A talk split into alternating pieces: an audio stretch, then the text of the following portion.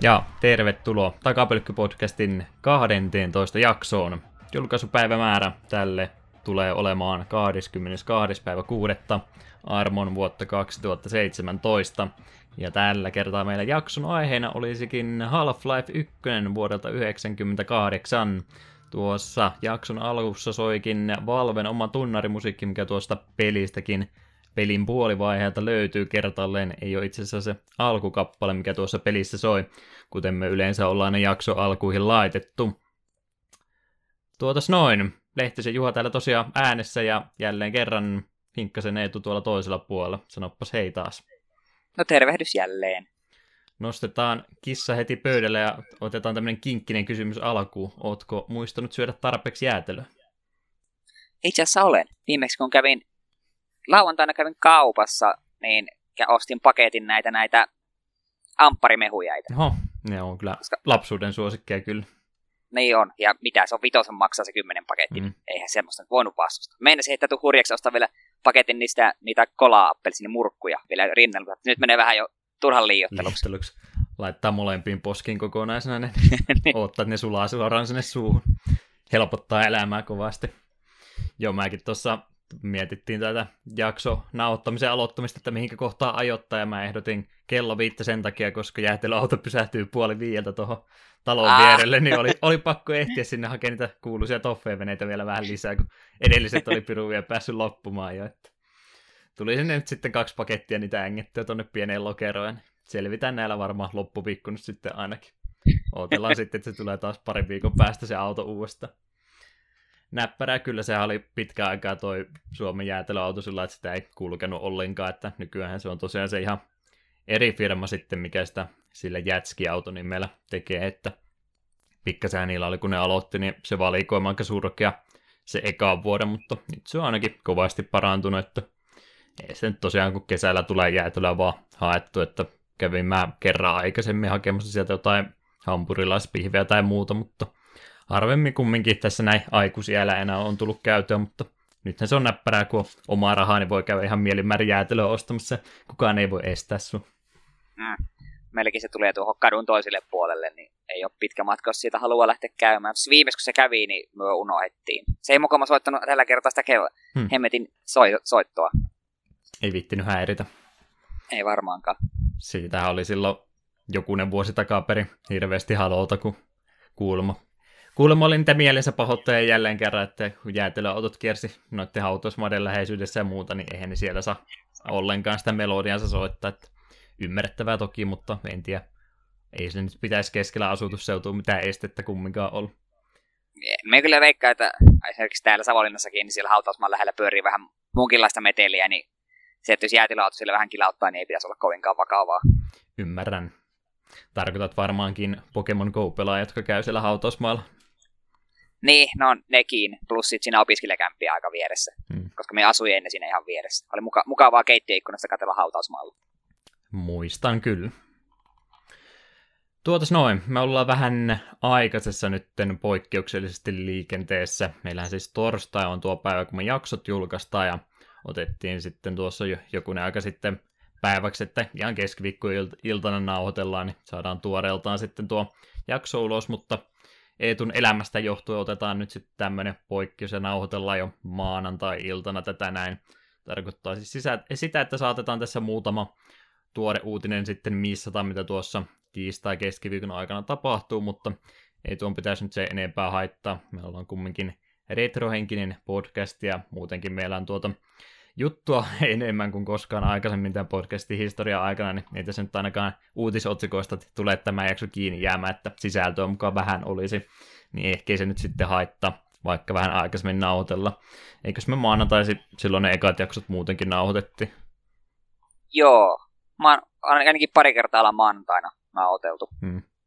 Teitä nyt uusi ilmiö on, mutta normaalisti tosiaan vähän lähempänä tuota julkaisupäivää päivääkin, niin mainittakoon se nyt tässä vielä erikseen. Mutta tosiaan, kun meillä tuota juttua kovastikin tässä on, niin ei varmaan kannata jäädä hirveän pitkäksi aikaa tähän alkuun jumittain, ruvetaan käymään tätä meidän alkuöpinä segmenttiä sitten vähän eteenpäin, ja Eetu voisi tässä kertoa, mitäs kaikkea mukavaa olet ehtinyt harrastamaan tässä viime aikoina. Joo, no kyllä sitä yllätys, yllätys videopelejä on tullut paljon pelailtua ja yritän nyt kohtalaisen nopealla tahdilla käydä läpi. Niin oh, ei tässä mikään hätä ollut, ettei meille kukaan vielä valittanut, että meidän jaksot liian pitkiä, että en minä niin, no sillä, no, että saatiin ihan rauhassa selittää. Joo, no katsotaan kun mä tunnin näistä kohta höpötellyt, niin muuttuuko mielipide. Sopii no, kyllä. Ensimmäisenä voisi mainita, että me pelasin sekä Dragon Age Originsin ja sitten kakkosen tuossa molemmat läpi. Se Origins oli joskus kaksi vuotta takaperin vissiin PlayStation Plus tai jotain, että se on pitkään mulla sille pyörinyt, että voisi jossain pelata. Sitten tuossa kerta yksi päivä kävin jälleen plussapelejä läpi, niin ajattelin sen podcasta käyntiin. Ja sitten heti kun se oli läpi, niin poimin Prismasta 20 kakkosen, että no pelataan nyt sitten putkeen. Tämä on siinä mielessä taas vähän mielenkiintoista, tämä mun järjestys, miten mä näitä pelejä hankkinut, että mulla on Inquisition ollut hyllyssä siitä asti, kun mä oon Pleikka nelosen ostanut. Sitten nyt vasta tuli pelasi ykkösen ja kakkosen osin tässä välissä, että se eihän ole Inquisition pari kertaa katsonut, että sen voisi aloitella, mutta ei ole kehannut, kun halunnut pelata nuo kaksi ensimmäistä ensin. Ja no, ne on BioVaren perushyvää pe- peliä, että tarina ja hahmot oli minusta molemmissa varsin mielenkiintoisia. Kakkosta tykkäsin ehkä niin kuin hahmojen kannalta enemmän, vaikka siinä sitä varsinainen päätarina oli itse aika, aika kevyt. Muuten musta kakkonen oli kyllä parempi. Kun ykkössähän kuitenkin ideana on, että hei, tuolta iso paha uhka tulee joko maailman vaarassa, meidän pitää kasata armeija ja valmistautua tähän. Niin kakkoissa se vaan muutat kaupunkiin, kirkuolli ja sitten no, täällä vietetään elämää ja ratkaistaan kaupungin ongelmia. Totta kai lopussa oli iso suuri taistelu kahden eri osapuolen välillä, johon piti itse sitten puuttua, mutta silti se jotenkin itse päätarina sinne tuntui kuitenkin vähän silleen tyyliseltä. Tavallaan se oli kiva vaihtelu, että sieltä ollut sankari, joka haluaa pelastaa maailman tai jonka pitää pelastaa maailmaa, että se oli vähän pienemmästä konfliktista, mutta samalla se tuntui tosi omituiselta pelata epistä ö, fant- fantasiaroolipeliä, missä ei loppujen lopuksi ollut mitään suurempaa uhkaa. Hmm.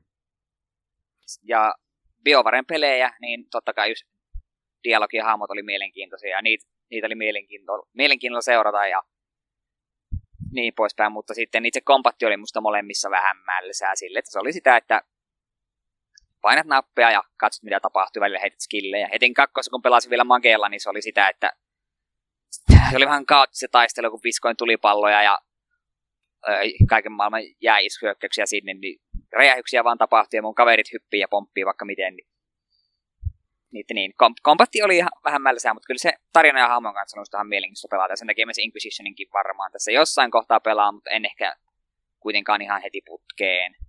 Milloin toi Otsi... eka Origins ylipäätänsä tuli? Eikö se nyt kumminkin suht tuore vielä ole? Äh, enpä nyt vuosilukua ulkoa muista. Koska se tuli jopa ennen ensimmäistä Mass Effectia. Mm. Kyllä se ainakin kun eikö se, kun Dragon Age-sarjasta kumminkin on ne ihan ilman tuota Origins lisää tai nimeä, niin on ne yksi, kaksi, kolme ainakin. Dragon Age ilman tuota Originsia. Äh, mutta näistä enää kuulu vissiin myös samaan aika jatkumoa. Niin, no siitä en tiedä, mutta siis että kumminkin tuota itse IPtä, että sitä on kumminkin sieltä alkupäästäkin 2000-luvun puoliväliltä, 00 vuosikymmenen puoliväliltä se eka osa tullut. Origins on si- sitten, toi, ei se spin-offi, mutta Originsin versio kumminkin, että se, eikö se on ihan oma juttusa sitten, ja se on paljon tuoreempi. Jälkeenpäin vasta tullut. Me, me en itse asiassa yhtään tiedä. Me tiedän vaan, että Origins 2 ja Inquisition kuuluu niin kuin trilogiaksi, vaikka niissä ei peri... Ne on niin kuin samaa jatkumoa, mutta niin, vaikka niissä ei samalla hahmolla pelatakaan. Ja, viita, ja kakkoissa, kun siihen stylataan ykkösen saven, niin sitten vähän se ykkösen päätökset näkyy sitten vähän kakkosessa. Aika heikosti ne siinä näkyy, mutta näkyy kuitenkin. Pari kertaa hymähdys, hei, sinä, sinä siinä, joka olet hengissä, koska minä pelasin ykkösen hyvin. Niin, olisipa tosiaan netissä olemassa joku hakukone, mihinkä voisi kirjoittaa, että milloin nämä pelit on tullut, niin helpottaisi kovasti. Dragon Age Origins 2009, no onko tämä nyt sitten se eka osa? Mä oon vaan aina luullut, että se on vaan ihan pelkkä Dragon Age. Minun mielestä, siis, minun, minun mielestä niitä ei ole muita. Dragon Age-pelisarja, ensimmäinen osa 2009, joo, on se se Origis, mä oon vaan itse mielestäni sitten pudottanut ton lisäliitteen kokonaan pois, että olen vaan väärin ymmärtänyt. Täytyy kyllä myöntää, että aiemmin mekin silloin jossain vaiheessa mekin itsekin niin kuin ihmetteli, että onko Dragon Age 1 ja Origins erikseen, mutta jossain kohtaa sisäisesti kai ne sitten on sama asia. Kun ei ikinä missään Dragon Age 1 tullut vastaan. Meinasit multa kysyä, että olinko mä näitä pelannut, niin vastaus on ei. Joo. Se oli, oli, oli tota aikaa just kun tuli sitä Vovia pelattua niin paljon, niin ei sitä nyt mitään tämmöistä ei muuta voi pelata, että menee vaan suottaa aikaa, kun voisi olla levuttamassa sitä viidettä hahmoa Vovissa samaan aikaan. Ei, ei voi mitään muuta pelata, että se on mun selityksenä. Mä oon varmaan Torikin sillä ladannut, kun se oli tota, onko se hetkinen Uplay jo Ubisoft, mutta onko se se Origin sitten se EA-palvelu, niin Origins taisi olla joku kerta sitten ilmaisena pelinä, että kyllä se mulla pitäisi löytyä, mutta eipä ole mielessä myös... käynytkään, että voisi pelata. On se minun mielestä PlayStation Plus-pelinäkin ollut siinä vaiheessa, kun sylläkin ollut jäsenyys, no. se varmaan sylläkin Pleikka kolmoselle löytyy tarvittaessa. Varmasti joo, että tuo nyt ei varmaan plus minus nolla pelaako sen PCllä vai konsolilla, että oletan, että konsoliversiokin ihan pätevä on. Joo, tosiaan ihan, ihan kivoja, ei mitään maailmaa mullistavia, mutta hmm. kyllä ne pelaa. Se oli minusta vähän kyllä harmi, että kun ykkös sait valita sekä niinku rodun että aloitusklassin, Mä olin totta kai Kääpiö ja Warriori, koska tunnen hengenheimolaisuutta pieniin parrakkaisiin otuksiin. Ja sitten kakkosessa siis sitten sun oli pakko olla ihminen. Ja se oli musta vähän harmillista. Ilmeisesti Inquisition antoi sun valita taas rodun. Niin, mä nyt just muistelen, mitä silloin puheita tästä pelisarjasta oli, kun tää oli, tai nämä ekat osa oli tuoreempi, että monet tuosta ekasta osasta tykkäsivät, siinä kakkosessa oli jotain tosiaan, minkä takia se ei ollut niin suosittu, mutta kun en paremmin tiedä, niin en lähde veikkailemaan se enempää. No muista kakkossa tosiaan niin kompatti oli vähän parempaa ja sitten hahmot oli parempia. Et se oli musta miellyttävämpi ehkä pelata kuin ykkönen, vaikka sitten joissain kohtaa se ehkä vähän... Y- ymmärrän kyllä sen, että joillekin, jotka on hirveästi tykännyt ykkösen, niin tuo kakkonen on voinut olla vähän sitten hmm. vaisu. No, 2009 on kahdeksan vuotta sitten ollut, että kaksi vuotta vielä, niin sitten me voin podcastiin se ottaa. Sitä Joo. odotellessa. Sitten hypätään Dragon Ageista eteenpäin tämän seuraavan pelin me mainitsinkin jo viimeksi, että se on ollut mulla kesken. Tosin taisin kyllä mainita Dragon Age Originsinkin. No, kuitenkin. Eli 3DSn Legend of Zelda Link Between Worlds, joka on aivan mielettömän hyvä peli ja minun mielestä ehdottomasti paras 2D Zelda. Että siitä ei niinku voida edes väitellä, vaan se oikeasti on. Samaa mieltä. Joo. Mielisin juuri kysyä sinulta vahvistusta. No, Link to the Past oli paras sitä ennen, mutta tuo oli niin sen päälle rakennettu ja paremmin tehty, niin ei siinä oikein vastaus sanomista. Itse tykkäsin GPAn miniskäpistä enemmän kuin Link to the Pastista, mutta tämä Link Between Worlds sitten taas hyppäsi myös miniskäpin ohi. Hmm. Et, kun, siitä itse, itse sanoa joskus mulle hyvin, että tämä tuntuu tutulta peliltä, se oli niin turvalliselta, että rupeat pelaamaan tuota, niin jos heti sille, jos olet pelannut Link, Link to the Past, niin heti sille, hei, tämä, tämä tuntuu oikealta. Se, vaikka se maailma on niin kuin, maailmankartta on sama ja samoja pomoja ja samoja dunkkuja, niin se on kuitenkin rakennettu niin kuitenkin paljon uusiksi, että se ei tuntunut minusta missään vaiheessa niin vanhan kierrätykseltä. Joo, ei. Luolat oli kokonaan eri tavalla kummiskin tehty, että Van, Jep, vanhan po- tiedon varaa ei pystynyt niitä vetämään. Jep, ja pomoja olisiko ollut yksi tai kaksi, jotka oli samoja, mutta nekin, niilläkin oli sitten vähän eri niin kuin taistelumekaniikat. Oikeastaan ainut asia, minkä takia mä olin jonkin aikaa välttelin peliostoa ja myös sitten pelaamista, oli se, että kun me kuulin siitä, että sun pitää niin kuin, vuokrata ne sinun esineet. Että se, että niin löydät dungeonista niin jousteella, sun pitäisi yhdeltä hevulta vuokrata ne, ja sitten jos se kuolet, niin se menetät ne, että pitää vuokrasi ne uudelleen. Al- se muista alkuun kuulosti tosi, tosi, tosi, tosi kamalalta hmm. idealta. Mutta sitten kun rupesi pelaamaan, niin ensinnäkin ne oli ihan naurettava halpoja. Plus sitten, me, jos me kuolin, niin se suoraan vaan loadasin pelin, koska kuitenkin se tallennuspaikasta oli niin lyhyt matka. Ja sitten myöhemmin sitten kuitenkin ostaa nämä esineet kokonaan omaksesi. Niin siis sekin ohitti sen asian. Niin ei se, se, se ei ollutkaan millään tavalla niin kuin haitannut sitä pelaamista. Se oli siis oikeastaan siinä mielessä kiva, että pääsit käyttämään kaikkia enemmän. Että yleensä jos sä pelaat jotain Zeldaa ja sitten saat ihan loppupuolella dungeonista löytyy, tai ihan loppupuolen dungeonista löytyy just joku vaikka, vaikka Fire Rod, niin et sitä hirveästi kerkeä käyttää, kun peli on lopussa. Mm. Tuossa taas, kun sä voit heti sen alkumetrillä ostaa ja polttaa vihollisia hengiltä, niin sitä tuli käytetty paljon enemmän. Me niin koin, että me käytin paljon enemmän noita erikoisesineitä. Ja sitten myös dungeonit ei ollut rakennettu pelkästään sen yksittäisen esineen varaan, vaikka yleensä siellä se saattoi olla hyvin selvästi merkitä, hei, tule tänne jos haluat tulla, niin kannattaa hakea pommit. Samalla tavalla mä itsekin pelaan sitten tosiaan aina helposti pysty se talletuksella tai jos jotain menetti ja oikeastaan sitten sen pelin alun jälkeen en edes vuokrannut mitään, että mä ostin aina yksi kerrallaan, kun varaa riitti johonkin, johonkin esineeseen ja sitten mä menin sinne, mihinkä sen, se avulla aina pääsi. Siinä järjestyksessä pelasin sen pelin läpi ja sehän siinä kanssa vahvuuksia oli, että siinä ei sitä Danson järjestystä ollut ollenkaan, että sä sait itse tosiaan valita, miten ne luolastot kävit läpi. Jep. Mitä kai muuta sanot? no niin, niin kuin sanoin, paras 2D Zelda, 3DS ehdottomasti parhaita pelejä, ja väittäisin myös, että niin kuin vertailussa 3D Zeldoihin, niin ei kyllä häpeä yhtään. Itse asiassa kaiken kaikkiaan, jos miettii mun suosikki Zeldoa, niin me veikkaan, että tuo on mun top kolmosessa. Varmasti monella muullakin. Mä sen silloin tosiaan, kun mä 3DS ostin, niin siinä samassa paketissa kolme peliä hommasin, ja se oli yksi niistä, ja pelasin sen sitten aika nopsaan pois, että en kadunut päätöstäni, että mainio peli ja halvalla sai jo siinä vaiheessa. Jep, mekin tuo parilla kympillä ostin CD-onista tai jostain. Te olisi kyllä täydenkin hinnan voinut maksaa sen verran mainiosta loppujen lopuksi olikin, vaikka alkuun olin vähän epäilevä. Hmm. Öö, sitten viimeisimpänä, itse tämä viimeisin pelihankinta perjantaina oli julkaisu, eli Switchin Armas. Mie olin tästä pelistä aika innoissani, vaikka silloin kun eka trailerit tuli, niin mä olin vähän epäilevä. Varmaan aika moni kuulijoista tietää, minkälainen peli tämä on, kun niin on aika paljon tätä nyt tuonut esille. Tämä on niin on käytännössä niin kuin versio tappelupeleistä, missä lähinnä se hienoin erikoisesti, että kaikilla hahmoilla on kaksi nyrkkiä ja siihen jo kumpakin aseen käteen saa valita erilaiset aseet ja ne sitten käyttäytyy eri tavalla. Ja kaikkien kädet toimi on ikään kuin vietereiden päässä.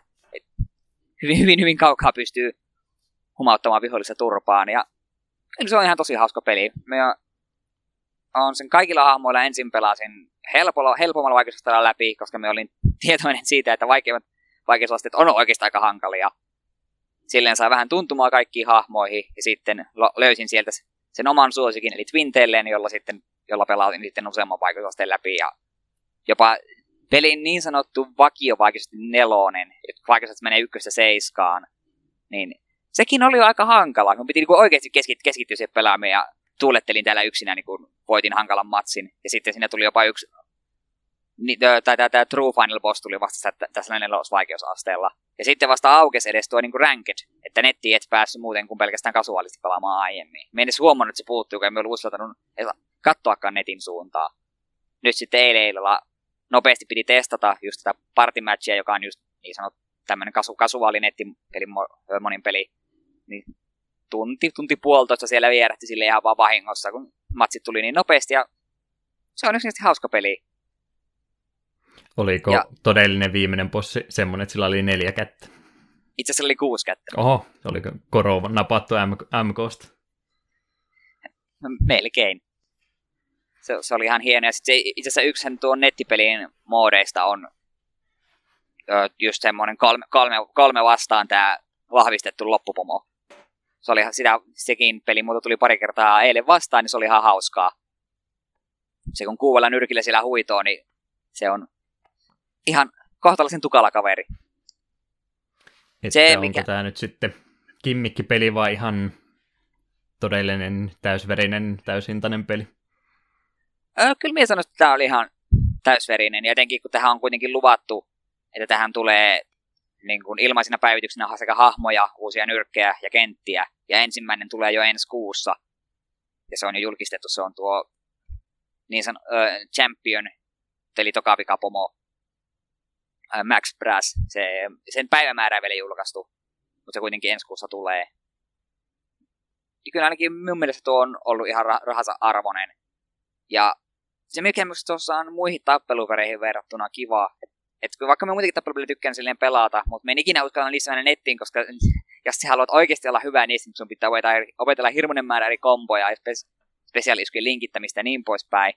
Niin tuossa se ei oikeastaan ole mitään suurempia komboja. Sulla on molemmissa käsissä yksi ase ja sitten sulla on hahmolla omat spesiaalit, jotka on yleensä just niin kuin sitä, että saattaa dodgerissa kadota hetkessä näkyvistä tai niin poispäin. Että tuo on tosi helppo niin kuin, oppia me, vaikka totta kai sitten paremmat pelaajat varmasti osaa dodgea vähän parem, niin kuin paremmilla ajoituksilla ja sitten hyödyntää muutenkin hahmojen erikoisuuksia enemmän. Mutta minun mielestä on siinä ehkä aloittelijaystävällisempi. Nyt ja kuitenkin... puuttuu se semmoinen mekaaninen suorittaminen sillä tavalla, että sun ei tosiaan tarvi opetella niitä puolikkaita tatin pyöräytyksiä ja muita sinne väliin. Jep. Se en, enemmän on kiinni vain niin ajoituksesta. Hmm et siinä mielessä on tykännyt. Netissä tosiaan kun pelasin niin ihan hyvin siellä jopa pärjäsinkin. Ja kaksi vastaan kaksi matsit oli aika intensiivisiä. Et kyllä jos Switch löytyy ja yhtään tappelupellit kiinnostaa, niin suosittelen tämän kyllä hankkimaan. Et jos se hinta vielä vähän pelottaa, että kuitenkin 60, 60 peli ja käytännössä va, va, oikeastaan vaan tappelupeliä tällä hetkellä vain kymmenen eri hahmoa, niin odotelkaa hetki ja päinkää vaikka testaamaan jonnekin ensin, jos se mm. väilyttää. Kyllä itse ainakin on ollut ihan tyytyväinen. Ja tulee tuota varmaan ihan pit, pitkät pätkät pelautua. Jos ei muuta, niin että saan kaikille hahmoille kaikki nyrkit avattua. Se on kyllä ehkä yksi tuon pelin huonommista puolia, kun kaikilla hahmoilla on alkuun kolme eri nyrkkiä, ja jos sä haluat unlockata niitä lisää, niin sun pitää käyttää pelin sisäistä valuuttaa, jota onneksi ei voi saada mikromaksuilla, se on tosi hyvä asia. Ja sitä valuuttaa kyllä kertyy ihan hyvällä tahdilla, mutta sä et voi suoraan mennä sille, että no okei, minä haluan Twinteleille ostaa tämmöisen nyrkin, vaan sun pitää, se on 30 kolikkoa maksaa sellainen minipeli, jossa se pitää lyö, lyö, hakata sellaisia noita maalitauluja, ja sieltä sitten aina välillä tupsahtaa nyrkkejä, ja randomilla jollekin hahmolle. Se on todennäköisemmin sille hahmolle, kenelle se pelaat just sillä hetkellä, mutta ei välttämättä. Niin se on siinä vähän ärsyttävää, että se, jos sä haluat kaikki nyrkit avata, niin joudut aika, aika monta kertaa sitä pelailemaan, ja sitten jos esimerkiksi haluat just jonkun tietyn nyrkin tietylle hahmolle, niin sitten se on vaan sitä, että toivot parasta. Et sitä järjestelmää ne voisi jotenkin hiukan parantaa. Minä vaikka mieluummin maksasin vaikka sen 10-20 kolikkoa suoraan, että me saisin jonkun tietyn nyrkin avattu tietylle hahmolle. Et kyllä sen minipeli aikana parhaimmillaan voit saada jopa neljä, jopa neljä tai viisikin nyrkkiä per yritys, joka on aika hyvä. Mutta välillä mulla on just käynyt se huono, huono tuuri, että peli vaan päättää, että no RNG nyt sanoo sillä tavalla, että se et saa kun yksittäisen nyrkin tai minipeli aikana, niin sitten se tuntuu aina vähän huijaukselta. Hmm. Et sitä järjestelmää voisi vähän, niin, sen olisi voinut toteuttaa paljon paremminkin. Mutta toisaalta sitä kolikoja kertyy kuitenkin netissäkin pelata aika nopealla tahilla, niin ei se niin vakavaa ole. Semmoinen pieni valituksen aihe. Jos jotain pitää sanoa. Jep. Nyt Aa, niin, tosi... ahkeraa treenaat seuraavaa Evoa varten. Kyllä. Ainakin ja... ymmärsin niin, että ne oli sitä sinne ottamassa mukaan ensi kerralla. Kyllä vissi, ja kovasti ja Nintendo yrittää, että siitä tulisi ihan suosittu hmm. esports-peli. Ja jos se saa tulta siipiensä alle, niin tuskin tulee niin itse niin turnaustasolla pelaa, mutta ainakin niin kuin, aion mielenkiinnolla seurata turnauksia. Meleitä ei voi tukea, mutta Armsia kylläkin. No, uusi peli vasta vanhan peliin, niin ymmärrettävää toki. Niin, no, piti vielä joku. No niin, ja tuossahan siis löytyy öö, siis no, kontrollityyleistä voit joko pelata tällä motion controllerilla, joiko niitä yh, yhden, yhteen ketä yhden yhteen ja sitten niin kuin just motion controllerilla pelaa, tai sitten voit ihan perinteisellä tavalla, niin me on ihan perinteisellä tavalla Pro Controllerilla pelannut, ja silleen se toimii ihan hyvin. Joka kerta kun aloitan pelaamaan, niin voisi kokeilla niitä motion controlleja, ja sitten huomaan, tajuan tuntia, että minä en vielä kokeillut niitä motion controlleja. Me jossain välissä ne varmaan testaa, mutta me en ole ikinä ollut motion controlleen suurin ystävä. Etenkin jos vaihtoehtona on pelata ilman niitä. No mä ajattelin, että se olisi just toisinpäin tehnyt, että niillä pelannut vai jäänyt kokeilematta Pro-versiota, mutta siinä missä yllätyin nytten kovasti. Se siis motion controllit on aina vähän sellaisia, että hmm. ne on, ne on semmoinen kimikkiä. Niitä jaksaa jonkin aikaa ja nekin, jos on Wii-pelejä paljon pelaa, niin se kyllästyy, että jokaisessa pelissä saa viikapulla heilutella ees takaisin. Niin musta on mukavaa, että Switchillä nyt on aika hyvin niin ne on pitänyt kiinni siitä, että jos siihen haluat, niin sinun ei tarvitse käyttää motion control oikeastaan missään pelissä. Paitsi ehkä One Switchissä, mutta se onkin sen ainoa pointti koko pelissä. Että sehän se iso stigma tuolla pelillä on, kun kaikki tosiaan ajattelee, että se on tuommoinen motion control-peli, vaan niin kuin jotkut vanhat aitoipelit tai mitä siellä vii. Kaik- kaikki eroska onkin vuosi aikana tullut, niin monet ajattelee, että tuo pelikin on sitten tuommoinen pelkkä räpeilys vaan, mutta ilmeisesti ei ole. Joo, ei.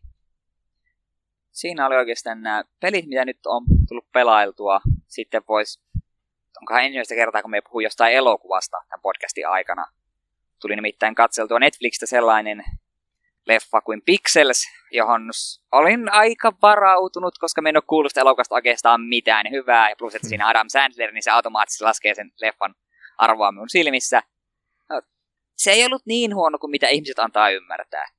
Ei semmoista oikeasti niin hirvittävä huono. Kyllä sen kahtoi kertaalle ja sitten kaikki, missä näkyy pelihahmoja ja kaikki niin ne toimintakohtaukset oli oikeasti aika näyttäviä ja hienoja ehkä tuo suuri ongelma siinä elokuvassa oli, että siitä olisi voinut sitä teemassa saada niin paljon enemmän irti, kun perusjuonena on, että avaruusoliot hyökkää hyödyntäen vanhoja arcade-pelien mallia. Ikään kuin antavat haasteen, että me haastetaan teidät tällaisiin arcade-pelisysteemeihin, ja jos häviätte, niin teidän, teidän planeetta on meidän. Hmm. Sitä olisi voinut saada paljon enemmän irti. Plus sitten se, no ensinnäkin se, että Adam Sandler oli elokuvassa, niin se kanssa jo oli se yksi ongelma. Plus se, että kun se huumori ei vaan toiminut. Koko elokuvan aikana oli ehkä kaksi tai kolme kohtausta, kautta viitse, jolle me naurahdin. Muuten sitä katto, katso vaan silleen, sä täysin ilmeettömänä naut, nautiskelen vaan silloin, kun jättiläismäinen Pac-Man riehuu kaupungissa. Kyllä semmoista ihan kat- kattomisarvoinen oli, mutta emme uskottu ikinä toista kertaa katsomaan. Ja harmillista se on, että kun potentiaalia siinä olisi ollut paljon paljon enempää.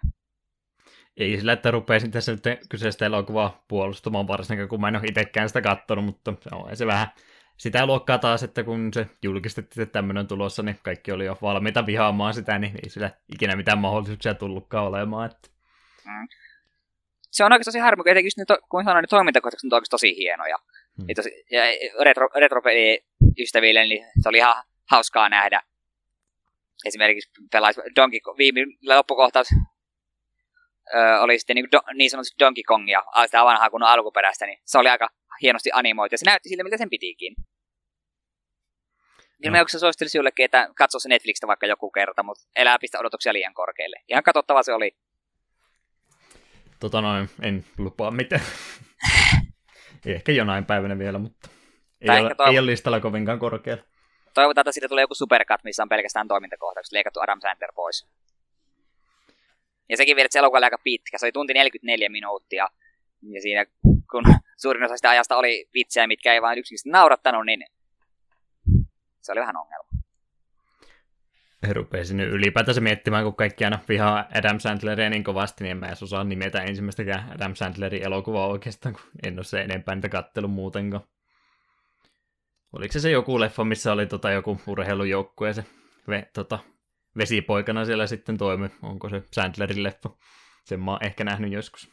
Uh, saatto olla. Se on, näyte... se on aika pitkälti vasta niin nyrkkisääntö. Jos Adam Sandler on siinä, niin se on B-luokan paska-elokuva. Hmm. Joo, se on itsellekin tarttunut ja sen takia ikinä kiinnostunutkaan sen tai kyseisen henkilön elokuvista, niin jäänyt sen takia näkemättä. Itse asiassa sekin kanssa pitää vielä tuossa huomauttaa, että on tosi hämmentävää, että miten paljon hyviä näyttelijät siinä elokuvassa kuitenkin muuten oli. Peter Dinklage oli siinä aika tärkeässä roolissa, Sean Bean oli yhdessä kohtauksessa, sitten toinen päähenkilöistä on tämä, tämä apuimassa näyttelijän nimeä. Hmm. Mutta kuitenkin tämä, tämä, jos olet ikinä katsonut sitä TV-sarjaa, Kellarin kunkku, King of the Queens. Mm, joo. Just se, se päänä. Mies vähän, pää, joo, se, se, vähän pullea mies, mutta ihan, ihan hauska ja hyvä näyttelijä. Se vähän pulleampi. Niin, mutta se on siis sekin on se hyvä näyttelijä, mutta sekin jostain syystä aina päätyy kaikkiin huonoihin rooleihin ja huonoihin elokuviin, joka hämmentää, koska Kellarin kunkku oli varsin hauska sarja. Hmm, se mun mielestä oli jotain toistakin komediasarjaa tässä hiljattain aloittanut, en tiedä. Onko se nyt sitten ekaakaan kautta saanut, mutta ainakin kehitteillä oli. Kuulemma tismalleen sama hahmo melkein sitten siinä. Tai se trailerikin just jo vähän sille vitsailla, että sama, sama rooli uudestaan. Joo, siinä oli tai no itse asiassa MTGstä voisi sen verran mainita, oh, että... Meinasit unohtaa koko MTG-blokki. Meinasin unohtaa. Niin, MTG, MTGssä itse asiassa on ollut nyt aika paljon tullut kaikkia uusia juttuja, kun tässä oli tämä Announcement Week, ilmoiteltiin joka päivä jotain uutta. Niin nämä kyllä suurin osa niistä ei ole niin ajankohtaisesti, että niistä tarvitsisi vielä puhua niin uudesta seteistä ja tällaisista, että me puhun niistä sitten lähempänä, mutta sen me ehkä voisin mainita, että yksi uusi bännäys tuli standardiin Etherworks Marvel-niminen kortti, se, no, ehkä ihan syystäkin se bännettiin, se teki ikäviä asioita. Tälle nyt, sanottakoon nyt niille, että jotka vaikka Hearthstonea on pelannut, että jos vuorolla neljä pöytään tömähtää tuhoutumaton kymppikymppi, joka pöytään tullessa ensinnäkin räjäyttää vastustajalta kaksi korttia pois niin kuin pöydästä, ja sen jälkeen hyökätessä aina heittää kolmasosa pakasta kanssa hautaa, niin se on vähän liian paljon vuorolla neljä. Joo, että se oli joku, että ilmanen mana kosti sille kortille. En, en muista enää, että mitä se oli se ehtona, että se tulee voima. Öö, siinä se on nel, neljä mana artefakti. Aina, öö, aina kun sulla menee kortti, oliko se hautaan, niin saat yhden energiaan, ja sitten on paljon muita kortteja, mitkä antaa energiaa. Ja se teki just pyrki siihen, että vuorolla neljä sulla on se kuusi vaadittua energiaa, koska sinne Marvelissa on myös, että kun sulla on kuusi energiaa, niin maksaa se kuusi energiaa paljon, paljon pakan päältä, oliko se neljä korttia, valitse sieltä yksi ja pelaa se maksamatta sen manakostia. Niin kas kummaa tämmöiset dekit pelas juuri tällaisia hirvityksiä kuin Ulamokti, Seasles, Hanger ja muita. Ja sitten kun se humahtaa sinne vuoron neljä sinne pöytään, jos sulla ei ole siihen mitään poistoa, niin sitten sinä nostat kädet ilmaan.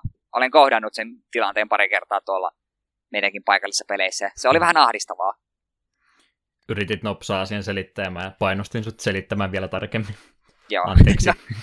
no kuitenkin. Halusin venyttää tätä sun segmenttiä, vaikka mä en olekaan sulle omaa jingleä vieläkään tähän valmiiksi laittanut. Pitääkö käydä jäätelöauton tunnari laittamassa tohon noin.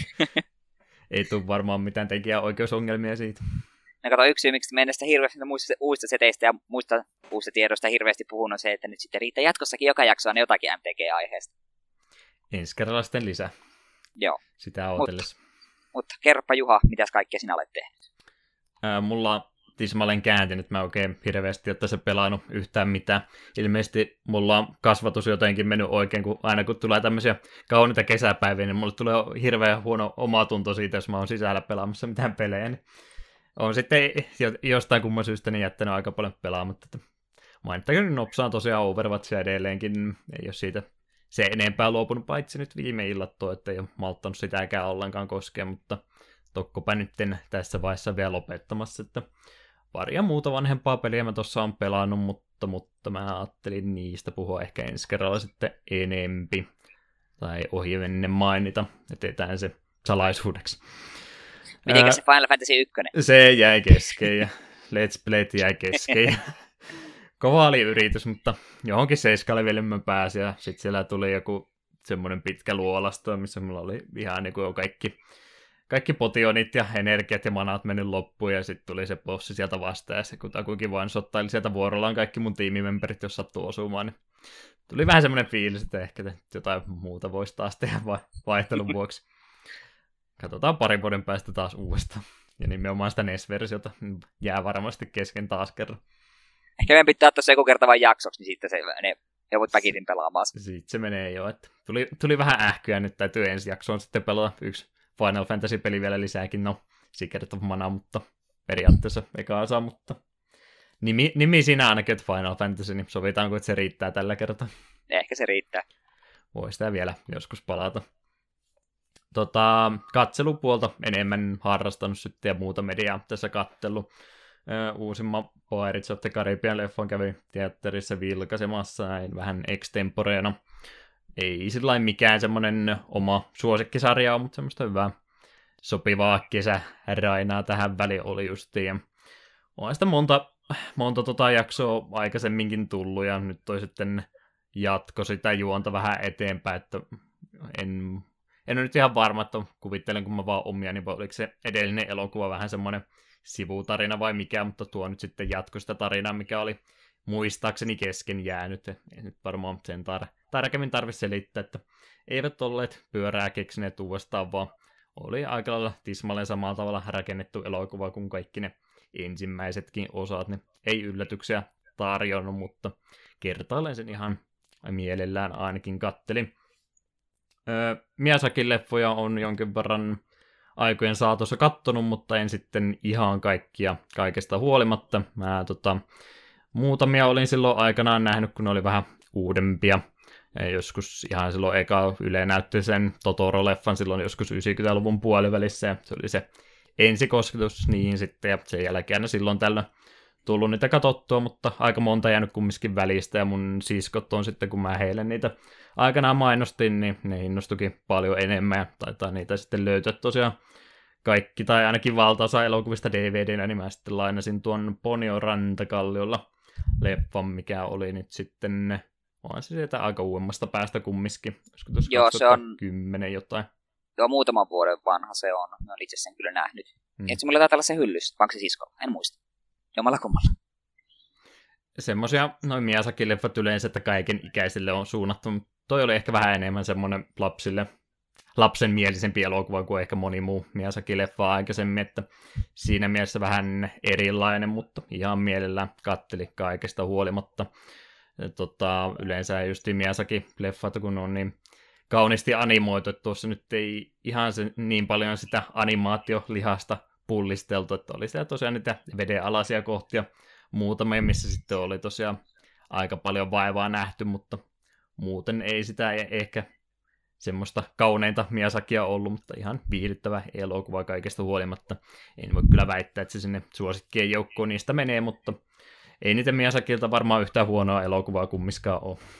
Mm. Oletan ainakin. Me, me itse voisin tuosta ponjastanut sen verran, että me katsoin sen aikanoppis sen jälkeen, kun se oli tullut, koska se oli sitä aikaa vielä, kun tuli katseltu kaikki Miyazakin leffot heti, kun ne tuli. Ja kyllä me tuosta aika paljon tykkään. Ei sekin mulla suosikeissa ole, mutta minä sanoisin, että tuo on samaa tällaisia hyvän mielen elokuvia, just niin kuin Totoro. Mm. Että haluat katsoa jotain semmoista kivaa, josta tulee hyvää mieli, niin minusta Poni on siihen tarkoitukseen tosi hyvä. Ei se, minusta ainakin oli vaikea olla hymyilemättä se elokuva aikana. Se jotenkin itse Poni itsessä oli vaan niin sympaattinen hahmo. Oli kyllä ehdottomasti. Tota, tämmöinen luonnetesti tähän väliin. Paras Miyazaki-leffa. Vaikeutetaan ja ei saa sanoa Totoro. Ah, en, en mä tiedä, olisiko sä sanonut, mutta otettiin se no, siitä no, aika korke... mä, mä olisin muuten itse sanonut, niin mä halusin ottaa se nyt ja vetää viiva yli, sitä ei saa sanoa. No Totoro on kyllä aika korkealla, mutta mun kaikki suosikki on silti ihan todella helposti Prinsessa Mononoke. Ihan ehdottomasti, ei minkäänlaista kilpailua. Eli sä et kuulu mun kanssa tähän Porco Rosso Master Race. Porco Rosso on kanssa kyllä älyttömän hyvä. Me jotenkin, niin kun, Mononoke oli semmonen vakava ja sellainen kaikin puolin tosi hyvä elokuva. Ja se oli myös siinä kanssa hyvä, mielessä hyvä, että se ei niin kuin suoraan sano, että kun pitäisi saada oikeassa luonto vai kehitys, tai niin kuin tämä teknologia, vaan nimenomaan se raja oli vähän häilyvä. Joo, se oli kyllä vähän vakavempi ja synkempi kuin noin muut sitten verrattuna. Joo, Ponio Rantakalliolla, niin ainakin jos lapsille haluaa jotain Miyazaki-leffaa esittää, niin tuo on ihan, ihan mainio siihen homma. Ei ja, välttämättä se paras sitten tosiaan aikuiselle, jos ei ikinä ennen nähnyt, niin siihen ei ehkä se ensimmäinen valinta ole. Jep, mutta just jos on semmoinen fiilis, että haluaa katsoa jotain mukavaa ja kivaa, niin kenties kannattaa enemmän katsoa Ponia kuin vaikka esimerkiksi tuo, tuo tulikärpästen hauta. Niin, no se, se on varmaan se huonoin mahdollinen vaihtoehto Mä tosiaan silloin, kun siskolle niitä elokuvia esittelin, niin tuli se katsottu ja muistaakseni se kysymys sen jälkeen oli, että miksi sä näytit mulle se on kyllä tosi, se on hyvä elokuva, mutta sitä ei kannata on, katsoa, jos haluaa hyvän mieli. Sitten tulee vaan paha mieli ja surullinen mieli. Elokuva alkaa, se oli sinä, sinä päivänä minä kuolin. No niin, kiitos. Tästä tulee kivaa. Spoiler alert. Se on ensimmäinen asia, mikä elokuvassa sanotaan. Siitä huolimatta. Joo. Ää, muuta kattelua tietysti pellepainia tulee aina välillä katsottua. Tuossa oli viime yönä just ollut VVn puolta yksi isompi pay-per-view jälleen kerran, mutta tosiaan nauhoitellaan seuraavana päivänä. Mä en ehtinyt sitä vielä kuin ekan tunnin katsomaan, niin ei siitä se enempää, mutta semmoisen mä halusin nyt, vaikka ei tämä mikään wrestling-podcasti ole, niin nostaa esille tuolta mystisestä Japanin maasta siellä tuolta New Japan Pro Wrestlingia on se isoin organisaatio, mikä siellä pyörii, ja siellä oli tuommoinen yksi isompi ottelu jälleen kerran. Vähän taustatietoa tuossa edellisessä Wrestlekindomissa, joka on niiden se isoin tapahtuma, vastaa vähän niin kuin tuota VVn Wrestlemaniaan. Se oli tuossa tammikuun aikana, ja sen pääottelu sitten oli tuo Okada versus Kenny Omega, ja se oli siinä mielessä en lähde se enempää kertoa, mutta se on erittäin mainio matsi, ja siinä mielessä myöskin erikoinen, että tuo yksi tämän skenen, tai varmaan se isoin tunnetuin arvostelija, joka sitten tosiaan omaa sivustonsa ja muuta pyörittää Dave Meltzer antoi sille kuusi tähteä. Asteikolla yhdestä viiteen antoi sen kuusi tähteä. Ihmiset siitä mielen pahoittivat, että nyt meni koko järjestelmä pilaalle, mutta hän piti päänsä sanoa, että se on nyt kuuden tähden arvoinen ottelu. Ja nyt sitten tosiaan tuossa hiljattain oli tuo Dominion pay-per-view heille, ja nyt tuli sitten puolen vuoden odotuksen jälkeen näiden kahden herran uusinta ottelu, ja kaikki miettivät, että mahtaako tämä olla parempi kuin sen ensimmäinen, ja kyllähän se oli parempi ottelu, ja arvosanaksi tuli 6 tähteä, 25 nyt sitten, ja vedettiin jälleen kerran ne herneet ne että tämähän nyt on ihan pelleilyä, mutta kattelin sitten sen ottelun siinä, se ekat kaksi tuntia tosiaan siitä itse tapahtumasta ja sitten halusin skipata sinne päämatsiin. Ja ehdottomasti yksi hienoimpia Pro Wrestlingin matseja, mitä mä oon ikinä elämässäni nähnyt, niin siinäkin mielessä halusin nyt tuota sitten suositella, jos sen pystyy jossakin vaiheessa katsomaan, että pitkä matsi oli ja paljon tapahtumia, en kerro siitä se enempää, en halua spoilata. Ei nyt ei varmaan asiasta välitä se enempää, mutta En halua en tuloksia pahemmin. kumminkaan tässä vaiheessa kertoa. Sanotaanko, että se menee aika lähelle anime-taistelua. Ja ei, ei siellä sentään kamehamehaa tai ammuttu tai mitään semmoista, mutta se on jännä se Kenny Omega, se on vähän nörtti sydämeltä, että sen noin finisherin muuvit on V-Trigger ja One Winged Angel, että mistäköhän mahtaa olla nimensä ottaneet. En kerro sitä. Voi varmaan päätellä. Sitten tosiaan pari muuta juttua, mitä vielä ohi, ohi mennen tässä haluan mainita, niin en ole hirmuisesti noita lautapelejä pelannut, mutta kävin tuolla Tokmanin puolella muilla ostoksilla pyörähtämässä ja siellä oli sitten mainos, että nyt olisi vähän lautapelejä alennettuun hintaan ja ei se nyt tosiaan mitään semmoista mm, semmoista mielenkiintoista lautapeliä ollut, että ne oli sitä perusaljasta ja Trivial Pursuit ja tämmöistä, niin mua ne kiinnostanut ollenkaan, mutta haluan sitten tuommoisen halvan korttipelin napata kuin Port Royal. En tosiaan hirveästi ole aikaisemmin pelannut pitkään aikaa, että muksuna viimeksi oikeastaan lautapelejä tullut pelattu, että nyt vähän semmoista ongelmaa, että ei tosiaan semmoista henkistä porukkaa ole, keitä saisi il- iltaa istumaan ja tuommoisia pelejä pelaamaan, niin vähän semmoinen poikkeus oli nyt itsellekin, mutta halvalla lähti, niin ajattelin sitten sen mukaani ottaa. Tosiaan semmoinen korttipeli kyseessä on, onko ne 120 korttia, käytännössä semmoinen push your luck-tyyppinen, eli vähän onne. Onnen varassa tuo peli periaatteessa on, että sulla on yksi iso pakka, mistä kaikki nostaa kortteja, sieltä löytyy sitten laivoja, joita pystyy myymään sitä rahasummaa vastaan, mitä ne laivat maksaa, ja rahalla ostetaan sitten miehistöä itsellensä, ja kun oot saanut yhteensä 12 voittopistettä se miehistön kautta, niin hän sitten voittaa sen peliä. En sen tarkemmin rupea selittämään tuota peliä, mutta ihan semmoinen mukavan simppeli tämmöiselle tyhmälle ihmiselle, joka ei ole noiden lautapelien salaisuuksiin perehtynyt alkuunkaan sitten tosiaan niiden ihan perus Afrikan tähtiä tämmöisten jälkeen, niin semmoinen peli, että minkä kyllä oppii se ensimmäisen, ensimmäisen yrittämään aikana, että yksi jos osaa, niin hän pystyy kyllä aika hyvin selittämään. Vähän sinne toki joutuu selittämään, kun siellä niitä eri ammatteja ja mitä kaikki ne mahtaa tehdä, mutta varsin simppeli peli kaikesta huolimatta ja semmoisen puoli tuntia kestää, niin oli tommonen, en tiedä onko tämä nyt sitten mun ensiaskel, että rupean, kun mä nyt tästä lähin hirveästi lautapelejä sun muita jemmaa. Hyvinkin mahdollista. Että tuli vaan semmoinen olo, kun ei mulla ole mitään lautapelejä jemmassa, että olisi kiva ainakin muutama ostaa jossakin kohtaa. Niin ehkä tämä nyt oli sitten pikkusormia annettu nyt tälle lautapelimonsterille ja kohta vie koko käden. Hyvinkin mahdollista. Lautapelit on kyllä kivoja. Me itse on tässä vuosien varrella niin silloin tälle on muutaman poiminut ja sitten niitä on aina pelailtua viime aikoina ei ole hirveästi tullut pelattua, mutta silti en omi, noita omistajilta löytyy, niin haluaisin sen luopua. Hmm. Omia varmaan suosikkeja on Upongo. Se on mainio peli. Pitää tetri, kilpaa laitetaan Tetris-palikoita tiettyyn muotoon. Et tosiaan muksuna tuli niitä lautapelejä vähän enemmän pelattuja, sitten tuli luovuttua kokonaan, kun oli vähän semmoinen asia, että miksi mä tämmöisiä tyylisiä lautapelejä pelaan, kun mulla on jänniä pleikkaripelejä täällä hyllyssä, mitä mä mieluummin pelaan. Ja oikeastaan se asenne on pysynytkin sitten ihan pitkään aikaa päällä, että miten nyt suotta tommosiin tuommoisiin tota, tyhmiin lautapeleihin kuin se on huonoa grafiikkaakin, että ei, ei näitä pysty pelaamaan ollenkaan, mutta kehitys on mennyt kumminkin tuohon suuntaan, että nykyään pelataan sitten melkein kaikki monin pelitkin netin välityksellä, niin ei tule sitten enää semmoista kosketuspintaa oikein enää saman pöydän kautta TV ääressä mitään porukalla tuu pelattua, niin siinä mielessä noi lautapelit on varmasti senkin takia tehnyt sitä comebackia tässä viime aikoina, että on, on tosiaan niitä semmoisia analogisempia vaihtoehtoja, mitä voi porukalla sitten pelata myöskin. Jep, ja tosi enemmän kiva, että kun semmoisia ihmisiä, jotka ei videopeleistä välitä yhtään, mutta saattaa silti niin kuin lautapeleistä tykätä tosi mm. paljon. Ja sitten on myös uusia ihmisiä helpompi tutustuta lautapeleihin kuin videopeleihin. Se isket ohjaimen käteen, niin moni on vähän silleen, että apua, mitä, mitä tällä pitää tehdä, mutta annat kortteja käteen, niin on sitten paljon, he, paljon tai kortteja tai käteen tai laitat laudan pöydälle, niin sitten jotenkin, jotenkin pääsee helpommin sisälle. Tarpeeksi. En tiedä, mistä johtuu. Niin. Tarpeeksi simppeliä on ainakin pelaa, että sellainen koko porukka pystyy pelaamatta. On siellä sitten jo semmoistakin vaihtoehtoa, mikä menee sanoa, että... lähemmäksi jotain D&Dn pelaamista sitten, että olisi niitäkin toki ihan mielenkiintoista kokeilla varmaan, mitä mä tuossa kattelin tuota yhtä nimeltä mainitsematonta mö- mökkireissua, niin mä oon vähän semmoisella fiiliksellä, että nyt taitaa tulla tilaisuus päästä pelaamaan lautapelejä koko viikon lopuksi mökille. Että kerrotaan asiasta vähän myöhemmin sitten reilun kuukauden päästä lisää. Nyt nyt, kun mainitsit, niin me, olikin kun tämä yksi mökkireissu tulossa, niin me voisi ottaa pari lautapeliä sinne mukaan. Ha! Olenpas minä fiksu. Kannattaa. Videopeliä sille varoin pelataan silti koko ajan, mutta voisi silti kokeilla vähän kepillä jäätä, että hei, että olisiko vähän lautapelejä.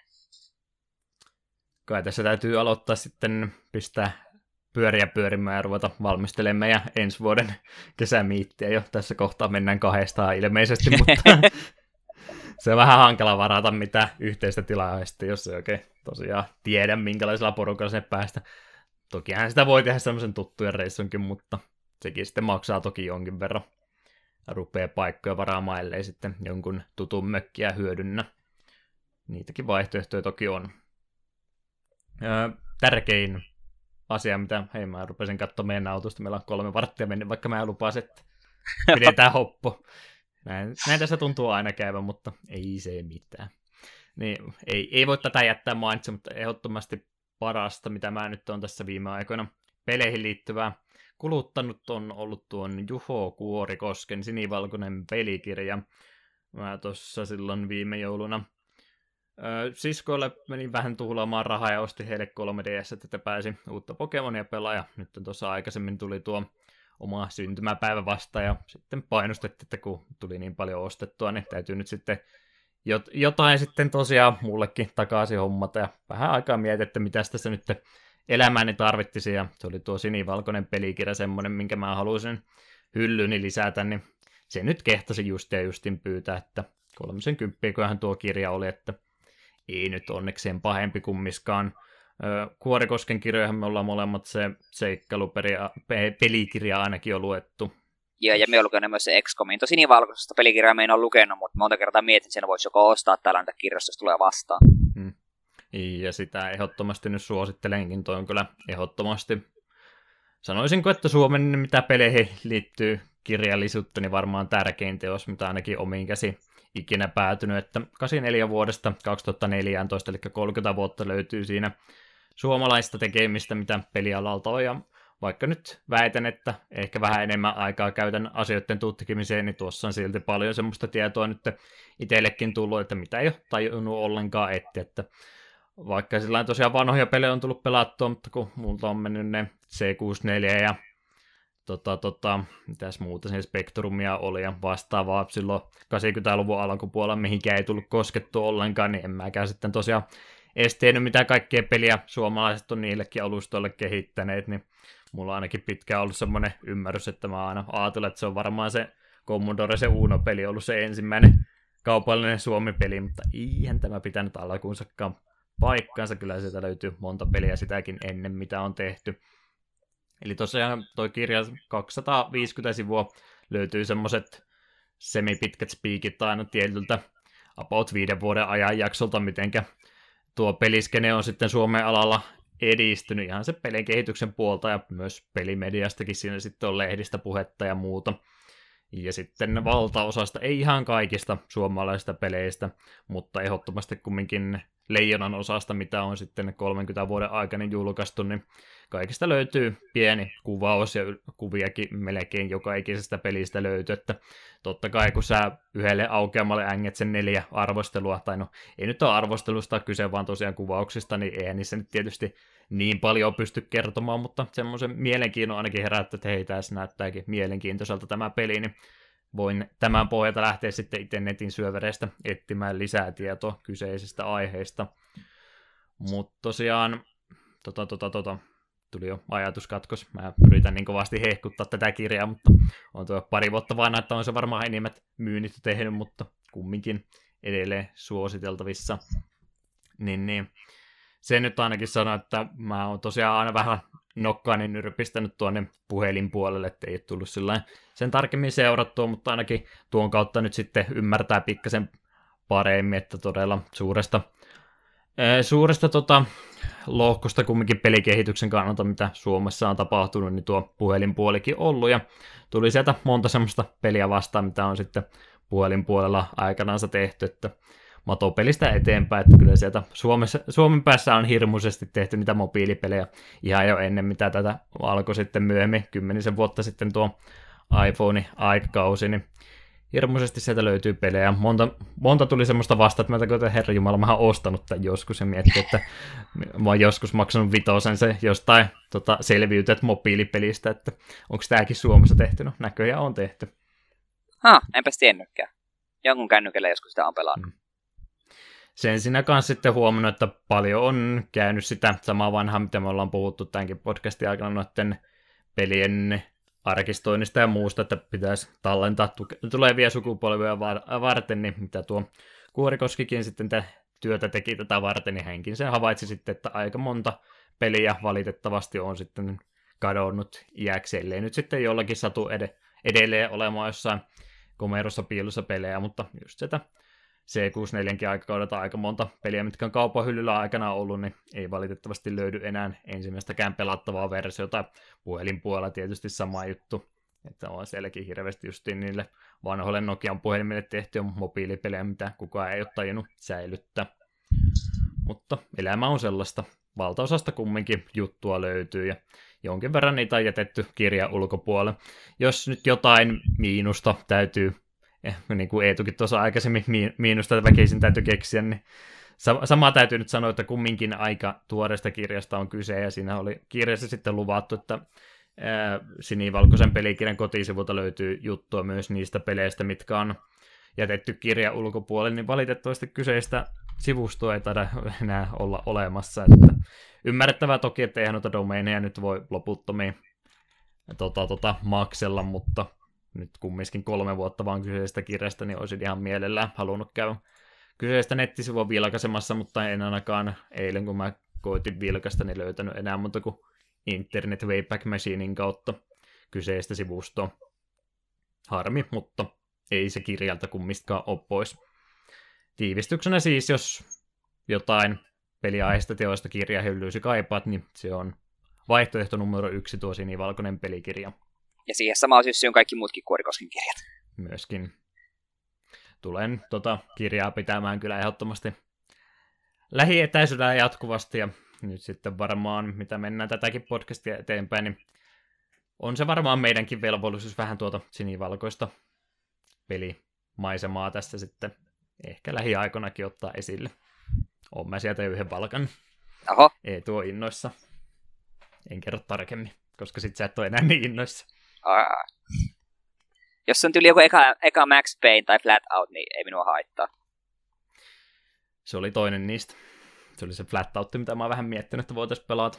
Meillä autopelejä on ollut vielä tässä vaiheessa. Mietin, että mi, minkä sä pystyisit sietämään, niin mä veikkaan, että se Flat Out olisi semmoinen. Mä oon joskus jopa pelannut sitä vähän. Siinä voi pistää viholliset romuksi, niin se kelpaa. Saatan siis ehdottaa pikkuhiljaa sitä tässä kesän aikana okay. vielä. Okei, okay, hyvä tietää. Pilasit mun suunnitelmat, salaisuudet. Mä haluan pitää näitä jostain kumman syystä piilossa. Näin ollen meillä varmaan rupeaa alkuhöpinet tässä olemaan läpikäytynä. Hyvin käytetty tunti jälleen kerran tähän vaiheeseen, mutta tämmöistä tämä elämä meillä täällä Takapölkky-podcastissa tuntuu yleensä olevan. Ei se nyt enää tässä vaiheessa mikään yllätys kummiskaan ole. Vedetään pienen pieni breikki tuossa, noin siirrytään sitten tuohon uutisotsikkovaiheeseen. Välimusiikkina tähän kohtaan isketään Half-Lifeista kappaleet Adrenaline Horror ja Alien Shock.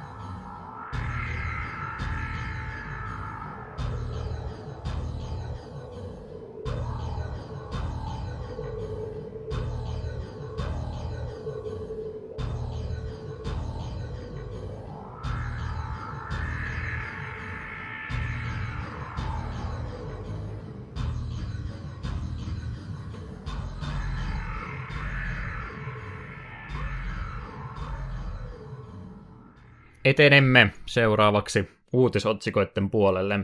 Se, minkä takia me vähän huolissamme oltiin, että kuinka pitkä jakso meillä jälleen kerran tässä kesissämme on, johtuu tietystikin siitä, että nuo E3-messut oli tuossa hiljattain, ja vaikka me olemme tämmöinen retrohenkinen podcasti, niin sieltä kumminkin kaikkien uusien pelien joukosta löytyy myös semmoista vähän vanhempaa juttua tai vanhoihin peleihin liittyvää juttua, niin otettiinhan me nyt ehdottomasti nämä jutut sitten tähän podcastiin kaikista huolimatta mukaan.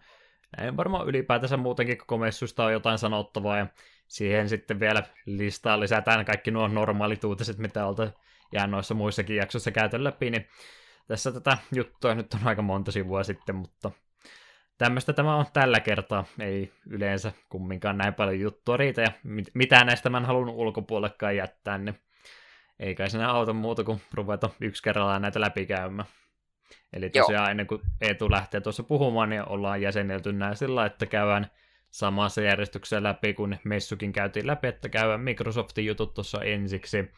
Pleikkarin sitten PC-puolta yksi mainita, vaikka heillä ei tainnut mitään ihan isompaa presentaatiota olla, muuta kuin se PC Gaming Show ja Nintendo-jutut sitten viimeisenä. Sen jälkeen käyn kaikki, mitkä ei tuolla messuja aikana tapahtunut. Kuulostaa fiksulta suunnitelmalta. Kyllä. Lähdetäänkö tästä pyörimään? Anna mennä se isoin, isoin uutinen siellä alkuun, mikä sitten taas ei meidän juttuihin liity, mutta kun uusista laitteista on kyse, niin ei näitä voi varmaan välistäkään jättää. Jep. Eli Xboxin seuraava versio, tai niin poispäin, tuleva konsoli on, joka tunnettiin alun perin nimellä Project Scorpio, on nyt Xbox One X. Sanon heti alkuun niitä todella typerä nimi. Öö, ja maailmanlainen julkaisu tapahtuu marraskuun 7. päivä tänä vuonna, ja hintaa laitteelle löytyy tällä hetkellä 499. Siitä tulee löytymään 4K-tuki, ja sillä pyörii sitten kaikki aiempien Xbox One-pelien, joka sillä pyörii kaikki aiemmat Xbox One-pelit, ja pelin kehittäjä annetaan mahdollisuus lisätä peleilleen päivitykset, jotka hyödyntää uuden laitteen tehoja, mutta tähän ei pakoteta, eli käytännössä sama kuin PlayStation 4 Pro. Hmm. Ja tehostaa huolimatta, se konsoli on itse melkoisen pieni, se on itse pienempi kuin Xbox Onein aikaisemmat mallit. Ja tämä henkilökohtaisesti tämä uutinen ei minua sinällään liikuta, kun ei, Xbox ei vieläkään minua houkuttele. Mutta tärkeä uutinen kumminkin. Me ei näitä Kyllä isojen julkaisijoiden laitteita ihan joka päivä kummiskaan tapahdu, ja tuommoisia alustoja kumminkin, millä sitten pääsee jonkin verran ainakin vanhempiakin pelejä käymään läpi, niin siinä, siinäkin mielessä kumminkin ihan aiheellista täällä meidänkin podcastissa tästä puhua. Eli et ole vielä ennakkovarannut uutta Xboxia. Xboxille nyt on vieläkin vähän sama tilanne, että sen yksinoikeuspelit on sellaisia, mitkä minua pahemmin kiinnostaa. Hmm. Mutta toisaalta jos jossain kohtaa yhtäkkiä rupeakin tipahtelemaan boksille paljon niitä, mitä me haluaisin, niin kyllä me sitten varmaan ennemmin tuon just tämän X ostan. Että jos uuden konsolin kyytiin hyppää, niin me kuitenkin haluan mielellään se uusimman sillä hetkellä ulkona olevan version. Joo, en ole, en ole kyllä myöskään itse tuota tilannut, että vähän oli silloin vähän sieltä Xboxin puolta takaisin pleikkarille silloin aikaisemmin siirryin ja niin tosiaan sillä tarvetta on molemmille ollut ja vaikka tässä nyt paljon tehoja lisää luvataankin, siitäkin huolimatta sama tilanne edelleen, että vaikka tuo nyt alkuperäistä pleikkarin elosta kyykyttääkin 100 nolla, niin siitä huolimatta niin ei mulla kahdelle näistä käyttöä. Jälleen kerran en nyt halua sitä PC Masterista enempää puhua, mutta nykyinen PC on edelleenkin tehokkaampi kuin tuo tuleva Xbox, niin siinäkään mielessä mitään pakottavaa tarvetta ei tehojensa puolesta tuota ostaa, mutta myönnettäkö, että jos kiinnostus oli aika lähellä nollaa Xboxia kohtaa ennen tätä, niin kyllä se nyt aika paljon nousi tämän jäljiltä. Että nyt se oli jopa 10 prosenttia. 10 prosenttia, että en pidä silkkana mahdottomuutena, että joskus Xboxinkin konsolin hommaisin, varsinkin kun puhutaan noista parista seuraavasta uutisesta, mutta ihan mahdollista, että tuo jonain päivänä tulee vielä mukaan poimittua, mutta ei se nyt tosiaan tuo marraskuun seitsemäs päivä ainakaan se vielä, milloin mä tuota tuu hommaamaan. Että, että, että, en tiedä mikä se sitten se selitys tulee olematta. Mä itse asiassa tuossa en maininnutkaan alkuhöpyneiden kanssa, mutta mä tuolla porukoiden päässä jemmannut noita mun valtaosaa vanhemmista peleistä, ja mä nyt nappasin kaikki Xboxin pelit siis itsensä mukaan niin viime kerralta, että en tiedä, jos pakko vanhoja rockbändiä innostuu pelaamaan, niin saa ainakin DLC siirrettyä uudelle laitteelle siitä. Lystistä maksaa sen 500 dollaria ehkä. Enpä tiedä. Mutta tota, ehkä se isompi kysymys on, että nyt tosiaan Pleikkari on päivittänyt nelosen Pro-malliin ja Xbox päivittää Oneinsa tuohon Xbox One X-malliin, niin mitä mieltä sä nyt ylipäätänsä oot tästä, että ei tosiaan kokonaan uutta konsolisukupolvea, mutta vähän niin kuin periaatteessa kummiskin on. Että no, onko mielestä... tämä parempi vai huonompi systeemi? No omalta kohdalta se on musta vähän turhaa, koska minulle se on ihan yksi ja sama, että mun Pleikka 4 on Pleikka 4 Pro, en niin paljon silleen kiinnitä huomiota. Mutta se on toisaalta siinä mielessä hyvä, että en ole varma, onko tämä Xboxin kanssa nyt sama, mutta ainakin Pleikka 4 Pron siinä on just se, että sille ei tule omia eksklusiivisia pelejä. Et kaikki mm. pelit, mitkä tukee Prota, niin toimii myös tavallisella Pleikka 4. Meillä on varmaan sitten Xboxilla se Xn kanssa sama homma. On joo, että ei tosiaan tule mitään semmoista peliä, mikä toimii vaan tuolla uusimmalla. Joo, se on siinä mielessä hyvä, että sillä, ne, jotka haluaa sitä uusinta uutta, niin ne sitä saa, mutta sitten me, jotka ei olla valmiita jatkuvasti päivittämään konsoleita, niin me ei jäädä mistään paitsi. Et asiakaskuntaa ei, ole ja, ei jaeta kahtia. Et omalta kohdalta ehkä vähän turhaa, mutta minusta on parempi vaihtoehto kuin ne työntää nyt jo ulos uusi sukupolvi, kun minun mielestä vielä ei ole niin kuin, tarvetta kokonaan uudelle konsolisukupolvelle. No, okay, ei we... ainakaan noin peruskäyttäjän kannalta, tai ainoahan se, tai isompi selitys on ollut just tuo VR-puoli, että kun noin alkuperäiset mallit ei ollut tarpeeksi tehokkaita niihin, niin se nyt se on se myyntipuhe ollut, että pystyy niitäkin pelaamaan. Jep. Jotain meinasit sanoa.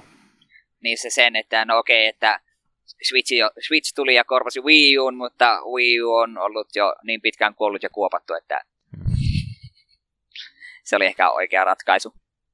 Se tosiaan sitä pelin kehityspuolta, että niin kauan se tosiaan, jos se paperilla kuulostaa yhtä hyvältä kuin mitä on lupailtu tosiaan, että ei kaikki noi pelit toimii kaikkien mallien kanssa, mutta mennään viisi vuotta eteenpäin tästä näin, mikä mahtaa olla tilanne, kuinka korkealla prioriteeteissa se on se alkuperäisen Xbox One malli optimointi, että siellä voi sitten tulla vähän semmoista yskähtelevämpää versiota. Niin, se on tietysti sitten totta. Mutta en ainakaan vielä sitä uskalla tehdä. Aika moni asiakas vetää sitä hernet nenänsä. Että meidät, näin, meidät tällä tavalla hyljättiin. Hmm. Niin. Tosiaan onhan se iso muutos, kun on totuttu aina ennen siihen, että noin laitteet tulee about viiden vuodelta, niin nythän se on se sykli sitten pisentynyt viimeisten laitteiden kanssa, mutta yleensä kumminkin tulee sitten se kokonaan, kokonaan uusi alusta ja kaikki vanha ei sitten enää toimikaan, niin kyllä mä siinä mielessä on tämän systeemin kannalta toisen se mun mielestä ihan utopistinen, utopistisen hyvä versio, jos tosiaan tulisi vaan jatkuvasti päivitettyjä versioita ja aina ne kaikki, kaikki vanhatkin sitten toimii, mutta jossakin kohtaa varmaan tulee se raja, että to, tokkopa nyt 20 vuoden päästä olla enää Xbox One XXX versiota menemässä, jolla toimii edelleenkin ne vanhat tota, pelit sieltä täältä vuosikymmeneltä, mutta tiedän nyt sitten, voi olla, että tämä on se tuleva systeemi, että meille tulee se yksi laite, josta tehdään pari iteraatiota ja sitten tulee joskus hamassa tulevaisuudessa vasta sitten kokonaan uusi laite. Että onhan se nyt tosiaan meidän kannalta, kun me ollaan tämmöisiä hörhöjä, jotka enemmän noita vanhempiakin pelejä pelailee, niin ihan mukava sitten, että pystyy tosiaan venyttämään noiden laitteiden kestoikää ja pystyy niille niitä vanhempiakin pelejä pelaamaan. Eikä tosiaan sitä, että heitetään, no eihän me nyt heitetä pelejä roskiin, mutta että tulee uusi pleikkari ja sitten ei vanhat enää toimikaan ja kysytään, että voisiko saada jotain, jotain tukea näille vanhemmille peleille ja sitten joku toimitusjohtaja sanoo, että kukaan näitä vanhoja pelejä enää haluaa pelata. Terveisiä tosiaan sille yhdelle Sonin päättäjälle, joka tämä lausunnon oli silloin viime jaksonkin ehtinyt jo sanomaan. Mutta niin kauan kuin tosiaan homma toimii ja pelit pelittää kaikilla versioilla, niin ei, ei mulla mitään ongelmaa tätä systeemiä vastaan ole. Että moneltahan mä sitä argumenttia kuullut, että kun ei, ei se ole kuluttajan kannalta kiva, kun sit tuntuu siltä, että mulla on se vanha versio, että se ei ole kiva, että olisi aina kiva, kun konsolit on, on se yksi versio vaan, niin tuntuu, että on se paras versio, mutta mä en nyt oikein voi tätä allekirjoittaa, kun muutenkin PC-puolella enemmän pelannut, niin on aina se fiilis, että kun sä sen uuden koneen ostat, niin se on sitten puolen vuoden päästä ja periaatteessa jo vanhaa mallia, mutta ei se mua ikinä haitannut, että ei se huonone kumminkaan vuosien saatossa, että pelit vaan paranee. Jep, ja sitten jos tuntuu siltä, että mi- nyt minulla nyt tuli uusi versio, mikä, minkä takia minulla on nyt huonompi, niin sitten se vika on kyllä sun oma, omassa korvien välissä hmm. enemmänkin. Joo, ei teknologiatuotteeseen voi sijoittaa sillä tavalla, että ne vanhenee kumminkin automaattisesti, että ei sitä voi estää. Mutta ihan mielenkiintoista katsotaan, mitä kaikkea jännää tuleva Xbox-laite pystyy tekemään. Itse asiassa se pystyy tekemään tämmöistä juttua kuin mikä meillä tässä seuraava uutinen olikin.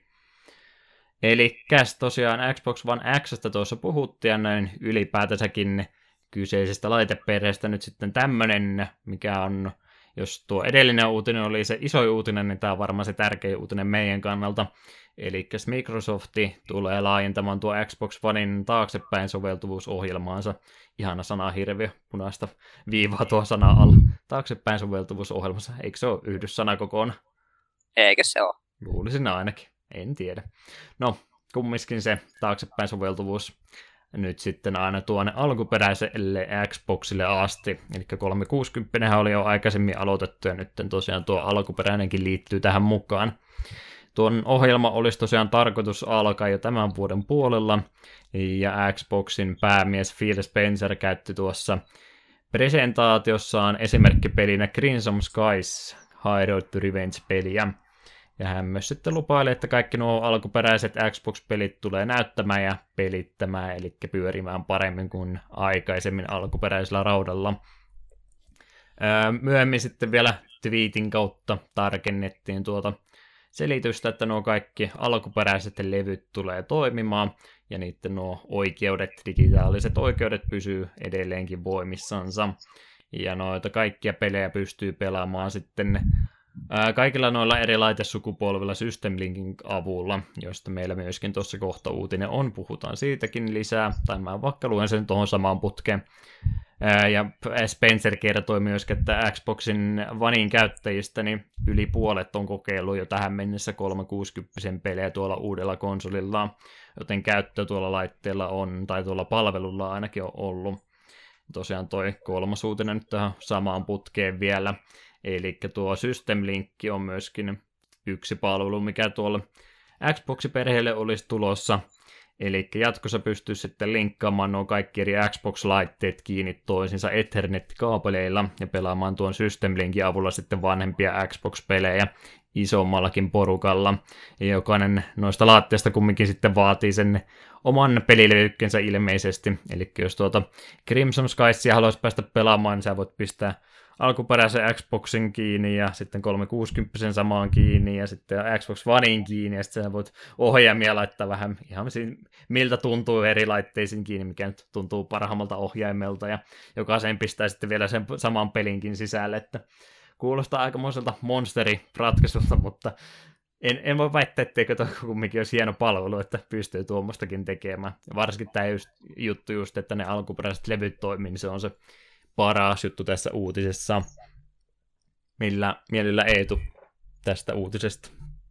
No, taaksepäin soveltuvuus on todella todella hyvä asia, mitä ei nykykonsolit kunnioita tarpeeksi paljon, niin on kiva, että Xboxi edes siihen ottaa nyt tällä tavalla kantaa.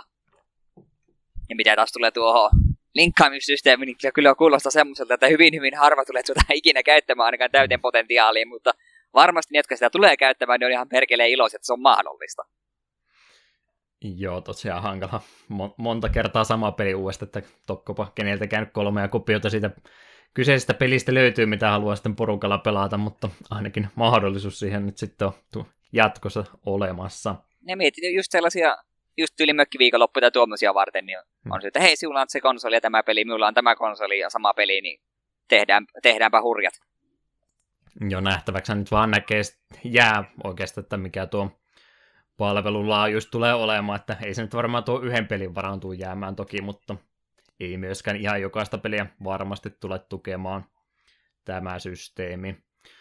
Jos jotain ainakin, niin tämä nyt ainakin nostaa mun mielenkiintoa lisää noiden alkuperäistä Xbox-peliä suhteita. että nyt jos niitä kirpparilla tulee vastaan, niin en mä niitä nyt enää automaattisesti jätä välistä, että nyt niitä voisi jopa vähän hieman ostellakin.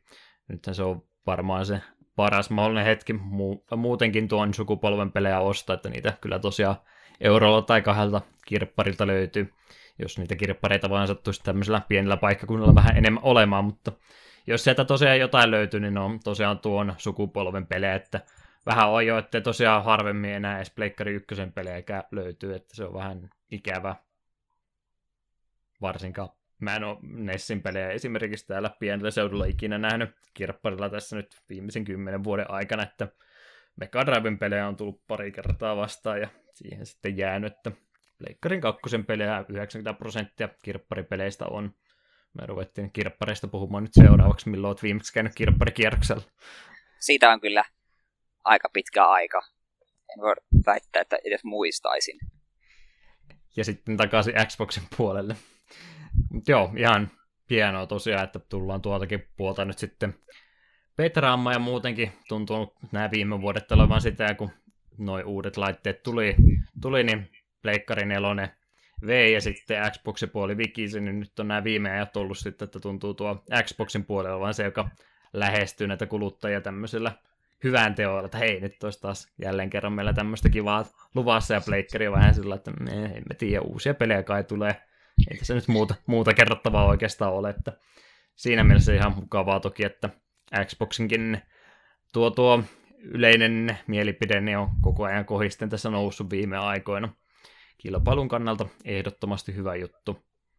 Eh, ehkä ne tu- tuli siihen lopputulokseen, että hei, että eikö se Xbox Oneinkaan ollut just sitä, että sen, sen pitää olla alun perin koko ajan verkossa ja käytetyt pelit ei toimi. Mm. Niin sitten vieläkin paikkaa sitä, että älkää enää muistelko sitä, katsokaa miten kivoja me ollaan. Paljon on menty siitä ajasta eteenpäin. Joo, jos ei muuta ainakaan, niin nyt täytyy ruveta varmaan vähän Xboxin pelejä katselemaan tarkemmin, että se on ollut se laite, mitä mä en ole sen paremmin tutkinut, niin voisi vaikka tässä podcastin jälkeen vähän pistäkin listaa oikein, että mitäs kaikkea jännää yksi oikeuspeliä Xboxille aikana on tullut, että jos niitä kyseisiä pelejä haluaa kokoelmansa kerätä, niin se olisi varmaan, no se on ehkä jo mennytkin se paras mahdollinen hetki, mutta nyt on, jos haluaa tosiaan vielä ruveta kokoelmaa kartuttamaan, niin kannattaa varmaan nyt pistää korvan taakse välittömästi ennen kuin ne sitten rupeaa nousemaan taas ylöspäin. Muuton noin ylipäätänsä tuossa Xbox Onein taaksepäin soveltuvuudesta ei varmaan tarvinnut sanoa, eikö siinä ollut jo aika hyvin. Joo, eiköhän.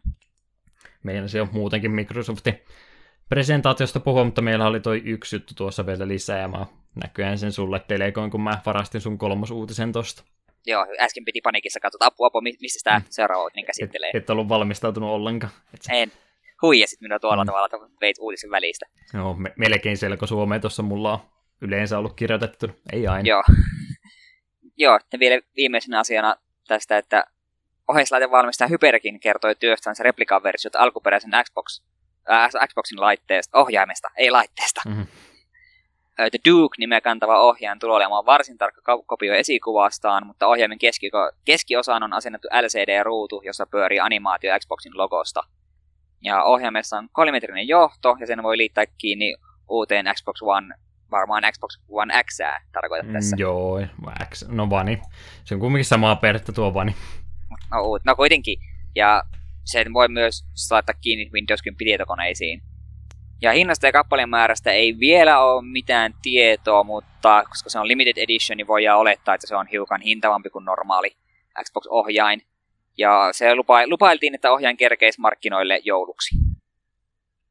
Joo, tota, ollaan nyt tästä nyt äskenkin puhuttiin Xboxista ja muutenkin aikaisemmin, mutta tosiaan se ohjain, se on varmaan se eka asia, mikä ainakin itselle tulee alkuperäistä Xboxista mieleen. Onko sä sitä pitänyt kädessä koska? Joo, lukioaikaisella kaverilla oli tuo, tuo Xbox, niin siellä Haloa ja Dead or Alive tuli pelailtua.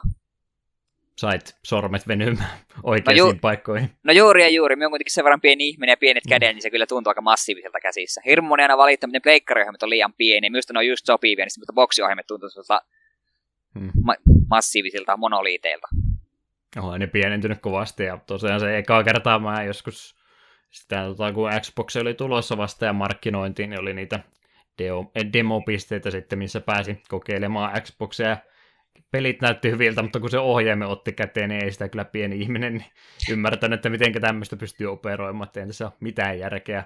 Kumminkin Pleikkarin DualShockit on ollut jo siinä vaiheessa yli 5, 6, 7 vuotta vanhoja, niin kumminkin olisi voinut tota vähän mallia sieltä ottaa, että miten tuo ergonominen puoli pitäisi ohjaajan suunnittelussa ottaa huomioon, mutta kaikesta huolimatta se ensimmäinen Xboxin ohjaaja oli kyllä semmoinen hirmuinen möhkö. Mut, niin, niin. En nyt sitten tiedä, en, ei ole varmaan välttämättä niin hirveästi kädet kasvanut sen jälkeen, mutta ehkä se nyt pikkasen paremmin käteen sopii kuin mitä se silloin aikanaan pienille, pienelle pojalle toimi, mutta olihan se se ehdottomasti, minkä takia ei ikinä tehnyt Xboxia mielikään hommata, jos ajattelee, että tämmöisellä ohjaimella joutuu elämään, niin siinä mielessä tosiaan ei jäänyt harmittamaan kyseinen, kyseinen asia, mutta nyt on ainakin sitten mahdollisuus elää nuo päivät uudestaan tuon, tuon version kanssa. Mulla on täällä niin hirveä kasa näitä 360 ohjelmia pöydälläkin tällä hetkellä, että ei mulla varmaan tuolle Dukelle hirveästi käyttöä ole, mutta kiva, että joku näitä vittiin valmista. Kyllä siellä varmasti joku, joku yksi henkilö ainakin, jolla on hirveät nostalgia-fiilikset, että vihdoin viimein se tulee se oike- ainoa oikea ohjain takaisin. Tuota vähän ihmettelin, että keskiosa sitä ohjainta kuitenkin laitettu LCD-ruut, jossa se animaatiosta Xboxin logosta, niin oliko tämä ihan välttämättömyys? Oli, kun oli. Akun kesto oli ja iso, niin täytyy se johonkin tuhlot. Vähän ihmeä se ohjaan siinä missä oli, kun siinä oli ne, öö, mitä nyt Pleikkarillakin noin neljä peruspainiketta, niin siinä oli se yksi rivi vielä lisää. Se oli valkoinen ja musta painiketta, en muista hyödynnettiinkö niitä edes mutta aina sekoittaa päätä, on ne kolme, kolmas rivi siellä lisääkin, että vähän sama juttu on Genesiksen ohjaimen kanssa. Eikö siinäkin ole? Ei siinä, kun siinä on vain kolme. Joo. Mihinkään mä nyt sekoota. No on niitä muitakin ohjaimia ollut, missä on tosiaan kolme kahden riviä tai kaksi kolme riviä, että ei nuo enää yleisiä systeemejä nykyään ole, että sen verran standardisoitunut ohjaimet jo. Mä muistan vaan just, tuli tuosta vielä ohjelmista mieleen noista mustavalkoisista napista. Eniten minua silloin just lukioaikana, kun silloin kotona löytyi vain Pleikkari 2, jolla lähinnä tuli pelattua. Niin aina kun Haloa pelattiin ja ruudulla lukee, että paina X, niin minä painan väärää nappia, koska. Pleikkarin X ei ole sama asia kuin Xboxin X. Nyt myös on oppinut sisäistämään, koska kuitenkin 3DS taitaa olla samalla tavalla kuin Boxilla. Vai mm. meneekö nyt siinäkin eri tavalla? Menee, ne on just sillain pyöräytetty toisinpäin. Se on se ongelma justi, että kun... Ä... Okei, eli toisaalta ä... ikinä oppimaan pelaamaan Xboxilla. Ple- Pleikkari X on eri paikassa, Nintendo X on eri paikassa ja Xbox X on eri paikassa, että laittaa ne sillä tota, neljä rinnakkain, niin Pleikkarilla on alhaalla X, sitten tota, Xboxilla on vasemmalla ja Nintendolla taitaa olla se ylinpainikin X. Joo, niin on. Joo. Eli enää vaatii se neljäs valmistaja, joka laittaa sen sinne oikealle, niin sitten on oikein kunnon sekametelisoppa kyseessä. Joo. Se on jotenkin, siis vaikka Nintendo, Nintendo konsoleillakin tulee paljon nykyään pelailtua, niin silti aina kun näkee, että painaa X, niin ensimmäinen reaktio on painaa mm. siitä, missä on pleikkari ohjaamissa. Sitten pistetty jonkun vanhan japanipelin tota, pyörimään, kun niillä oli X-ympyrä eri tavalla, niin ah, e- entistä apua. enemmän menee pääsekaisin. Tiedätkö, mistä se johtuu? No. Koska ympyrä on kyllä ja X on ei. Niin japanilaiset ajatteli sen niinpä. Mutta se on kyllä ihan looginen ajattelutapa. Se on, mutta parempi se mun mielestä on näin, miten länsimaissa se saati. Joo, pitää vaihtaa X, X ja ympyrän paikka pleikkariohjaimessa. Joo, tota, sä olit jonkin verran niitä omiakin muistinpanoja kyseisestä messusta pistänyt, mutta mä oletan, että sulla ei varmaan Microsoftista se enempää. En tiedä, onko sulla Ei yhtään mitään. Ei yhtään mitään. Koska... Ei jäänyt mitään uutta peliä Mikkisoftan puolelta mieleen. Joo, ei, koska ei mulla kuitenkaan ole suunnitelmissa boksin ostamista, niin meni vähän ohituksella. Siellä, siellä oli se joku merirosvopeli, mikä vähän Joo. oli silleen, mutta sekin on just taas semmoinen, että se vaatii sen, että se pitäisi se kaveriporukka niin pelata. Se vaatii se myös sen konsolin, mä... ja sitten tarvitsisi sillä kaveripo- kaveriporukan, kielellä löytyisi myös se konsoli että peli, niin tuskin tulee ikinä pelaamaan, mutta voisi joskus vaikka tästä striimiä jotain sitä katsoa, että se siinä mielessä kiinnostaa. Mm. Se on ehdottomasti myöskin, mikä mun piti ensimmäisenä nostaa esille, eli sehän just se Sea of Thieves, mistä me mainittiin, kun meillä oli se Rare-jakso Donkey Kong 64 kanssa. Silloin mä mainitsin, että se on se Sea of Thieves, se Raren peli, mitä ne on nyt pitkään tehnyt, ja sen piti jo tänä vuonna tullakin, mutta se nyt venähti sinne ensi vuoden puolelle. Ja se on ollut ehdottomasti se yksi semmoinen peli, mitä mä oon ottanut innolla, että pääsis, pääsis pelailemaan, ja no en mä tiedä, onko tästä sulle iloa, mutta kyllähän sitä tosiaan PC-versiokin on tulossa, ettei se tosiaan mikään Xbox yksi oikeuspeli ole. En tiedä, onko Pleikkari-versioitakin, mutta nuo kaksi nyt ainakin mieleen tulee. Että... Jos se on Rare, niin en usko, että Pleikkarille tulee, koska Microsoft haluaa varmaan pitää Raren aisoissa. Niin onhan se edelleenkin heidän alaisuudessa. Joo, no se on ainakin semmoinen peli, minkä mä tuun ostaan. Siitä on ollut aikaisemminkin tuttujen kanssa puhetta, niin voi olla kyllä semmoinen peli, että se jää kahden illan jutuksi, mutta siitä huolimatta ihan hauska konsepti. Ja voi olla, että ne on hyvin hauskat kaksi iltaa. Mm. Ei se tosiaan tarvi koko vuotta kestä. Jep, ostat Ei. sen, niin sitten tuut seuraavan podcastin puhut, kun merirosvukkoa ja... Et tosiaan Anthemia tai mitään semmoista ollut kiinnostunut alkuunkaan. Se oli jotain Destinin tyylistä ja vastaavaa, että sitten siellä oli hirveästi just niitä 4K-päivityksiä näytettiin ja muuta, mutta eipä itsellekään sen enempää siitä mieleen jäänyt. Myönnittäkö, että mä siis koko E3 noita juttuja katsonut, mä olin aina sen puoli tuntia myöhässä, mä yleensä näin sen jälkimmäisen puoliskon, mutta lähinnä tuota netin puolta sitten tiivistelmät luin mieluummin, ei tarvinnut Jep. koko viikon loppuun katsella. Jep, miekin oikeastaan niin kaikki uutiset luin, mitä tuli tasaisin väliajo, että mitä on tullut, että emme livenä katsonut niistä mitään. Joo, sitten varmaan voin sinne pleikkarin puolelle hypätä seuraavaksi. Yksi juttu, minkä mä sieltä halusin tähän meidän podcastia varten ottaa, oli tuo Shadow of the Colossuksen remake-versio. Eli Pleikkari 2 peli kyseessä ja siitä nyt sitten olisi työ alla remake Pleikkari neloselle. Kyseisestä pelistä tähän julkaistiin se HD-versio Pleikkari kolmoselle jo 2011 vuonna, mutta nyt sitten olisi koko peli työstetty alusta alkaen uusiksi. Tuon tulevan version tullaan päivittämään tuo kontrollimekaniikka uusiksi, mutta luvattiin myös, että se vanha tuttu kankia versio, mikä siinä alkuperässä oli, niin jos, jos sitä jää kaipaamaan, niin kyllä sekin siitä versiosta tulee löytymään. Sisältö tulee kumminkin olemaan tismalleen sama kuin siinä alkuperäisessä julkaisussa, joten ne kehitysvaiheissa leikkauspöydälle jääneet kolossukset ei tule tähän peliin myöskään pääsemään julkaisuajan kohta 2018 annettiin tuolle, eli tuo lafka kumminkin kyseessä, niin varmaan 2025 on sitten se todennäköinen vuosi, milloin se saattaa tulla ulos. Ehkä se menee nyt vähän helpommin, kun saa tehdä vanhan peli uudestaan. Oletan, että ei nyt ainakaan montaa vuotta voi myöhästyä. Joo, tosiaan iso peli. Oliko sä pelannut se jo aikanaan silloin Pleikkari 2? Pleikkari 2 en, mutta me olin Pleikka 3 ostin joskus sen, missä tuli sekä Iko että Shadow of the Colossus. Mm. Silloin pelailin molemmat. Mitä mieltä yle, yleensäkin tuosta pelistä? Kyllä meistä kovasti tykkäsin. Muista sitä on, se oli semmoinen kokemus, kyllä semmoista jokaisen pelaajan kannattaisi kokeilla, kun se on niin jotenkin jokainen taistelu Kolossia vastaan oli jotenkin semmoinen eeppinen ja hieno. Ja sitten se, että kun se peli ei työntänyt sinne mitään turhaa ylimääräistä, se oli, että menee, tapa Kolossi, nauti maisemista siinä matkan varrella me itse tykkäsin tosi paljon. Itse tämä ehkä vähän minusta hassua, että tässä tehdään kokonainen remake, kun Pleikka 3 kuitenkin löytyi se HD-versio, niin mm. en usko, että tulen ainakaan julkaisussa ostamaan. Että kenties sitten kun halpenee, niin iskee joku fiilistä. Voisimme pelata Shadow of the uudelleen läpi, niin kenties sitten ollaan parilla kympillä voin poimia. Ei ole sellaista pakottavaa tarvetta tähän hankkimiseen. Löytyy Pleikka 3, niin se riittää minulle.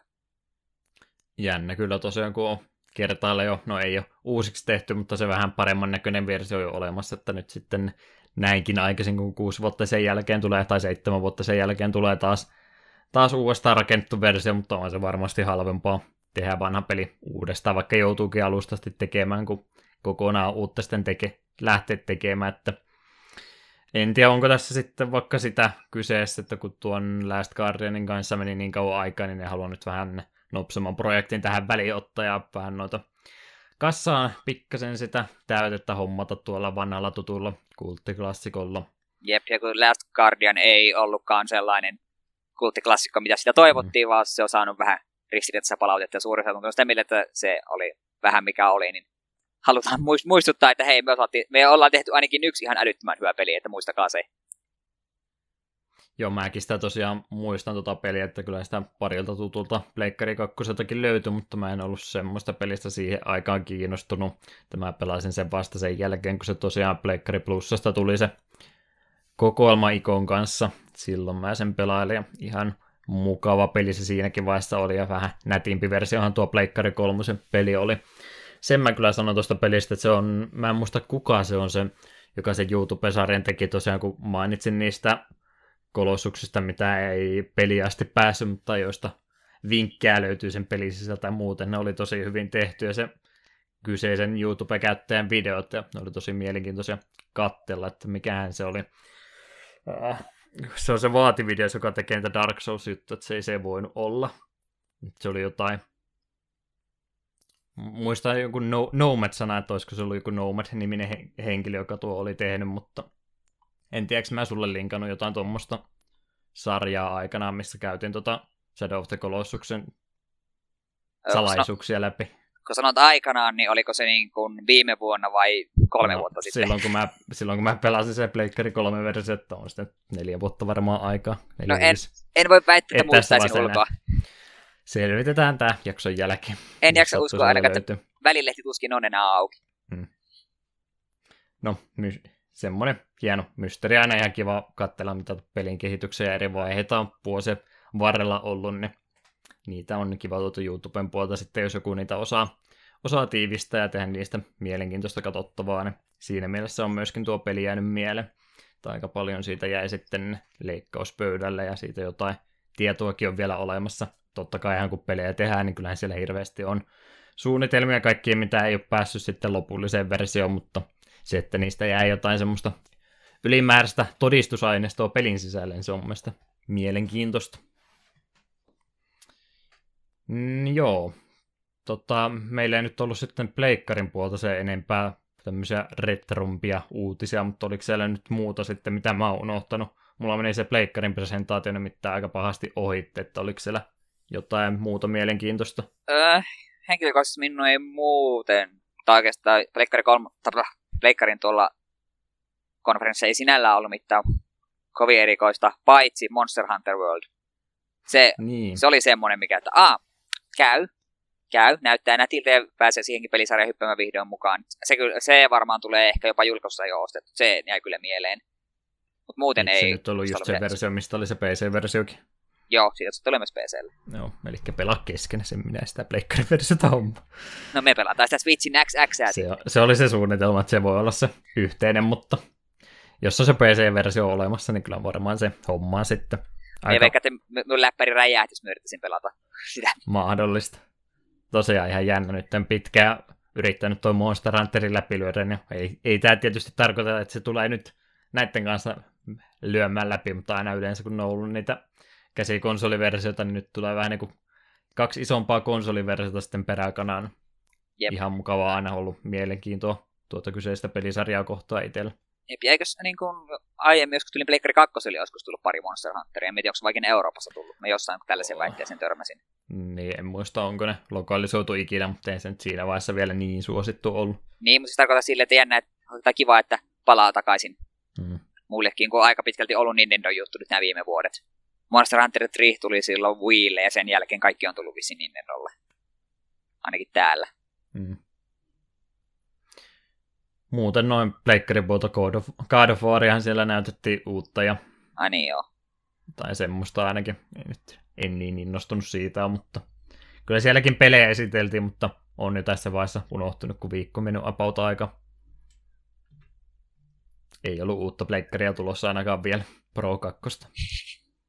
Se on sitten jännä, kun joka on ikinen vuosi uusi laiteversio, niin toivottavasti nyt siihen ei sen tämmöinen. Joo, ei ehkä siihen tarvitse mitään on pelin kehittäjille paino, niin kun pitäisi ruveta tehdä peli, mikä toimii kymmenellä eli versiolla.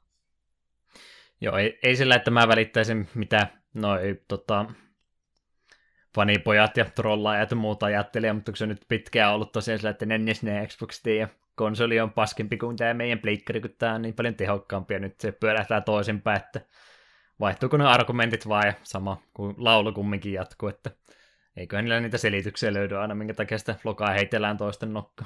Joo, ei, ei. No, no, kon- konsolisodat on... Äh. Pelatkaa millä haluatte, anta- ja antakaa muiden pelata millä ne haluaa. Eikö me voida kaikki olla vain ystäviä? Ei se on niin simppeli. En minä muista ainakaan silloin pentuna, kun meillä oli Mega Drive ja Nessi, ja sitten ka- jo parilla kaverilla oli Super Nintendo, niin ei meillä ikinä ollut minkäänlaista niin kuin, kinaa siitä, että kenellä on parempi konsoli. Joo, ei niin pienenä ainakaan ollut, että kyllä teini-ikäisenä oli pikkasen justin tota, noin Plekkari 1 aikana ollut, kun ei kenelläkään ollut 64 tai Saturnia, siinä sitä ei ollut, mutta mä nyt muistan Plekkari 2 kanssa jotkut tuli sillä, että no on tämä Xbox parempi, on tämä Gamecube parempi, mutta se nyt sitä on teini-aikaa ollut, että menee varmaan sen piikki. Niin, muuten nyt ei varmaan Pleikkari puolta sitten muuta jäänyt, ei ainakaan mulle jäänyt mitään mieleen uusia pelejä hirveästi, mutta se ei ole meidän podcastin aihe, niin ei niistä puhuta se enempää. Jep, voi se olla, että joku, joku niistä, mitä julkistettiin, niin on semmoinen, miten jompikumpi tulee meistä pelaamaan paljonkin ja puhuu sitten myöhemmin. Hmm. Tällä hetkellä ei ole. Joo, hypätäänkö me sitten seuraavaan? Joo, PC-puolen juttu. Joo, messuilla PC Gaming Showssa ilmoitettiin, että Age of Empires-pelisarjan ensimmäisestä osasta on tekeillä remasteroitu versio Age of Empires Definite Edition, joka tulee sisältää uudistettu grafiikkaa aina 4K-tarkkuuteen asti, uudistettua pelimekaniikkaa, eri zoomaustarkkuuksia ja päivitetyn musiikkiraidan. Ja julkaisun pitäisi tapahtua vielä tämän vuoden puolella. Pelin beta-vaiheeseen voi jo nyt ilmoittautua Age of Empiresin sivuilla. Ja Age of Empires-pelisarjahan viettää tänä syksynä 20-vuotissynttäreitään. Tämä oli musta aika jännä. Hmm. Eikö tätä mukaan tehty aikaisemmin uudesta? Age of Empires 2 on se HD-versio, mikä muuta itseltäkin löytyy, mutta ykkösestä ei minusta ole. Se kakkonen on se kaikkien rakastama. Se y- ykkönen on vähän se, että me itsekään sitä kovin paljon pelannut. Mutta varmaan sillekin on uskolliset faninsa. Ja onhan oli ihan kiva, että varmasti moni oli silloin, kun tuo kakkosen HD tuli, niin moni oli vähän silleen, että entäs se ykkönen, niin nyt nekin, saa, nekin ihmiset saa pelinsä. Ihan kiva. Jännä, että noin päin kummiskin. On se varmaan ollut sitten, että jos kakkosen uusi versio pärjää, niin sitten vasta sen jälkeen päätetty, että voi ykkösestäkin tehdä. Jep. En tiedä, tuunko ikinä hankkimaan, mutta kuten sanoin, niin Age of Empires 2 mä oon pelannut enemmän ja sitten sitä kohtaan on enemmän nostalgioita ja se tosiaan Steamin puolelta löytyy, jonka me kaikki DLCkin jopa ostanut, vaikka me joku muutaman kerran tullut pelattua kaveritten kanssa netissä. Hmm. Ne on ihan kelpo pelejä. Että... Mitenkä siulla oot sieltä ovi, tai sitten sanoit Star... mennyt, että Jep, muistin, että Starcraft sanoit, että et ole pahemmin RTS pelannut. Ei ole tullut tosiaan Command Conquerit ainoastaan. Ja jostain kumman syystä Caesar 3 jäänyt mieleen, että siinä on mun RTS-puoli oikeastaan kokonansa. Se, mitä mä katsoin tuon videon traileria ja kommentit oli, joka toinen oli, jes, tätä on odotettu, ja joka toinen oli, että ei tämä Age of Empires 4 dislike. Kyllä se uudelle Age of Empiresille edelleenkin tuntuisi kysyntää oleva, että varmaan sekin joskus sitten aikana se tulee. Se voi olla, etenkin jos tämäkin nyt saa taas paljon suosiota alle, niin toteavat, että ehkä, tämä, ehkä, ehkä tällä pelisarjalla on vielä sen verran nimellä painoa, että voidaan tehdä vielä seuraava osa. Hmm. PC-puolta nyt ei sen enempää meillä tässä nyt ole. En mä edes muuta juttuja sieltä kuullutkaan kuin kattelu, mutta ei toi E3 tosiaan PC-peli tapahtuma sinänsä ole, että jonkin verran tuoteesittelyä ja semmoista siellä tapahtuu sitten sivustriimeissä tai aina muilla väliajoilla, mutta itse pelejähän tuolla ei PC-puolessa enempää julkaista. Joten sekin selittää, minkä takia meillä ei siitä se enempää juttua ole. Mutta Nintendollahan oli vaikka mitä juttu. Ei välttämättä sitä vanhempaa päätä niin hirveästi uutta kyllä kummiskin, ja otetaan se yksi vanhempi juttu. Ei tunnu nyt ole harmissaan, kun tämä juttu meni mulle, mutta tällään kävi tällä kertaa. No, me hehkutan, Eli... sitä, hehkutan sitä sitten, kun olet puhunut. Sopii kyllä. Eli Game Boy Advancelle julkaistu Mario-roolipeli nimeltä Mario and Luigi Superstar Saga olisi nyt saamassa uutta versiota 3DS-laitteelle. Alkuperäinen versio julkaistiin jo vuonna 2003, joten ikää tuolle pelille on kertynyt jo 14 vuotta. Graafisen päivityksen lisäksi pakettiin sisältyy myös uusi Bowser's Minions-sivukampanja, josta pitäisi löytyä reilusti lisätekemistä kuulemma ihan useammaksi tunniksikin, eli ihan kunnon lisäjuttu siihen olisi nyt tulossa. Julkaisupäivämääräkin siinä samalla kerrottiin, eli 6. lokakuuta 2017. Öö, en ole itse koskenut tuohon, mutta Eetu oli tästä aika innoissa. Joo, reaktioni oli, että tänne heti, ottakaa minun rahani aivan sama, tänne, tänne, heti, heti, heti, mm. heti nyt. Me emulaattorilla aikoinaan pelannut Superstar Sagaan ja rakastuin siihen välittömästi. Ja sen jälkeen on sitten DSL ja 3DSL ostanutkin suurimman osan sitten jatkoa siitä. Ja Paper Jam Brosia en ole vielä hankkinut, kaikki muut itse asiassa löytyy. Ja monta kertaa on huokaillutkin sitä, että voi että kun mulla Superstar Saga ei löydy aitona hyllystä, niin nyt saa se edes jossain muodossa, niin olen todella todella innoissani tästä. Etenkin kun nyt just kaksi nämä viimeiset Mario Luigi Dream Team Bros ja Paper Jam Bros on saanut vähän silleen, että mä, ne, ne itse niistä Dream Teaminkin pelasin, niin oli ihan kiva, mutta ei niin kuin ihan niin maailmaan mullistava ollut kuin vaikka Bowser's Inside Story. Niin nyt, nyt että sitten ei turhaa yritetä lypsää enää uusia, ei välttämättä niin toimivia ideoita, vaan annetaan meille remake siitä alkuperäisestä, niin yes, ehdottomasti kaksi peukaloa minulta ja hmm. peli tänne ja heti. Olen innoissani ja tulen, va- tulen ostamaan heti julkaisussa ja pelaamaan heti. Joo, tosiaan tota, Eikö noita Mario ja Luigi-pelejä joku puolen tusinaa tässä ole kumminkin öö, hetkinen. Tullut? Mä, just tää Superstar Saga, Partners in Time, Bowser's Inside Story, sitten, sitten oli se Dream Team Bros ja sitten Paper Jam. Eli viisi. Viisi ainakin. Joo. Se on kyllä itse mitä tästä pelisarjasta sanoa, että kun jos pointtina on se niin roolipeli, sulla on sekä Mario että Luigi, miksi ne ei ole vieläkään tehnyt sellaista Marion Luigia, missä sulla on vastassa Vario ja Valuigi? Mm. Se olisi niin itsestään selvää. Että jos jokainen pelattaviksi hahmoiksi tai va, niin vastus, joilla olisi yhteisiä just näitä kompohyökkäyksiä niin poispäin. Eli, se olisi täydellistä. Sen jos ne julk- tiedon julkaisee siitä, niin me ennakkotilaa se sillä samalla sekunnilla, vaikka sitä ei olisi mitään muuta kuin pelkkää hemmetti pelin nimi. Varjo ja valuukin muutenkin alikäytetty, ettei ne oikein on. Ihan päästä mihinkään muuta kuin noihin spin-off-peleihin, kartteihin niin, ja tämmöisiin vaan niin omaksi no, va- Varjollahan oli pari niitä Varjo Worldia ja Varjo Ländejä. oli kovasti ja ne oli vähän semmoista hähää Mario meillä onkin tämmöinen peli tällä kertaa vuorossa, että en tiedä sitten, en, en ole kuullut se enempää, mutta voisiko olla jotain kitkaa Nintendon sisällä, että ei, ei saa liikaa variota tässä esille nostaa, että kun se on tuommoinen paha hahmo, niin ei voi tehdä liikaa pelejä. Se on kyllä tosi harmi, koska kuitenkin, ne kuitenkin jokaisessa Mario Kartissa, Mario Partissa, niin Wario ja Luigi on molemmat niin vakiokamaa, että ei voisi kuvitella, että ne puuttus, niin olisi kiva, että ne, ne sais ihan kuin kunnonkin pelin itselleen. Se olisi tosi siistiä. Mut joo, onko no, sitten vaan tästä... tota, semmoinen, että tekee jotain tuommoista spin-off-peliä, että miksi laittaa Vario, jos siihen voi laittaa Mario ja se myy pari kertaa enemmän. Rahahan siinä varmasti myöskin puhuu. No mutta toisaalta nykyään pelkästään vain Luigilla on niin paljon faneja. Niin. niin aivan varmasti myös heti, jos tulisi vaan Luigin oma peli. Sitä ootellessa. En usko, Jotain... kyllä, en usko että Valuigi kyllä ikinä saisi omaa peliä, mutta Varjo ja Valuigi voisi hyvinkin saada. Ei se ole poissuljettu vaihtoehto. GameCubellahan on varmaan viimeinen Vario-peli ollut, että Joo. sitten oli niitä jotain WarioWare-pelejä, oliko ne DS vai Advance? WarioWarea löytyy myös Wii, se Smooth Moves, joka oli ihan hauska, sellainen partipeli. Okay. Ja itse asiassa Mario 64 DS-versiossa Wario oli pelattavana hahmona. Sitten se, sitä me itse asiassa silloin kanssa ihmettelin, kun on nyt Wii Ulle tuli muun muassa se Mario 3D Land. World. Land, Land. Niin, niin. Eikö World? En minä muista kummin päin, toinen 3 d on Wii Ulle. Siinä kun oli pelattavina hahmoina, kaikki oli erilaisia, oli just Mario, Luigi, sitten Toad ja Peach. Niin siinäkin oli silleen, Mario ja Luigi, ne olisivat niin täydellisiä. Mario vähän hitaampi, mutta vahvempi. Val- Valuigi voi tehdä jotain mielettömiä loikkia ja kenties juosta nopeammaksi pitkät jalat. Mm, miksi? Nintendo, te ette hyödynnä teidän hahmoja täydellisesti lähetät Miamotolle käsin kirjoitettua kirjettä, niin ehkä se sitten lähtee. Kirjoitat vaan semmoisella haparoivilla kirjaimilla ja laitat että e- Eetu kuusi vuotta, niin sitten se menee paljon paremmin läpi. Joo, oliko sä jotain tästä muuta sanomassa vai Nintendosta ylipäätänsä vai mitä? Öö, ei mulla tästä pelistä. Me tuun puhumaan tästä pelistä lisää sitten, kun se julkaisu on. Mm. Mutta mm. muuten mulla on kyllä sanottavaa Nintendosta. Joo. En, ei, ei olla jakamassa palkintoja tässä parhaasta presentaatiosta, mutta ainakin sillä mitä itsellekin jäi eniten mieleen, niin se oli just niitä Nintendon puolta. Mutta kerrohan nyt, mitä sulle siitä nyt jäi sillä.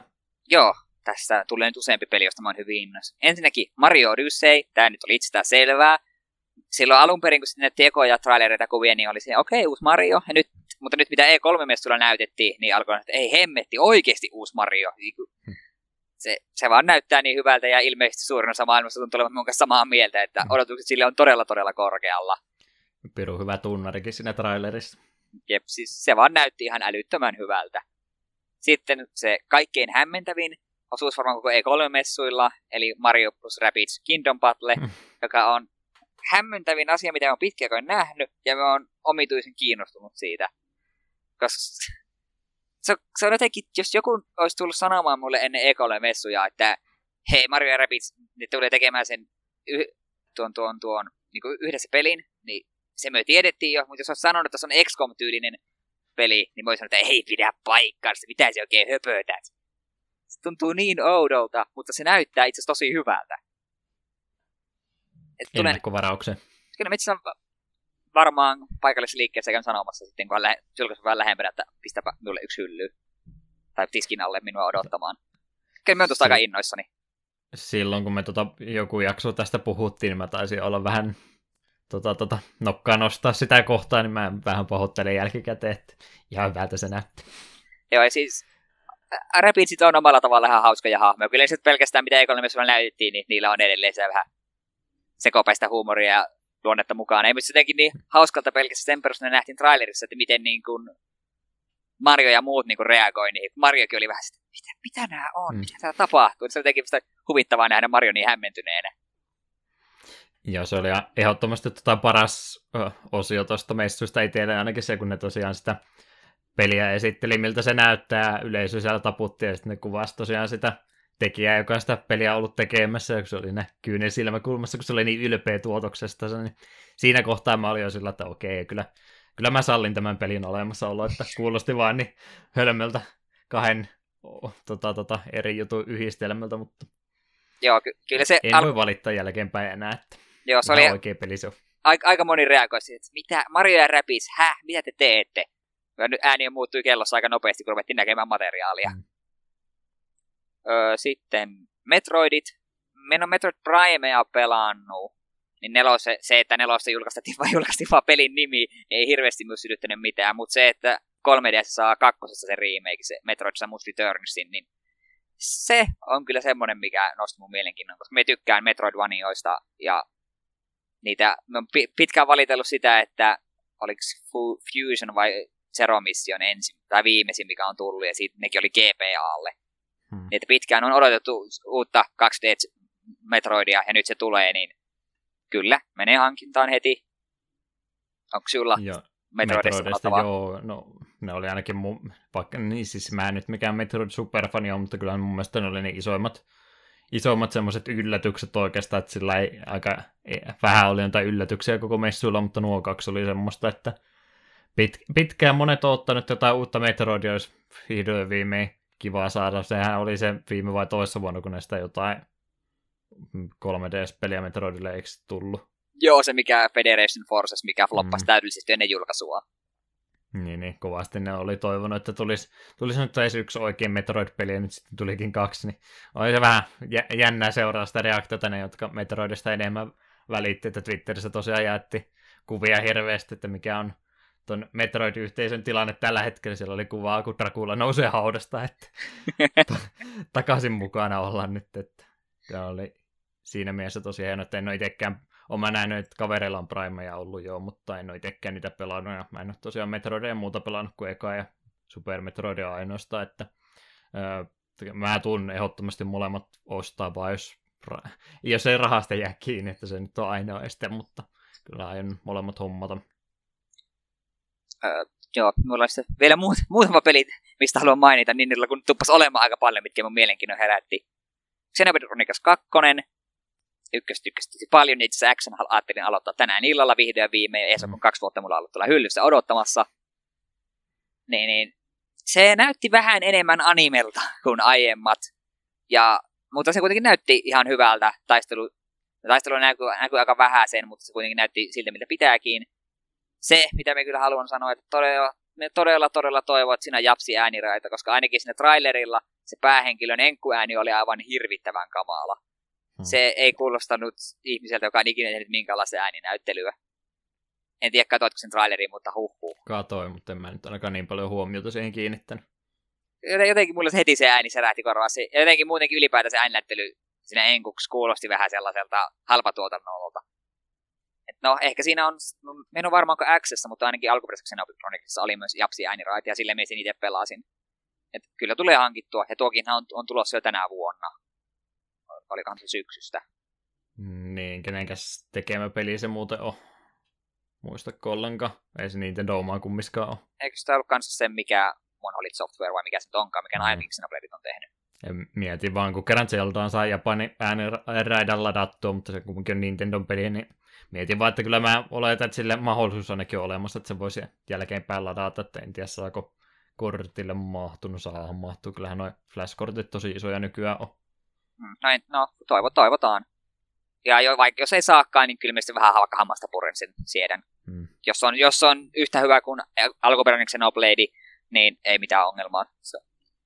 Sitten Kirpystä ja Joshista Kirby ja Yoshi molemmat saa omat pelinsä, mutta ne tulee vasta ensi vuonna. Niissä ei nähty kuin lyhyet trailerit ja nimetkin oli tällä hetkellä vaan Kirby ja Yoshi.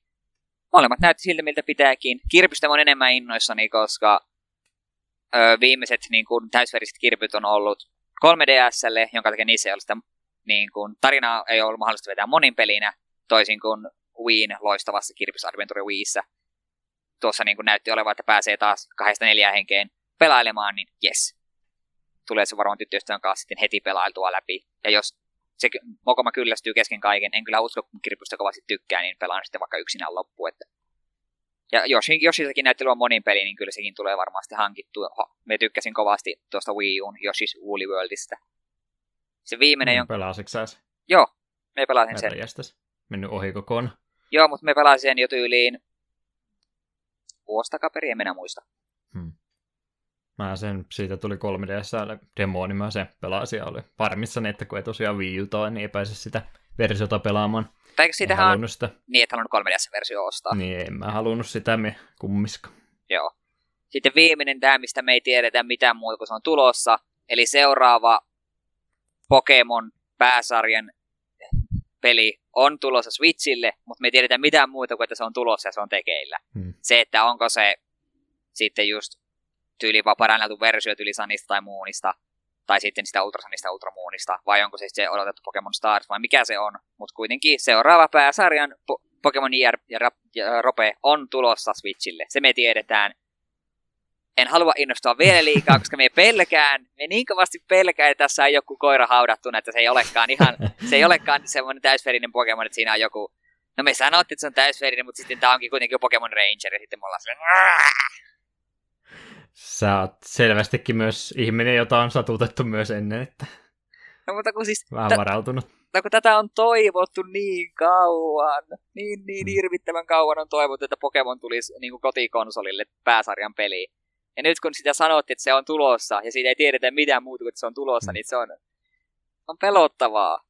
No olihan se eilen vai toisessa päivänä Eritsiltä oli sitä kysytty, kun se sanoi, että sinä tosiaan kerätään, pyydystetään, kuulutetaan, otellaan Pokemonia, että sen pohjalta ainakin vielä kaikki kuulostaisi olevan kunnossa, mutta tämä mitä tässä selitettiin, niin tämä voi edelleenkin olla, että sieltä tulee Pokemon Colosseum 2, että ka- kaikki nämä ainakin osiot, mitä hän sanoi, niin ne pätee myös Colosseumiin. Että niin, mutta kun ne kovasti sitä, siinä painot, että se on nimenomaan Pokemon Core mm. RPG, että se kuuluu, kuuluu siihen pääsarjaan. Niin. niin kaikki järjen mukaan sen pitäisi siis olla jotain, mitä ollaan totuttu näkemään DSL ja 3DSL.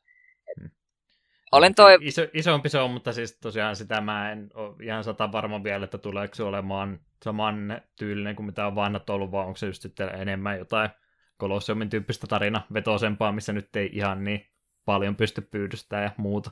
Niin, se, se on vielä kysymysmerkki, mutta olen, olen innoissani, mutta olen samalla hyvin, hyvin peloissani. Mien, mm. uska, mien anna itselleni lupaa innostua ennen kuin meillä on enemmän tietoa. Sitten kun, sitten kun siitä tuleekin jossain vaiheessa tulee eka traileri, missä näytetään, että se on oikeasti vai olkoon vaikka se Pokemon Star, sen jälkeen me rupeaa hyppimään ja huutamaan ja hehkutan sitä varmaan seuraavat 20 podcastia, kun ne saa sen käsiin ja pelaa sen läpi ja jatkan ne senkin jälkeen, koska sitä on odotettu niin kauan, mutta en vielä en anna itseni lupaa innostua liikaa. Pokemon Pinball Switch. Ah. Tässä voi pyydystää ja kouluttaa Pokemon. Ei, emme me valehdelle teille. Joo, mä, niin, en tiedä. se, se, oli niin mielenpohjoitus suuri, kun tosiaan tuli se, että Ultrasan ja muu niin tulee 3DSlle. Ja nyt, nyt sitten tämä näin seuraavaksi, että tuleeko siitäkin sitten jonkinlainen pettymys, että en tiedä. Kumminkin nyt sitten hyppää laitteelta eteenpäin, että voi olla, että saattaa vähän taukoa tulla väliin, että ehkä ensi vuonna vielä. Niin, jep. Mutta sitten, jos, jos sitten paljastuukin, että se on oikeasti jo ihan kokonaan uuden sukupolven Pokemon, ja sille, että kaikki tähdet menee juuri oikein kohdalleen, hmm. niin oi oi, Sitten, sitten, ollaan, sitten on asiat hyvin, mutta ei vielä, ei vielä. Yritän olla ajattelematta asiaa liikaa. Joo, en mä tosiaan oota, että sieltä mitään MMOta tulee, että todennäköisesti tulee olemaan jälleen kerran askel eteenpäin, että perusformaatti pysyy suht samana, mutta kumminkin modeelit nyt sitten aika paljon pystyy nätimmäksi tekemään. Se vitsi niin paljon tehokkaampi kuin tuo 3DS on. Että jos semmoinen tulee, niin se olisi mun mielestä ihan tarpeeksi. Jep. Ei, ku, ei kannata kuuta toivottaa valta. Jep. Mutta toisaalta tämä on looginen askel siinä mielessä, että kun kaikki Pokemon pääsarjan pelit on ollut käsikonsolilla, ja koska Switch on sekä käsikonsoli että kotikonsoli, niin tämä olisi tosi looginen paikka heittää sarja niin kuin Switchille. Hmm. Oliko sinulla jotain se... lisättävää vielä? Ei, sä sanoit kyllä jo ehdottomasti kaiken, mitä ei teilläkin mielessä ole, että se nyt kans tosiaan vielä mainittako, että kyllä ne näyttää vielä 3DSstä Aa, totta. pitävän huolen, että ei, ei tule tänä vuonna eikä vielä myöskään ensi vuonna kuolemaan pois, että jonkin aikaa sillä vielä ikää tulee tässä olemaan. Yllättävän, onhan se aika pitkä laitekin, pitkäikäinen laite, että kohta kymmentä vuotta taitaa lähestyä. Joo, ja kyllä hyvin on porskuttanut. Että en nyt tiedä, mitä mieltä siitä kannattaa olla. Voi vähän epäillä, ettei ne varmaan nyt ainakaan ihan lähitulevaisuudessa tule kumminkaan Switchille näitä 3DS-pelejä siirtämään, että se syys sitten niin hirveästi sen 3DS itse konsolien ja pelien myyntiä, että tukkopanee sitä ihan lähiaikoina tekemästä, ehkä joskus vuosikymmenen päästä sitten, kun ei enää uusista peleistä ole kyse, mutta ei se nyt mua haittaa ollenkaan, että 3DSlle edelleenkin käyttö on, tai ainakin niin mä selitän, kun mä vasta sen hiljattain ostin. Kyllä si- sille... Siinä missä mua ei haittaa, että ne ei siitä tule vielä ainakaan luopumaan. Jep. Itellä on vielä se, mm, ei uusi, mutta sitä edeltävä tämä Fire Emblem pelaamatta, ja nyt on se tulossa se Mario Luigi, niin ky- ja sitten se uusi Metroid, niin kyllä minä sille vielä pelailen, ei ole mitään hätää. Joka, tuossa mitä tosiaan luettelet, niin Metroideista on kiinnostunut, Pokemonin tulee ostaa, ja tässä muuta tuossa sanoit, että Xenoblade meni muuta ohi, mutta nyt varmasti jotain roolipelejä tulee hommattua Switchille, ja ei nyt Mario varmaan voi kukaan jättää ostamatta Switchille kummiskaan, niin voi olla vähän semmoinen fiilis, että pitäisikö tässä nyt sitten kaikki mahdollinen varata tässä kohtaa vielä, kun varaa, niin ehkäpä. No, paljon mielenkiintoista kyllä Switchillä ja niin no sekin nyt ylipäätänsä Switchistä tosiaan mainittako, että kun se Wii U jäljiltä oli ja sitten kun Switchia puhuttu, että minkälainen sitä tulee olemaan ja se on nyt julkaistu ollut tässä on se kolme nelisen kuukautta siitäkin on aikaa ja edelleenkin on niitä, jotka on että se tulee floppaamaan kumminkin, mutta kyllä nyt tässä rupeaa aika aika tota, varmasti voin jo veikata, että ei tule tapahtumaan samanlaista floppia Switchin kanssa enää. Jep. Ja al- alkuhan Switchillä oli sama ongelma, mitä kaikilla muillakin konsoleilla julkaisussa, että pelivalikoima on tosi pieni, mutta toisaalta mm. Switchillä oli Zelda, mikä, mikä kaikki halus. Sitten tuli Mario Kart, jonka kaikki halus. Nyt tuli ARMS, joka on nostattanut suosio, tai jotain kovasti mainostettu ja on myös on ihan hyviä arvioita. Splatoon 2 tulee ensi kuussa ja sitten muutenkin syksyllä kautta talvella tulee noita, mitä äs, äsken lueteltuja, niin kyllä mä sanoin, että Switchillä asiat näyttää aika hyvältä. Hmm. Hirveästi tosiaan pitkän pitkän aikaa oikeastaan aina niin. Voisiko jopa sanoa, että Nintendo 64 eteenpäin koko ajan oltu sillä, että kyllä se Nintendo varmaan kohta kuolla ja kupsahtaa. Ja välillä on tullut jotain menestystä, että on DS on myynyt hyviä, Wii on myynyt hyviä. Sitten taas vähän notkahtanut, että Wii ei niin hyvin myy. Ja 3DS alkukin oli aika aika semmoinen takkunen siinä, mutta nyt kyllä näyttää taas kerran siltä, että on semmoinen Nintendolla nousukausi tulossa, että 3DS myy edelleen hyviä.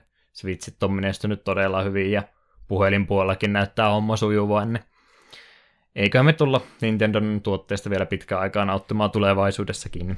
Jep. Mutta virtuaalikonsolista ei ollut mitään puhetta. No siitä varmaan oli se, aiemmin oli puhetta siitä, mm. Siitä, siitä online-palvelusta, niin varmaan se, jos virtuaalikonsole tulee ihan erillisenäänkin, niin se tulee varmaan samassa yhteydessä. Ja voi olla, että ne haluaa puhua siitä jossain kohtaa, varmaan lähempänä vuodenvaihetta ne haluaa puhua siitä vielä vähän tarkemmin. Hmm. Joo, tässä kohtaa normaalisti lopetettaisiin uutiset, mutta me ollaan valitettavasti vasta käyty pelkkä E3 juttu läpi ja meillä on kaikki muutkin tässä jäljellä.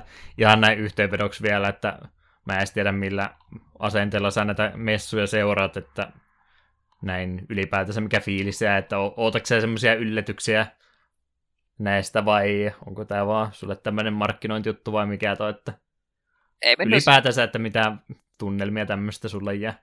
Ei, siis kun me itse en kovin fanaattisesti näitä sille seuraa. Sitä mukaan mm. vaikka tuon uutisen mitä tulee. Ja nyt me myönnän, että ennen alkaa oli vähän äh, no, onko, onko se nyt hirveästi väliä, sillä julkistetaan pelejä, mitkä on tekeillä, jotka tulee ehkä viiden vuoden päästä, mutta sitten kun nyt tulikin hirveän paljon tällaisia pelejä, mitkä on tulossa vielä tämän vuoden puolella ja mitkä vielä kiinnostaa, niin tälleen jälkifiilikset on aika hyvät. Hmm.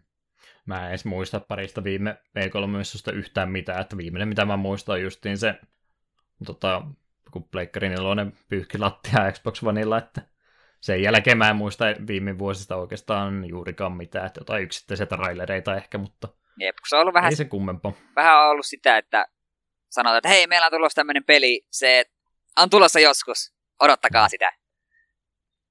Me tykkään Kyllä. enemmän, että konkreettisesti kerrottaisiin peleistä, mitkä on tulossa vielä just yli seuraavan puolen vuoden aikana tai ensi vuoden alkupuolella. Sitten jos tämä menee, että peli, mikä on nyt kehitteillä ja se tulee ehkä kolmen vuoden päästä, niin musta on turhaa vielä puhua siinä vaiheessa.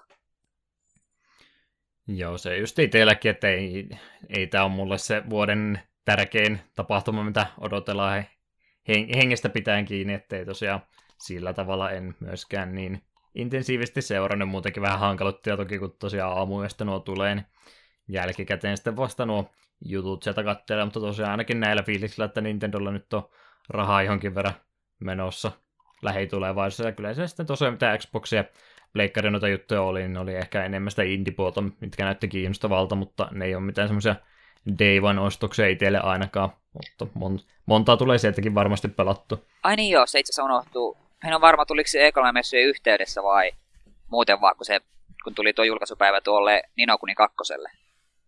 Niin, se on, se on se oma presentaatioosuus ja sitten on niitä semmoisia vähän sivujuttuja aina siinä välinä täytteenä, niin se taisi olla niiden joukossa se uutinen.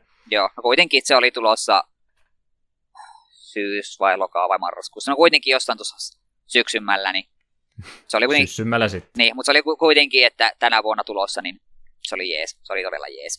Hmm. Ihan positiivinen fiilis ainakin testatusta, ja että ei mulla mitään odotuksia näitä kohtaa, niin en mä sillä tavalla ikinä pysty pettymäänkään, että yllätykset on aina toki mukavia, että niitä nyt ei niin hirveästi tullut muuta kuin Metroidit oikeastaan, että kaikki muu oli jo melkein etukäteen tiedettyäkin. Jep. Meillä, meillä kyllä lähtee silleen, että kun ei hirveitä odotuksia pistä, jos sitä rupeaa mm. ajattelemaan, no niin, nyt sille julkistetaan kaikki mahdolliset pää, tärkeät sarjat Nintendalla, niin sitten kun niitä ei tulekaan niitä kaikkien, sitten sitä ollaan niin pettyneitä, että ei tullutkaan yhtään mitään hyvää.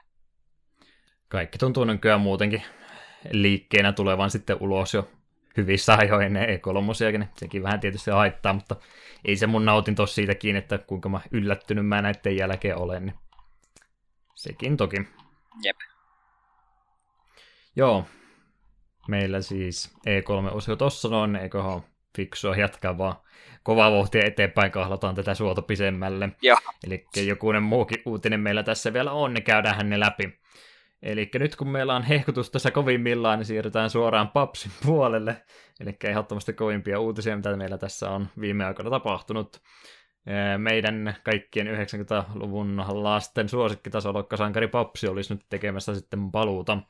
Ja Papsin mukana tuon puoleisesta olisi palaamassa myös tuotantoyhtiö Accolade, joka myytiin aikanaan Infogramesille.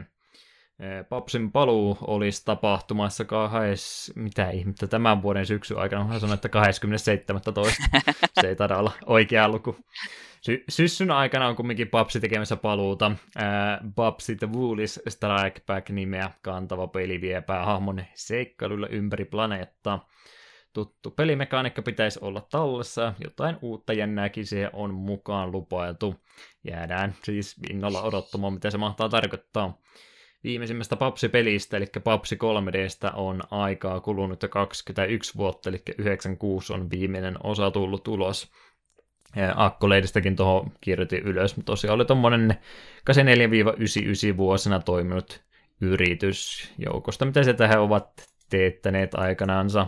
Star Controllia ei sano itselle mitään test driveja, sieltä oli jotain keskivaiheita pelisarjaa osia, ja tuon mä muistan Parkli Sadapan Slam pelin lähinnä siitä, että siitä on tullut se oma, oma kaiden versionsa, mikä sitten jo yhtään liity tuohon peliin, mutta on se indie-peli kumminkin, mikä lainaa aika paljon tuo ainakin nimeä.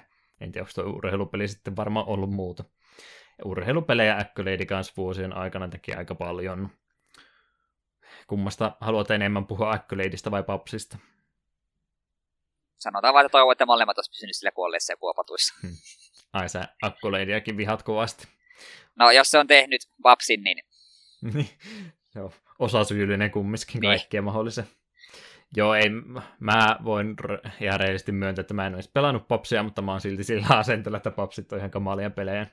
Ei ole kukaan väittänyt mulle vastaan ikinä, niin sen takia mä oon tässä mielipiteessä pysynyt tähän asti. Hirveästi tosiaan 90-luvulla tuli noita erilaisia maskottitasohyppelyitä, ja kuuleman mukaan popsi ei ollut sieltä paremmasta päästä, niin en tiedä tarviiko niitä kaikkia välttämättä takaisin tuoda. Ilmeisesti on joku ajatellut, että sillä vielä jotain arvoa tässä kohtaan ollut enpä tuosta mitään muuta kuin aneemisia reaktioita netin puoltakaan löytänyt, että joku yksi siellä varmaan läpällä sanoi, että hän oli innossaan tästä. En uskonut häntä. Joo, me on sen eka papsia vähän pelannut ja se oli aika kama, kamala kokemus.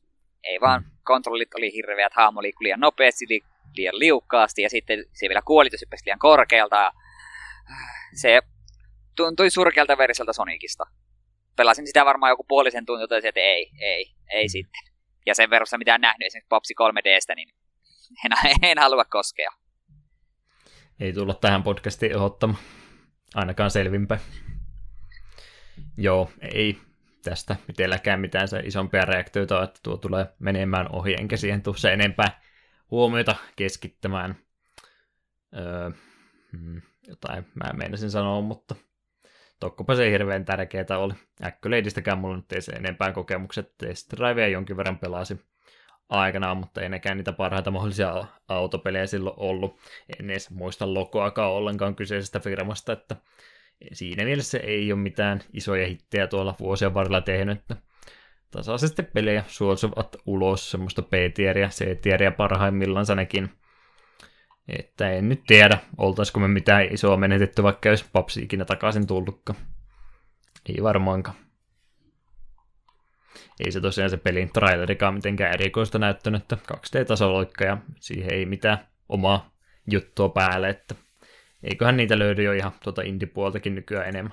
Jep, niitäkin tra- mi- trailerin katoin ja totesin vaan, että jaa, okei, okay, mihinkään ei olla muututtu se tasologista piti sanoa, oliko se Xboxin puolella presentaatiota, ne näytti jotain 3D-tasolokka, oliko Tailspin sen nimi, tai ei siis Tailspin, mutta Lucky, Lucky Tale oli sen nimi. Aa. Näetkö sä semmoista ollenkaan?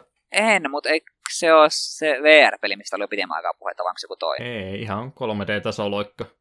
Aa. Siinä mielessä erikoinen uutinen, koska ei 3D-tasolokkia näin hirveästi tule. Muuta kuin tosiaan joukkoleilee nyt oli, mutta se oli joukkorahoitettu juttu tai ainakin Xboxille niin ihan kuin oma 3D-tasolokka olisi tulossa semmoisella äh, samoilla tutulla maskottigrafiikoilla, että se oli ihan mielenkiintoinen. En tiedä, vält- välttämättä sitä tarvitse pelata ikinä, mutta ihan hienoa, että jotain tuommoistakin vanhaa genreä vähän, vähän vielä viittitään uusia pelejä tehdä. Sä rupesit ilmeisesti googlettelemaan sitä. Joo, en muuta, niin on tämä mennyt jotenkin ohi. Hmm. Ha, no ihan kiva. Toivotaan, että se saa paremman vastaanoton kuin joka leilee. Se on saanut vähän kaksijakoisia hmm. palautteita me en ole ihan varma, että kumpia me haluaisin uskoa enemmän. Varmaan pitäisi itse pelata.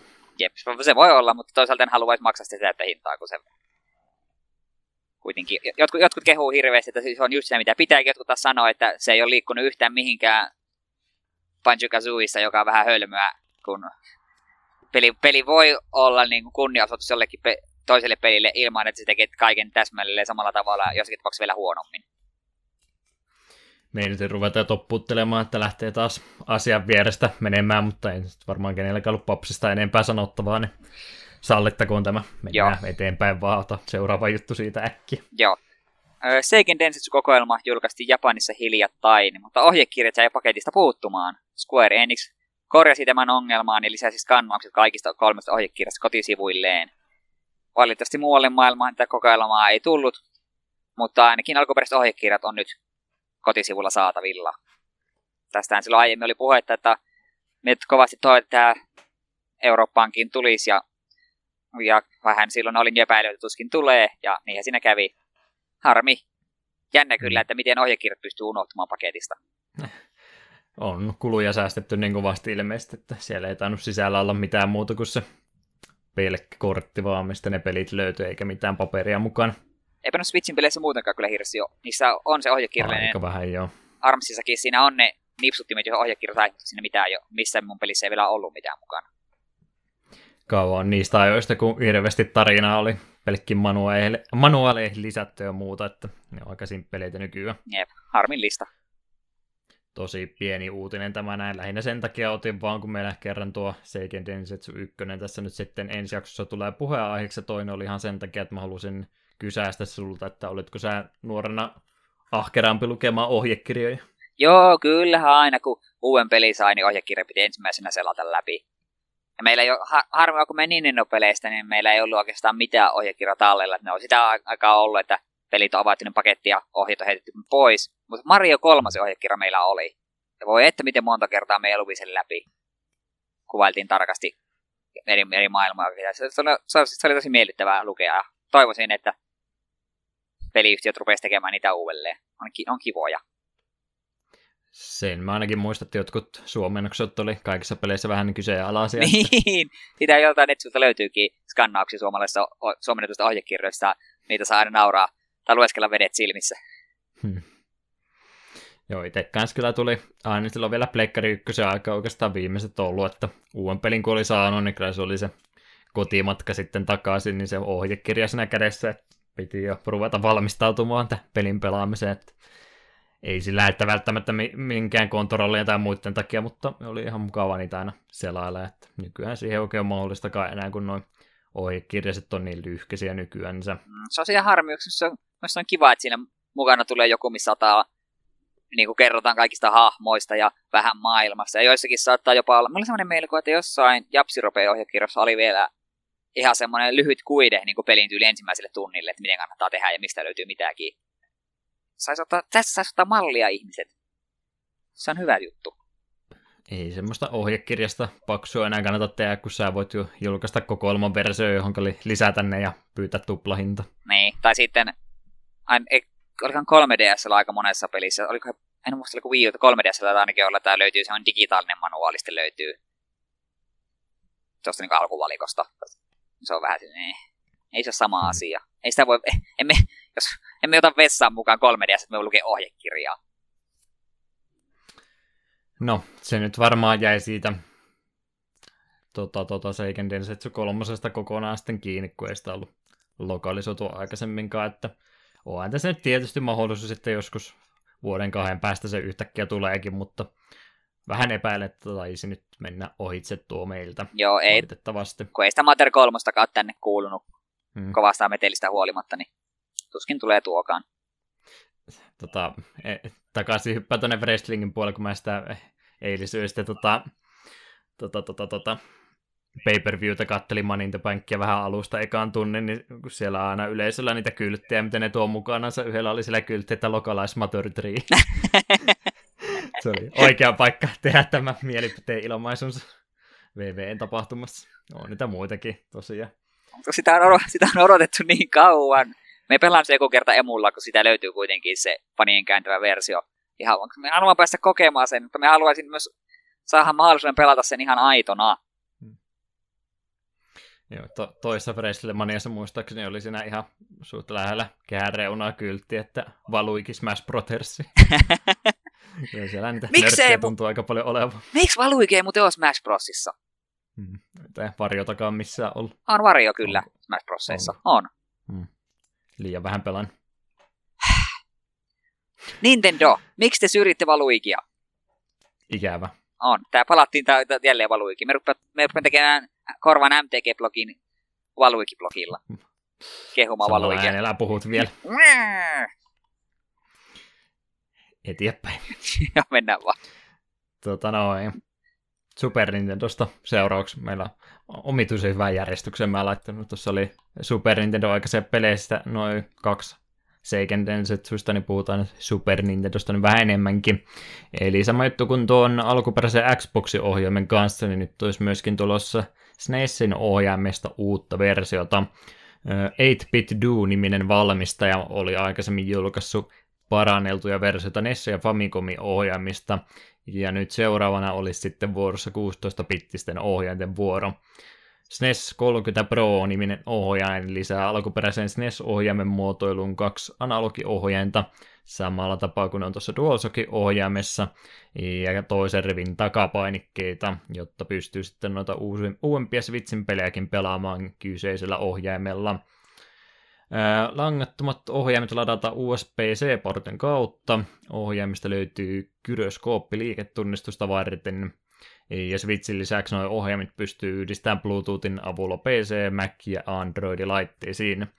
Hinnasta ei tässä vaiheessa vielä mainintaa ollut, mutta toivottavasti ainakaan hinta ei kovinkaan pahasti edes ylitä Pro-ohjainten hintoja, jotka on aika suolaisia.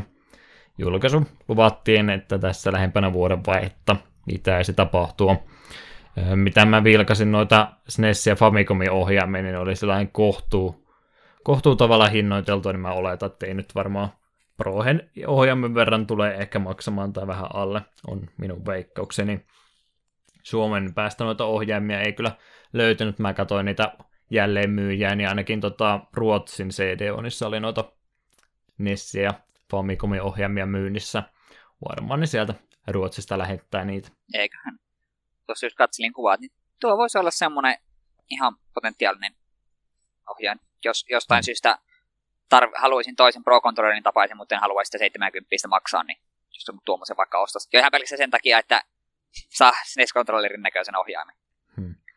Vähän levinneenhän näköinen se on, kun vertaa alkuperäiseen, kaiken, kaiken muun siihen samaan yhdistää, mutta kyllähän ainakin että SNES, ohjaa on ensimmäinen hyvä ohjaaja, mitä on tullut, että kaikki muu sitä ennen on ollut semmoista siedettävää kautta kamala.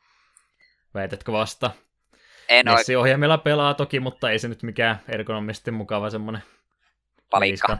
kulmi ole, niin ei se nyt satu kädessä, mutta kyllä SNESin ohjaaja on monta kertaa parempi. Joo, on kyllä samaa mieltä. Et silloin tota, kun vuosituhannen vaihteen jälkeen, kun rupesi emulaattoreihin vähän paremmin tutustumaan, niin mulla oli kova ikävä SNESin ohjaimen perään, kun saisi semmoisen liitettyä tietokoneeseen, mutta eipä tullut hommattua koska kyllä toi edelleenkin hyvä ohjaaja on tosiaan tuo alkuperäinenkin vanhoja tasoloikkeja, niitä ihan mielellään pelaisi sillä vieläkin ostoslistalle ilmeisesti joo. joskus. Joo, jossain vaiheessa joo. Ja, niin, lisää ohjaamia Switchille muutenkin tarvis. No, mulla itselläni on nyt vähän se tilanne, että kun on tuo Pro Controlleri ja sitten mulla on noita joikoneja neljä kappaletta yhteensä. Hmm. Ja itse asiassa meillä tuossa yksi kerta sittarissa olin, niin ostin sitten nuo Mario Kartia varten ne ratit. Kaksi. Meinaatko, että käyttöä on? No kyllä, Mario Kart tulee kuitenkin pelailtua jonkin verran ja jo ver- verrattuna siihen, että minkälaista on pelata pelkästään yksittäisellä joikonilla, niin kun sen tökkää tuohon rattiin, niin se on vähän isompi kädestä, niin se on mukavampi. Niin rupesin miettimään, että jos jossain vaiheessa tulee sen verran ihmisiä käymään, että Bombermaniin tarvii hirveästi pelaajia, niin tykkää joikonit ratteihin mieluummin. Se on, se on parempi kädessä kuin tuo pelkkä joikon, yksittäinen joikon. Sitä, millä me idea on. Ne. Eli se on se pelkkä irrallinen rattiosa siitä vaan. Joo. Mitä 20 maksoi paketti, missä on kaksi rattia sen mä tosiaan muistan vanhoilta Wipeoutin ajoilta, että oli aina niitä kavereita, jotka piti pleikkariohjata kädessä ja heilutteli niitä ees takaisin, että ne oli ilmeisesti vaan edellä aikaansa. en ole kyllä motion controlleja kokeillut vielä Mario Kartissakaan, enkä varmaan kokeilekaan. Mutta silti se tuntuu paremman ratti kädessä. Tuli testattua. Uskotaan. Täytyy itse ostaa joku viihunti rattipolin systeemin Mario Karttia varten. Time trialeita vetää hampaa tirvessä vaihekepin kanssa, että tulee oikein fiilis. Siitä on kyllä aika kovasti, kun mulla on viimeksi rätti, rätti ja polkimet ollut, että se on ollut Plekkari 2 aika. Ehkä joskus. Dirt Rallia olisi ihan kiva pelata semmoisen kanssa. Joo. Vielä jotain juttua meiltä löytyy. Joo. Vaikka tämä jut- osio tässä venähtääkin, mutta venähtäköön. Seuraavaksi puhutaan Atarista uusia Atarin logolla koristettuja laitteita olisi tarkoitus tulla tämän vuoden puolella useampikin kappale.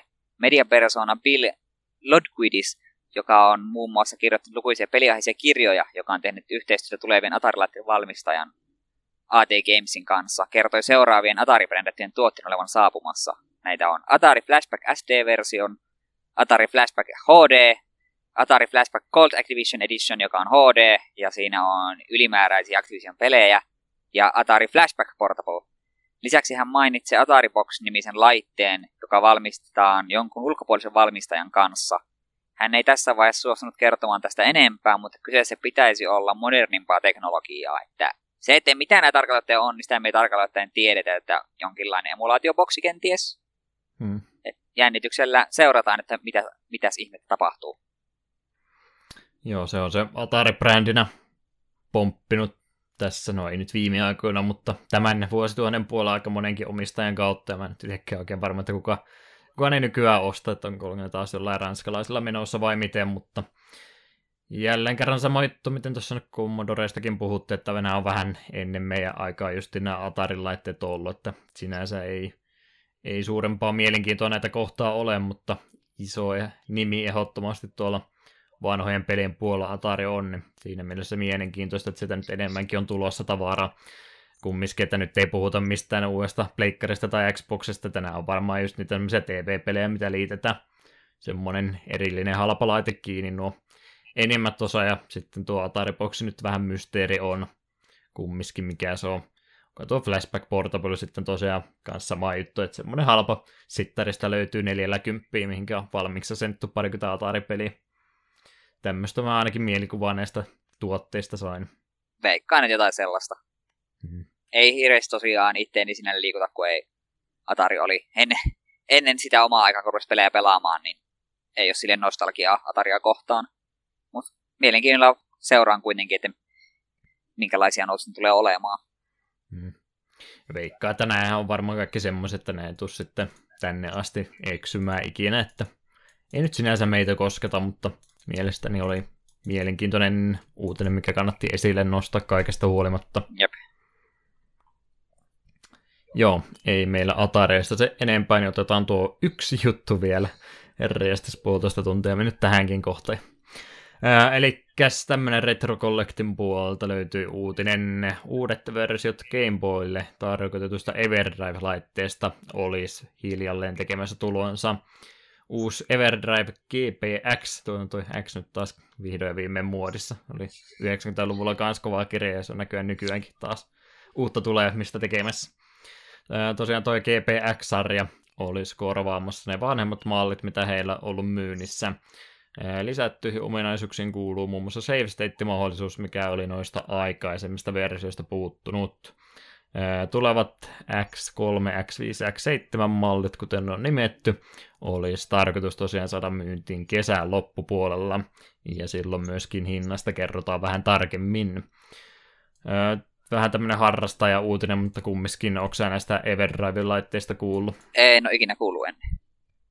Eli tämä on tommonen jenkki, jenkki pienen porukan, onkohan ihan autotallista toimiva yritys tai siitä vähän isompi versio, mutta ne on tosiaan Everdriveit semmoisia, ainakin valtaosa noista edellisistä tuotteista on semmoisia Flash-pohjaisia ratkaisuja ollut, eli on vaikka Nessille oma Everdrive, se on ihan semmoinen Nessin pelin näköinen juttu, mutta sä pystyt esiasentamaan kaikki pelit siihen, ja sitten sä voit iskeä sen kasetin Nessille sisään alkuperäiseen, se lukee sitten sen sillä tavalla, että sä pystyt pelaamaan ihan mitä tahansa pelejä, mitä sä oot siihen asentanut. Aa, aivan. Eli ne on semmosia tuotteita, ne on oikeastaan tehnyt kaikille ni, tota, Nintendo ja Sega vanhoille laitteille. Game Boy on ollut aikaisemminkin aikaisemmin ollut kanssa, mutta ne on tosiaan niitä vanhaa Flash-tyyppistä ratkaistuja. Mä, mä en nyt sitä teknistä puolta kirjoittanut, että minkä takia se ei ennen on onnistunut niissä vanhoissa noin save stateit ja muut, mutta nämä uudemmat, uudemmat mallit on nyt tehty vähän eri tavalla, että se onnistuu nyt sitten myöskin kanssa. Se tosiaan nämä ihan mielenkiintoisia tuotteita mä itsekin miettinyt, että olisi ihan kiva omistaa niitä. No vähän tämmöiselle satunnaispelaajalle siinä mielessä ikäviä sijoituksia, kun rupeat sitä Amerikasta tilaamaan, ja ne on jokainen aina yhdelle laitteelle pelkästään. No about sen sen per laite, että rupeat jo... Nessille voisi toki ostaa, mutta sitten jos rupeaisi Nessiä tekemään mieli, joutuu seuraava hommaa ja haluat sitten jotain Segaa pelata, niin on taas omat juttunsa, että siinä mielessä ei nyt välttämättä kaikkia mahdollista tarvitse ruveta hommaa, kun noita vähän fiksumpiakin, tai no en sano fiksumpia, mutta helpompiakin vaihtoehtoja on olemassa, mitkä välttämättä ei laillisia ole. No ei ne ole tietysti Everdrivellekään siirtäminen laillista, mutta siinä mielessä semmoinen harrastajavaihtoehto, että pystyy tosiaan niitä alkuperäisiä laitteita edelleenkin hyödyntämään. Ja itsekin mä oikeastaan kuulin, että ei näistä sillä tavalliset ihmiset hirveästi puhu, mutta kun tota speedruni skeneä on enemmän kattonut, niin aika moni speedruneja käyttää näitä Everdriveja hyväkseen sen takia, että ei tosiaan tarvi emulaattorilla har, tota, harjoitella niitä runneja, vaan sä pystyt suoraan Nessille pelaamaan niitä pelejä save statekin sitten hyödyntämään. Koska tuleehan siinä toki pikkasen aina ero, kun sä pelaat joltain uudelta tietokoneen ruudulta emulaattorilla peliä ja vertaa sitten CRTllä pelaat vanhaa peliä oikealta konsolilta, niin onhan siinä vähän sitä eroa toki. Jep. Vaikka se emulaatio on parantunut kovastikin, mutta ihan vain TV-teknologian kannalta, että CRTssä sitä viivettä ei juurikaan ole. Ihan mielenkiintoisia laitteita, mutta ei nyt ole tosiaan ihan ostoslistalla siellä yläpäässä, että mieluummin vaikka niitä upscalereita, jos joku mulle voisi ostaa ja muuta mukavaa sieltä väli, välistä, niin kapsurekardia vanhalle retrolaitteelle, niin en pistä pahaksi, jos joku haluaa semmoisia lähettää. Jaetaan yhteystiedot jakson lopussa. Oho, ja tämmönen megamittainen uutissegmentti, että ei oikeastaan ihan vieläkään ole loppu, koska nyt on vihdoin viime jotain romhackingin uutisiakin tuolta, tuossa viime aikoina tullut, niin Eetu voisi ne vielä kertoa, jos henki, henki kulkeva. Joo, kaksi käännöstä täällä olisi. Ensimmäinen Komo Kunarabi Renju, joka on japanilainen lautapeli Famicomille vuodelta 1923, julkaisu samana päivänä Mahjongin kanssa, ja se perustuu Komo, Komo Narabe-peliin, eli viiden suoraan. Hmm. Tämä ei varmaan tarvitse, peli. Tämä ei varmaan vaadi sen enempää esittelyä. No ei, joo. Toi versio tuosta viiden suorasta ilmeisesti sisältää jotain sääntömuutoksia, mutta en ruvennut tutkimaan asiaa sen enempää. power ja voit räjäyttää toisen nappulat pois. Jännitystä lisää. Sitten seuraavaksi olisi Ganbara Goemon Kaiden, Kieta Oukun Kiseru, joka tarkoittaa Ganbara Goemon Kaiden, The Missing Golden Pipe. Ja on roolipeli Famicomille vuodelta 1990 ja ottaa paljon vaikutteita Dragon Quest-pelisarjasta ja moni pitää kyseistä peliä yhtenä Famicomin parhaista roolipeleistä. Ja käännös on nyt 99 prosenttisesti valmis ja pelkästään lopputekstit on vielä kääntämättä ja ne lopputekstit on ilmeisesti myös Japanin versiossa varsin bugiset.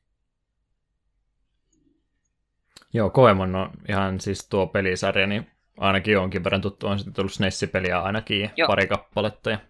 Joo, me on jonkun Koemonin pelannut SNESillä. En muista mikä se vaan oli. Hmm.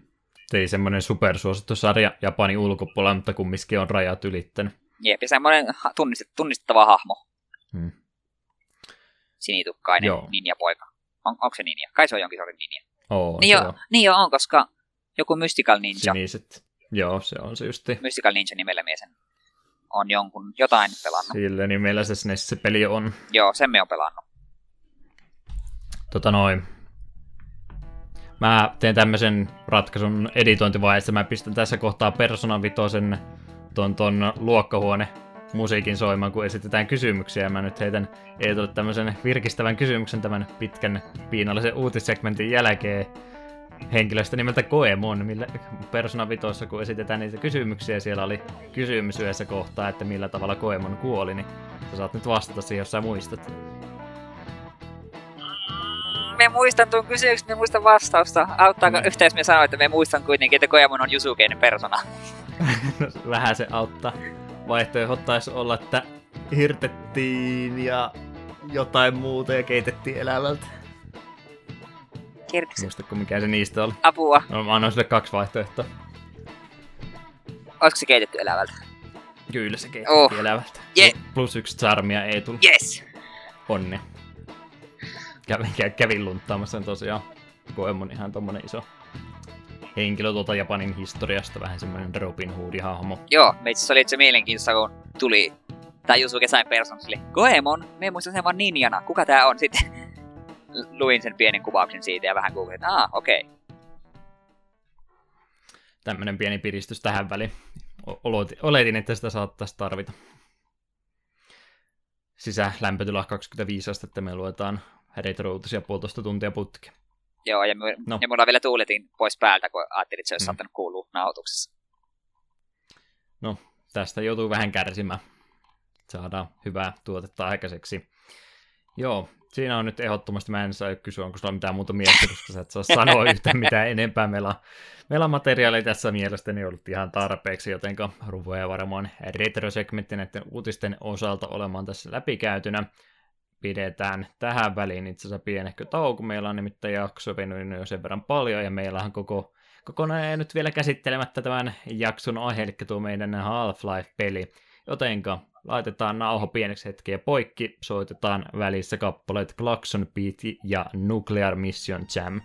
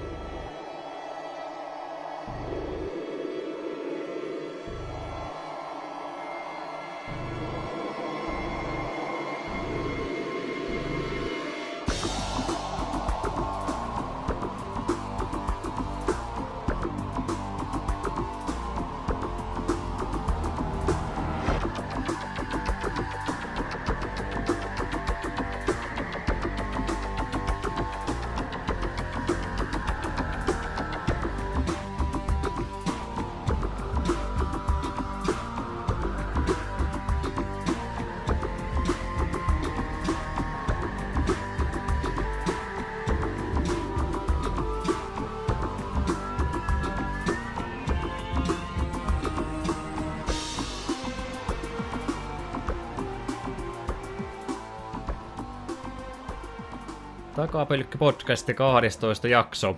Meillä olisi tällä kertaa pelailussa ollut Half-Life-niminen peli, ehkä monelle jo etukäteen tuttu, meille jostain kumman syystä vähän vähemmän tutumpi peli ollut aikaisemmin kyseessä tietysti nyt nimeltä tunteja, mutta molemmilta jäänyt pelaamatta aikanaan tämä peli, ja otettiin tämä senkin takia käsittelyymme. Yleensä mä oon selittänyt erikseen, että minkä takia tuo peli, mutta siinä se oikeastaan tulikin se selitys. Eli itsekin tosiaan Half-Life 2 pelasin silloin, se oli oikeastaan se mun askel tuonne PC-puolelle, että mä en siinä vaiheessa vielä hirveästi pelannut, oli ihan tuota konsolipuolta ja sitten oli justiin samana vuonna tuon vähän, vähän paremman, ei hirveän hyvää PC, mutta vähän paremman PC-homman, ja Half-Life 2 oli samaan aikaan tullut ulos, niin se on jäänyt siinä mielessä justiin mieleen, että siinä vaiheessa minusta tuli virallisesti PC-pelaaja, mutta ei nyt siitä sen enempää, vaan meillä on tuo eka osa käsittelyssä, eli mä en ollut sitä pelannut alkuunkaan ollenkaan, mä olin vaan tuota Counter-Strike ja Day of Defeatia pelannut sitten myöhemmin, mutta itse tuo varsinainen pääpeli oli muuta jäänyt välistä. Sulla oli jotain samanlaista historiaa. Joo, en itse ole ikinä aiemmin pelannut, mutta me muistan, että tämä on näitä pelejä, mitä on nähnyt veljen pelaavan. Mm. Että ainakin alkupuolen sen, missä mentiin me, mentiin junalla sinne, sinne töihin Black Mesaan sisällä, niin sen niin kuin pätkän muist, muistin kuinkin ulko. Joo, tuolta mennään ja täällä puhutaan ja sitten kohta rupeaa ikäviä headcrabia hyppimään naamalle. Sitten siitä, se, siitä eteenpäin, niin kaikki oli sitten kokonaan uutta. Eli ihan sitä perusjuttu tosiaan, miten meidän podcasti ylipäätänsäkin rakentuu se ympärille, että semmoisia pelejä, mitä ei ole aikaisemmin joko ollenkaan pelannut tai muuta, niin vähän, että haluaa vähän tarkemmin käydä läpi. Ja muutenkin tosiaan niin isoista, isosta pelijulkaisusta on kyse, että melkein yleissivistykseen tämä ei voisi jo lisätä, niin sekin tässä tekosyynä sille, minkä takia mä tämän valkkasin. Mutta itse tuosta Half-Lifeista vähän taustatietoja ja myöskin sen kehittäjästä. Eli Half-Life 1 julkaistu aikanaan 98 vuonna, PC-versio tullut ensimmäisenä, minkä takia mulla on PS1, tuossa sinne pitäisi lukea, että se on PS2 tullut, myöskin sitten myöhemmin Linuxille portattu ja OS Xlle, eli jokunen versio tuosta alkuperäisestä pelistä löytyy.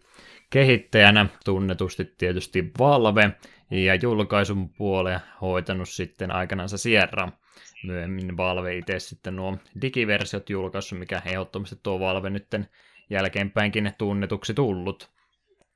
Käsikirjoituksesta vastannut Mark Leidwall-niminen henkilö oli pitkään Valvella töissä aina Half-Life 1 tuonne viime vuoteen, eli 2016 vuoteen asti. Siitä oli tuossa viime vuonna monessa paikkaa uutisointia, että mikä nyt Half-Lifein kohtalo on, kun alkuperäinen käsikirjoittakin on lähtenyt, mutta pitkään oli siellä töissä nyt vasta hiljattain poistunut sitten takaa vasemmalle. Sävellyspuolesta vastannut sitten Kelly Peili-niminen henkilö 98-2007 vuosina ollut Valvella töissä ja paljon muille muihinkin Valven peleihin musiikkia tehnyt. En löytänyt hirveästi muualta sitten tuota tuotantoa, että ei ilmeisesti ole sitä freelancer-puolta niin paljon harrastanut kuin monet muut. Tai vaihtoehtoisesti minä en jaksanut tutkia tarpeeksi tarkkaan, mutta ainakin se, mikä ekana tulee vastaan, niin hän on tuo, tuota Valven pelien musiikista vastannut hyvin pitkälti aikanansa. Valvesta pari juttua. Yleensä mä oon vähän pisemmän kaavan mukaan kirjoittanut itse noiden kehittäjien historiasta, mutta Valve on vähän vähän tuoreempi suhteessa esimerkiksi jonkin Capcomia muihin, mitä on tässä pari viimeistä jaksoa ollut, niin ei ole sitä historiikkia niin hirveästi ollut, ja muutenkin ehkä sitten tällainen lähimuistissa vielä niin en kaikkia mahdollista ruvennut ylös kirjoittamaan. Mutta alkuunsa Valve on saanut 96 vuonna, eli suht hiljattain ennen tuota Half-Life 1 julkaisua. Perustajajäsenet jäsenet kaksi henkilöä olivat entisiä Microsoftin työntekijöitä, Näistä varmaan tunnetumpi tuo Cape Newell, parissa paikka varmaan nimi tullut vastaan, ja toinen perustaja se sitten ollut Mike Harrington, eli heidän, heidän syytänsä on, että Valve on aikanaan se tullut. Cape Newell edelleenkin on se Valven ykköseppu, tunnetuin henkilö tuolla firmassa, ja Mike Harrington sitten oli aika lyhyen aikaa, oli 96 vuodesta vuoteen 2000 asti ainoastaan Valven palveluksessa, eli oikeastaan tuo Half-Life 1 elinkaaren ainoastaan sen jälkeen ilmeisesti lähti pitämään sapauttivapaata vaimonsa kanssa ja palasi sitten pari vuotta myöhemmin vasta, vasta tota takaisin työmaailmaan ja perusti sitten useamman uuden yrityksen tässä vuosien varrella, joita en nyt sen enempää tähän ruvennut kirjoittamaan kaikkien peliaiheisia kummiskaan ollut. Mutta itse tuo Valve aika hänelle jäi tuohon alkuvaiheeseen pelkästään silti tärkeä henkilö kyseisen firman historian kannalta. Tuota Half-Life 1 kehittäessä tosiaan uusi firma Valve siinä perustettu, ja vai ei ollut se enempää tuota pohjatietoa heille, eikä tuota, mikä, miskä tätä nyt sanotaan, kun työntekijöillä on tuota työhistoriaa tai muuta, niin samalla tavalla y- yrityksen kannalta, että heillä ei niin kuin vanhempaa tai aikaisempaa tuotetta ollut, mitä käyttää referenssinä, niin tuo rahoituksen saaminen sitten uuden ison pelin saamiseen oli varsin hankalaa.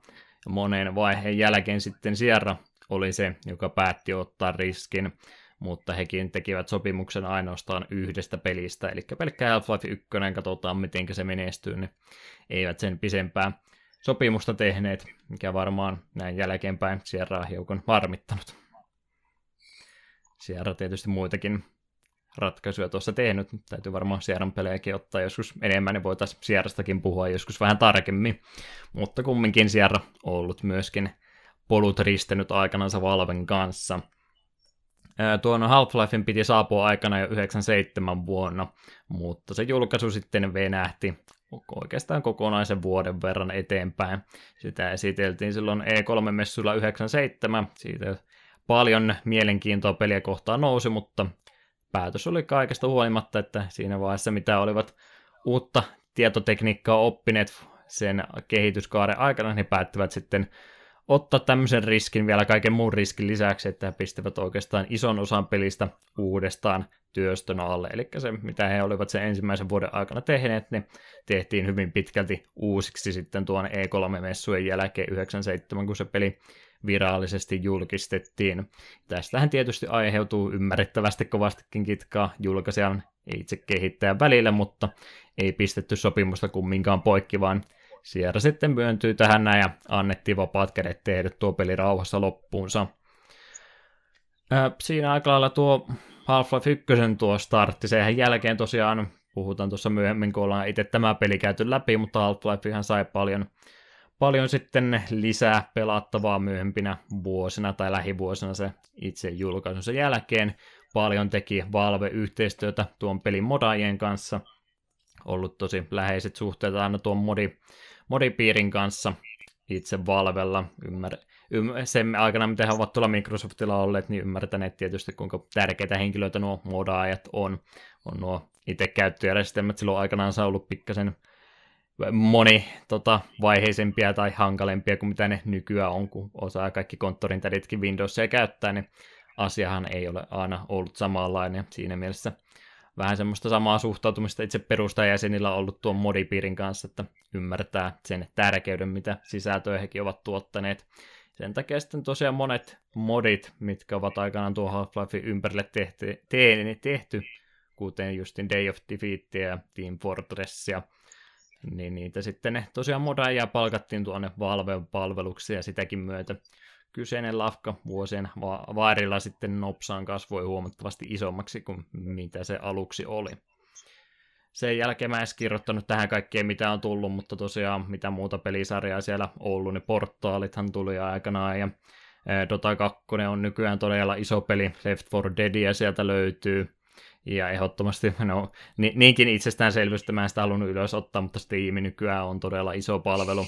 Pienestä lähtenyt se oli Steam silloin tuo Half-Life 2 aikaa pakotettiin, että tämmöinen täytynyt asentaa ja kaikki kyukutteli siihen aikaan. Ja nykyään äänekellossa on varsin erilainen, että kaikki, no en mä tiedä, kyllä nykyään Steam, Steamin vihaajakin toki löytyy, mutta se alku, mitä sille Steamille oli, niin olihan se, se digitaalinen kauppapalvelu vielä aika uutta sen Half-Life 2 aikaa, ja aluksen sieltä ei saanut mitään muuta kuin Valve omia pelejä, pikkuhiljaa sinne rupesi löytymään isompia pelejä muitakin, ja sen jälkeen sitten portit auki, sen jälkeen rupesi noita indie-pelejä hirveästi tulemaan kaikkia muuta, muuta pientä räpeilystä, että ehkä se keskiarvo tuommoiselle tota keskiverrolle Steam-julkaisulle laskee aika nopsaan sen jälkeen, mutta se on se ongelma, mikä on, kun tulee tuommoinen isompi keskitetty kauppapaikka. Ja kyllä se on enemmänkin sille, että jos peli ei ole Steamista, niin sitten, miksi tätä peliä ei ole saatavilla Steamista, miksi meidän pitää käyttää Origini mm. tai muuta roskaa. Että kyllä se Steam, vaikka sillä omat ongelmansa on, niin nuo kaikki vaihtoehdot voittaa kumminkin. Mutta joo, paljonhan siellä sitten on tuota pelisarjaa senkin jälkeen tullut, ja myöhemmin sitten tosiaan Steam tässä lähivuosina teki niitä omia Steam, Steam OS-laitteitansa, tai tuossa justiin toissa vuonna vasta ensimmäiset tulla, että ne on vähän hilja, hiljakkoimmin tässä ollut. Ja viime vuosina sitten tuo pelituotanto on pikkasen hiljentynyt Valven puolelta, että lähinnä ne on keskittynyt päivittämään Dota 2 vähän lisää DLCtä ja tuota Steamia ylläpitämään, että ihan hirveästi uutta ei tässä hiljattain on kuulunut, mutta varmasti tässä joskus tulevaisuudessa taas jotain uutta sieltäkin varmasti tulee peliin kehittäjä nuo kummiskin on. Mutta ainakin semmoinen fiilis mulla nykyään valvestaa, että he tosiaan enemmän tuon Steamin ylläpitoon keskittyy kuin siihen pelin kehitykseen varmaan helppo tämmöinen yhteenveto vetää, katsoa niitä viimeaikoisen julkaisuja. Tosiaan, mikä on sulla Valven pelien kanssa? Onko sieltä muuta tuttua kuin tuo Half-Life nyt tämän jäljiltä? Portal 1 olen pelannut ja tykkäsin kovasti. Et... Mutta senkin me pela- pelasin vasta tyyli vuosi takaperin. Mm. Se oli pitkään mulla sille listalla, että hei, sit jos pelata joku kerta. Muuten on, on Valven pelejä ihan kamalaa määrää pelaan. En ole Left 4 Dead kakkonen oli jossain vaiheessa ilmaisena, niin sitä pelasin hetken. Se oli joku ilmainen viikonloppu tai jotain. Et kyllä minä niin tiedän, että Valven pelit on kaikki varsin laadukkaita. Aina niin no ja Team Fortress 2 on kanssa vähän mm. kokeillut. Et, niin, et, et aika monesta sitä olen kokeillut. Mutta ei sen läheisempää suhdetta kumminkaan ollut Cape Newellin Joo, kanssa. Ei. ei. Ei, en ole niitä ihmisiä, jotka tekisivät mitä tahansa, että pääsit, pääsit koskettamaan keippiä. Jumalahahmo pelin kehittäjän keskuudessa. Joo, tosiaankin. Tota itse paljonhan siellä tosiaan oli sitä modipuolta, että silloin kun tuli aikana vähän enemmän sitä räiskintää pelattua, niin tosiaan Day of Defeatia pikkasen pelasinkin Counter-Strikea paljon enemmän silloin aikanaan. En nyt voi väittää, että ihan niin kova Counter-Striken pelaaja oli kuin monet muut siihen aikaan, että silloin muistaa justi yläasteikä, että kaikki tuntui pelaavan Counter-Strike, että mulla ei tosiaan itsellä ollut kunnon peisiltä silloin, että oli aina kavereilla, kun oli pyörähtämässä, niin tuli yleensä istuttua sitten yhden PC-äärellä ja vuoroa vaihdettu ja Counter-Strikea siinä sitten pelattua.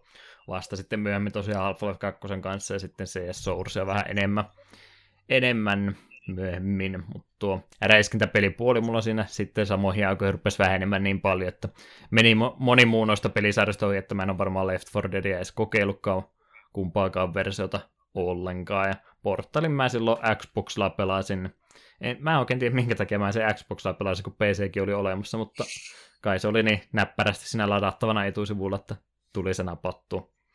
Ja mopa-puoli tosiaan on sen verran mulle VR sitten halunnut tutustuakaan, niin sen takia en ole tuota Dotaa pelannut olleskaan. En alkuperäistä enkä kakkusta myöskään. Mutta silti paljon. Tai joten, jollakin tasolla nuo Valven pelit kyllä on tuttuja, ainakin jollakin tasolla, vaikka kaikki ei ole tullut pelattuakaan. Semmoinen pieni Valve-tiivistelmä tuohon, mä en nyt niin hirveästi kirjoittanut kuin yleensä, mutta vähän se selittää tosiaan, kun tuo elinkaarekin on vasta parikymmentä vuotinen, niin ei tähän vielä niin paljon ehtinyt mahtumaan. Jep. Mutta itse Half-Lifeista nyt sitten varmaan tässä seuraavaksi enemmän. Tuota noin, yleensä ollaan aloitettu tuolta tarinapuolelle, ja ei tule tuohon vähän kirjoitin, toivottavasti tuosta nyt jotain selvää saa, niin voisit vähän kertoa tuosta Half-Lifein tarinasta. Joo, kyllä me varmaan olisin selvinnyt ilman tekstiäkin sen verran. Vähän pelistarinaa oli, mutta kuitenkin pelissähän ohjeistetaan kaikkien rakastamaa tohtori Gordon Freemania, joka jostain syystä, vaikka on täysin mykkähahmo, niin on yksi koko pelihistorian rakastuimpia mm. hahmoja silti. Freeman työskentelee Black Mesa-nimisessä tutkimuslaitoksessa ja pelin alussa Freeman kuuluu työryhmään, joka suorittaa testejä toiselta paneelilta saadussa kristallinäytteessä ja sitä tutkiessa sitten tapahtuu vähän ikäviä asioita ja aukeaa jonkin sortin portaali Zen-nimiselle planeetalle, Black Mesa kärsii siinä aika paljon vahinkoa, kun paik- paikkoja räjähtelee ja avaruusolioita rupeaa ilmestylemään sinne tänne, niin siinä sitten pitäisi Freemanilla, jolla alkuun aseena pelkkä sorkkarauta, niin pitäisi selvittää takaisin maan pinnalle ja siinä samalla sitten leipoa vähän mörrejä turpaan. Siinä sitten myös toivotaan, että apuun tulisi sotilaita ja no sanotaan nyt näin, että se, niiden apu nyt ei ollut parasta mahdollista. Mm. Ei spoilata enempää. Eli pelistä, first person pelistä tässä nyt olisi siis kyse. Sä et ilmeisesti FPSistä niin hirveästi ole ikinä välittänyt. Joo, ne voi laskea melkein yhdenkään sormanta monta FPS, mä meni aikana läpi mm. asti pelannut. Ja nyt pakotin sut yhden enemmän pelaamaan. O- no ainakin tää oli kohtalaisen hyvä FPS.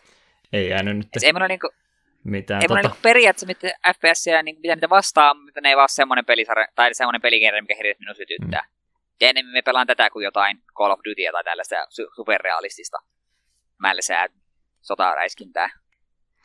Tuota noin tarinan puolesta noin ylipäätänsä se, mistä monet nyt jälkeenpäin muistaa Half-Lifea, minkä takia monet FPS-pelit muutenkin lasketaan Half-Lifein ennen ja jälkeistä aikaa, niin siinä mielessä erikoinen, varsinkin tuohon aikaan tuo peli, että tuo tarinan kuljetus tapahtuu niin kokonaisena pelin aikana, sinne ei ole ensimmäistäkään mitään välivideota, vaan sulla on se kontrolli siinä koko ajan peliaamussa, mikä oli ainakin mun mielestä tosi mukavaa jo tässä ekassakin osassa. Kyllä mä sen kakkostakin toki jo tiesin, mutta ottaa huomioon, minkälaisia ne pelit aikaisemmin on ollut, niin siinä mielessä iso juttu ainakin mun mielestä tuo. Oletko Joo. samaa mieltä? On samaa mieltä. Minusta oli myös hyvä ratkaisu, että saat koko ajan, kuten sanoit, kontrolli, kontrolli pysyy siulla. Ja vaikka me sanon, että tässä tarina, tarina nyt ei hirveästi ole, mutta sitä on kuitenkin sen verran, että se pitää mielenkiinnoa yllä. siinä oli koko ajan niin oli jonkinlainen tavoite. Tiedämme, että Tapani aina sanoi, että hei, nyt mene sinne Lambda siellä tapahtuu juttuja. Ja mitä mä olin sanomassa? Mä olin jotain... Ja missä sanoisin, tässä pelissä oli aika hyvää sellaista pientä mysteeriä tässä aika aikaisessa vaiheessa ja näkyy tämmöinen mysteerinen, mysteerinen laukkumies. Mm se näet se jo hyvissä ajoissa, vaan niin katoaa sun näkyy. Se nä- useammassa kohtaa se näkyy. Ja jo, missään vaiheessa peli ei niin kuin välivideossa niin että kuka tämä mies on, vaan se ihan vaan siinä, kun se määti siihen huomaat sen niin kuin ihan luonnollisesti pelin mukana, että siellä se taas on ikkunan takana minua tuijottamassa. Että vähän tämmöinen science fiction henkinen juttuhan tämä, mutta ei tämä lähde niin pahasti keulimaan, että no, avaruusolla nyt ei, ei varmaan ruveta tässä nyt väittelemään, että onko niitä olemassa vai ei, mutta siinä mielessä niin kuin uskottava tarina kummiskin tässä on kyseessä. Että... Jep. vaikka ulkoavaruuden jutuista tästä samalla puhutaankin, mutta muuten ihan tuommoisessa suht arkipäiväisessä ympäristössä pyöritään. Puhutaan itse tuosta Black Mesasta kohta enemmän, mutta muuten kumminkin ihan tämmöinen realistinen ympäristö kumminkin kyseessä, plus avaruus nyt siihen päälle. Jep. Tosiaan sitä itse tarinan kuljetuksesta, että monet niin aika, ennen tätä sen jälkeenkin vielä ny, ihan niin kuin nykypäivänäkin halutaan just välivideoiden kautta näyttää noita tapahtumia, niin siinä mielessä todella, todella tota, jännä tosiaan, kun miettii, että kun on Valve perustettu kaksi vuotta aikaisemmin, ei ole tehnyt ensimmäistäkään peliä aikaisemmin, ja sitten tulee tämä Half-Lifein kanssa oikein kunnolla kädet ja jalat nostaa pöydälle, että mitä jos tehtäisiin tämä juttu tällä tavalla. Kaikki muut sitten jälkeenpäin, joo, tämä on mutta itse asiassa ihan hyvä. Että... Ihan tota semmoista, tota, tota, mikä on oikea adjektiivi tähän näin, ei röyhkeä, mutta sillä on oikein kunnianhimoinen ratkaisu, että lähtee saman tien keksimään pyörää uudestaan jo heti ensimmäisen pelin kanssa. Vaikka FPS toki tämän tätä ennenkin tehty, mutta siinä mielessä heti oman jälkensä jättänyt heti ensimmäisellä Half-Lifella. Että pikkasen sinä tosiaan illuusio kärsi, että totta kai sinä halutaan sitä elokuvamaisuutta vähän tuoda mukaan, kun pistetään välivideota ja kerrotaan teksteillä ja muulla, mutta siinä rupeaa joku kertoa jotain tärkeitä juonen käännettä ja Gordon Freemanin hyppii siellä aidan päällä ylös alas ja juoksentelee eri paikkaan, kun ei, ei malta jäädä kuuntelemaan, mutta kaikesta huolimatta ihan hienoa, että sitä kontrollia ei missään vaiheessa sulta pois oteta.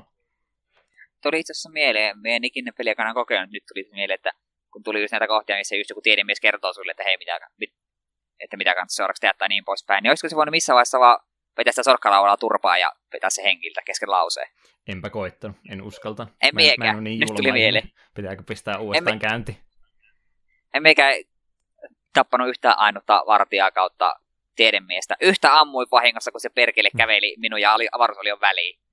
Se oli oma moka typerys. Kyllä ne, se ainakin huomasi, että ne tiedemiehet siinä rupeaa kyykistelemään ja muuta, kun rupeaa aseita tai sorkkareita heiluttelemaan sinne lähellä, että kyllä ne säikky, mutta en tiedä saako niitä hengiltä sitten itse, että viholliset kyllä niitä pystyy ampumaan, että siitä ei kiinni. Joo. Yritin kovin montaa suojella, mutta aina en onnistunut. Hmm. Ihan noin tarina noin ylipäätänsä ei nyt spoilereita ihan kaikkea sanota osaa nyt tässä varmaan tulee kumminkin puhuttua, mutta noin ylipäätänsä tuo tarinapuolen puolesta, että se nyt ei yleensä kun FPS ajattelee, että se on se toimintapuoli tärkeämpi, mutta noin tarina kokonaisuutena tykkäsitkö? Joo, se oli musta ihan semmoinen riittävä.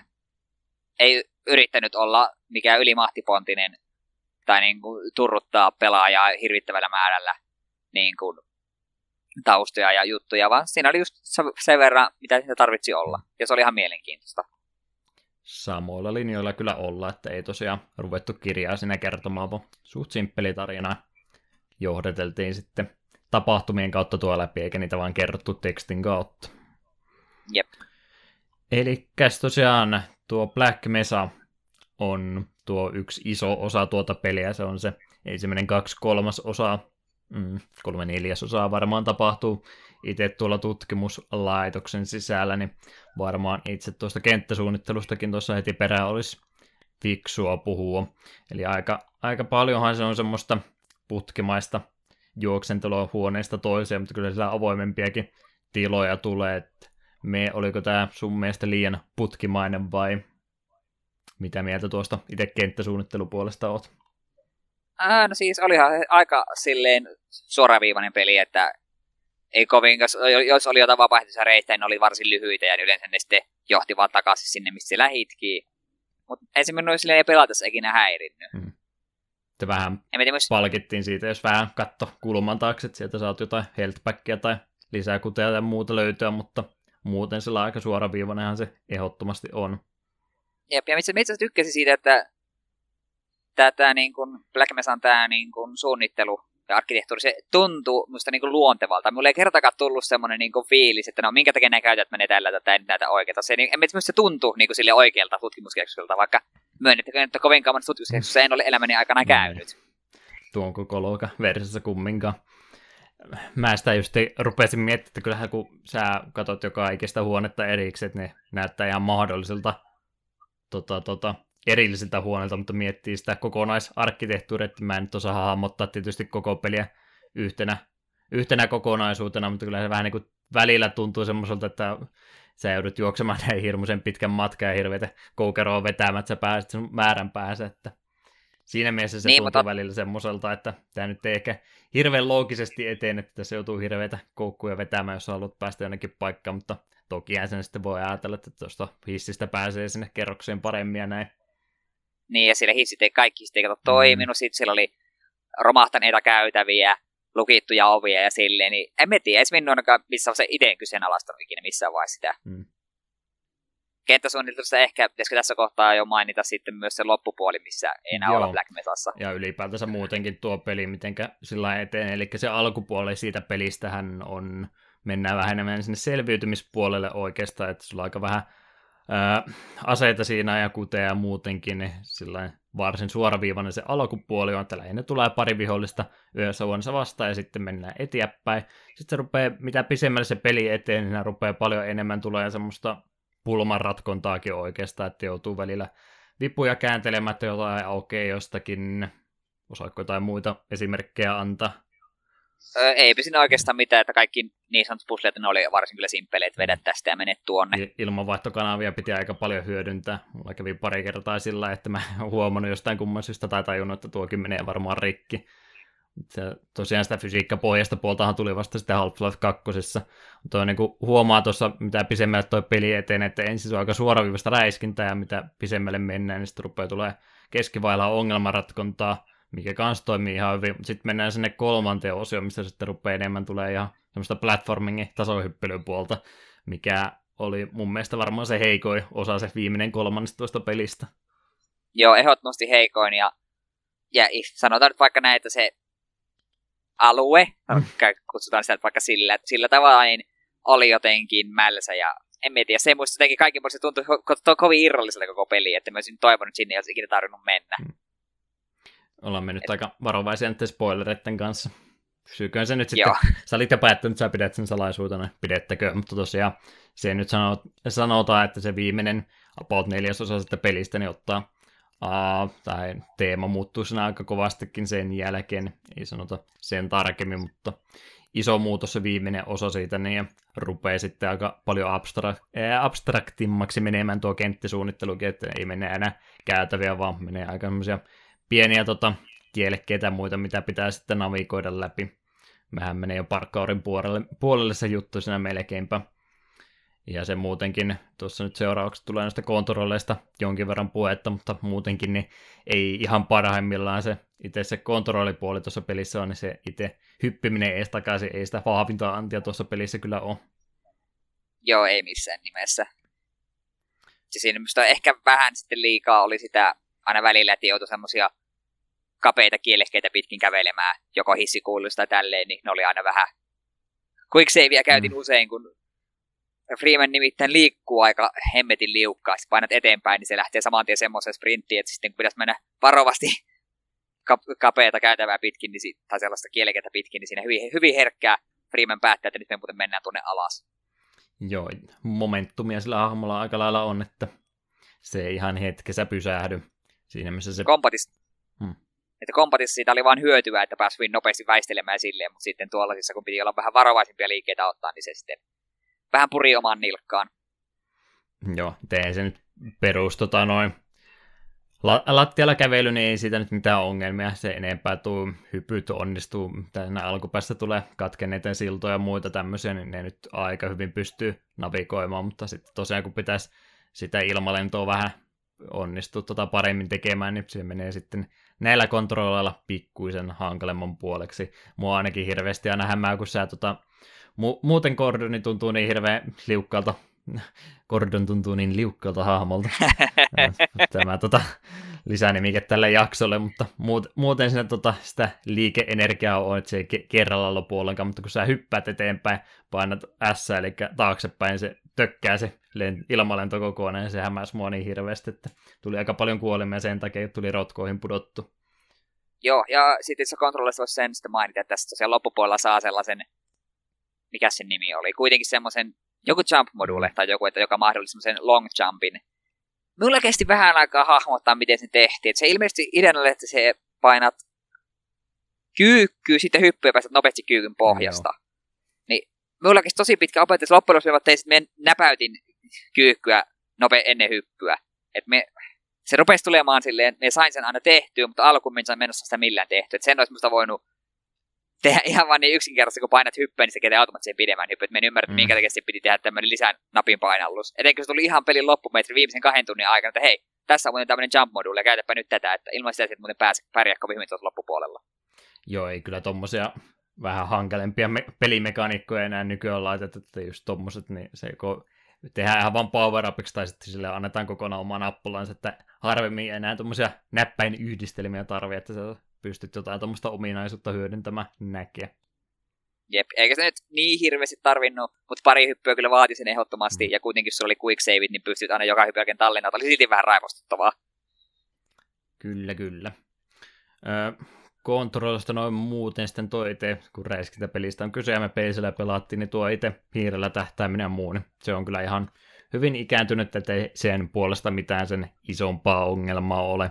Aika paljon jouduin kyllä itse tuota sensitiviä laskemaan sen, että pistä sillä vakioasetuksella, niin kyllä pyöri kordoni kovana hyrjänä siellä ympäri, että joudun johonkin 0,5 pudottaa, että siitä yhtään mitään tuli, mutta hyvin tuo itse räiskintäpuoli ainakin itsellä pelitti. Oliko Joo, kyllä sille ei mulla niinku mitään ongelmaa ollut. Mm. Mutta sitten yksi asia, minkä mulla oli pieni ongelma, oli tikkaat. Niin. Sä, tikkaat oli mun pahin sä vihollinen. se ottaa nyt esille. Kyllä, se liittyy minun mielestä kontrolleihin. No, Et kun, e, ei ole mitään nappeja, millä tartutaan tikkasta päästään irti, vaan se niin kävelet niin tikkaa ja kohti. Ja sitten tikkasta irrottautuminen on välillä vähän sitä, että no, et ole ihan maan tasalla, niin se ei sitten irrottautumaan. Ja jos tikkaat alkaa niin kuin seinältä, niin niistä on helppo ottaa. Kävelet vaan niitä ja alas. Mutta jos tikkaat alkaa sun jalan, alkojen tasalta, niin niistä tarttuminen oli puoli mahottomuus, että se monta kertaa omituisesti ta- takaperin kävelin tikkaita kohti mm. ja yritin, no niin, tartu, tartu, tartu, ja sitten Freeman kuitenkin, että ei me hypätään nyt tästä kuilusta alas, ja sitten yleensä saatoin ilmalinnon aikana saat ottaa kiinni, että tikkat oli kamalia. Ne ei ollut mun ystäviä. Mm, joo, se pelihahmo muuttuu hissiksinä sen kanssa, kun se tarttuu kiinni. Liukuu sitten oikeastaan ylös ja alas siihen, että ainakin tuo kiipeämispuoli on tässä viime vuosina pikkasen parantunut. Se, tosiaan aina mä oon yhdistänyt tota tikkaa tuohon justiin, tai tuommoiset tikkaat Half-Life, ja siinä me saa unohtaa, mutta kyllä tuossa justiin flashbackia tuli sinne counter aikoihin, että en mä näistä tikkaista ikinä tykännyt, että oli vaan päässyt jonkin verran unohtumaan asia. Nyt se tuli sitten elävänä takaisin mieleen, kun tätä tuli pelattua, että ehkä se paras suunnittelutapa, mutta toimii nyt kumminkin ainakin jollakin tasolla. Että... Kyllä se olla. Se vasta jos tuli semmoisen kohta, että se pakenit jotain tai muuten vaan oli kiire, niin sitten kun yritit nopeassa kiinni, niin yleensä tuli menty sille tavalla, syöksyttiin alas. Mm. Eri tavalla toimii kuin mitä nykyään ajattelee, että se varmaan tulee uudelle pelaajalle vähän yllätyksenä. Öö, mitäs niistä kontrollista nyt varmaan ei se enempää jännää ole, että ne on ne aseet siellä laitettuna just 1, 2, 3, 4, 5 ja on ne alajutut ja uudestaan painelee, niin saa sitten niitä alavalikkoja käytyä läpi. Kuussa taisi olla se. Tai hiirenrullalla. Niin. hiirenrullalla. Sillä, me, myös... sille me itse vaihoin mm. aina asetta. Mä pistin näp... noilla näppäimillä vähän tottunut siihen itse yleensä mieluummin.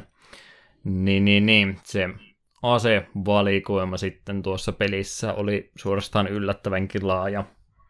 Joo, mekin yllätyi, että niitä oli niin iso määrä. Eli vanha kunnon sorkkariauto oli se ensimmäinen. Se on tietysti mistä Valfafi tunnetuksi on tullut, niin sillä mennään se ihan pieni alkupätkä, mutta ihan tuli aseella tuo sitten hyvin pitkälti mennään, että pistooli ja äh, konekivääriä tai rynnäkkökivääriä eri versioita niistä ja räjähteitä löytyy myöskin ja sitten me loppupäässä rupeaa olemaan sitä avaruusolentojen teknologiaa vähän kanssa mukana, että en tiedä minkä nimisiä ne aseet oli, mutta jotain kärpäsiä se yksi roiski ja muuta. Että... Joku, niissä oli se ampiaiskäsi. Mm. En niitä enää niin hirveästi käyttänyt, että ne oli ne hyödyllisemmät aseet mielestäni siinä pelin alkupuolella kyllä. Joo, rynnäkkökivääri riitti hyvin pitkälle. Tosi se ampiaiskäteen me rupesin käyttää siinä, kun me tajusin, että siihen ei tarvitse kerätä panoksia, se automaattisesti regenoi itselleen takaisin panoksia. Ei se kauheasti tehnyt damakea, mutta se oli sitten semmoinen, jos jotain pienempiä vihollisia vastaa, ja sitten kun ne ampet myös hakeutui, niin välillä teki silleen, että hyppäsin nurkan taakse ja ammuin muutama ampet, meni takaisin nurkan taakse. Joo, ylipäätänsä tota, mikä nyt itseltä oli unohtunut kokonaan, ja semmoinen vähän ongelmakohta noiden aseiden käytön kanssa on, että sellainen käytännöllisiä aseita oli yllättäen pistoolit pelkästään ja sitten tuo, tai siis pistooli ja oli revolveri ja sen lisäksi oli sitten se jouskari. Ja se ei oikeastaan, minkä takia mä tykkäsin niitä käyttää kaikkein eniten verrattuna noihin, missä on sitten nopeampi, nopeampi tota, tuli fire rate suomeksi apua. Osa... Tulitusnopeus. Kelvatkoon se suomennoksena. Niin, niin. Niissä aseissa se spreadi on kyllä niin uskomattoman laaja, että ei oikein osu niillä perus tota, rynnäkkökiväärilläkään, sitten joutuu oikein lähelle menemään, ja siitäkin huolimatta ne tuntuu ihan muutama peli perus alkupää vihollista vasten, niin joutuu melkein puoli lippaalista tyhjentä, että niistä tai tapahtuu. Niillä on niin mahdotonta tähätä päähän, että oikeastaan pistoolit oli siinä missä hyviä, koska niillä pystyi tarkkoja laukauksia ampuu ja se jouskari oli samanlainen. Jep, ja revolveri sekä jouska teki molemmat ihan hirvittävää damakea mm. päähän. Että ne oli Jouska tappoi sotilaat kerrasta. Suosikkiaseet ne oli ehdottomasti siinä, että muut oli valitettavasti se spreadi niin hirveä niissä, että ei oikein ollut mukava käyttää. Ja noin viholliset muutenkin sen verran nopsaan kyllä sitä vahinkoa myöskin tekee, että ne mielellään ottaa sellainen turvallisen etäisyyden päästä, eikä mene sellainen suoraan naama eteen niitä räiskemään, että helttiä lähtee aika nopsaan pois siinä. Joo, se herkästi jos huoneessa oli kaksikin vihollista ja enemmän, niitä ei heti pistynyt matalaksi, niin HP-mittari vaan suli pois. Mm. Muutenkin oli sillain, en tiedä kuinka vahvasti tuo peli on skriptattu, mutta tuntui siltä, että ne aika rauhassa sai ampua sitä kauempaa, mutta jos sä justin tietyn pikselin yli kävelit, niin ne sitten samaan tien rupesi aggressiivisesti käyttäytymään, niin siinäkin mielessä on sellainen kivaillaan pikkasen nurkan takaa pistolla räiskästä jotakin, välttämättä ne ei osannut reagoida niihin kunnolla, että ei tullut vahinko otettua ollenkaan. Tuntui semmoiselta fiksummalta pelitavalta se rauhallinen, hilja, hiljainen eteminen ja tarkka tähtäiminen kuin juostava ja Riannan kannata sitä peliä läpi. Jep, mikä välillä että ihan puhta sitä, että oli quick save, juoksen huoneeseen, katon siellä on vihollinen, siellä on vihollinen, siellä on vihollinen, asia selvä, kuolen, loadaan pelin ja sitten lähestyn tilannetta mm. näillä tiedoilla, että missä ne viholliset on. Oikea, grana- strateginen granaatin heitto oikeasta paikasta ja niin poispäin, niin helpotti tilannetta aina huomattavasti. Räjähteet Ö... tuli vähän hankalemmasta päästä siinä sitten. Tämä Gordoni on vähän huono heitto, se granaatit ei oikein tuntunut kovinkaan pitkälle lentävä. Tai sitten... Joo, ne piti yleensä kimmottaa seinän kautta mm. jokin nurkan taksi, minne sen halusi. Tai sitten piti ottaa vauhtia niin kuin keihä heittää oikein, oikein, että saisi pikkasen pisemmälle heitettyä kuin omien jalkojensa juureen. Se on se liikerata oli vähän omituinen, että meni aika paljon granaatteja siinä peliaikana hukkaa.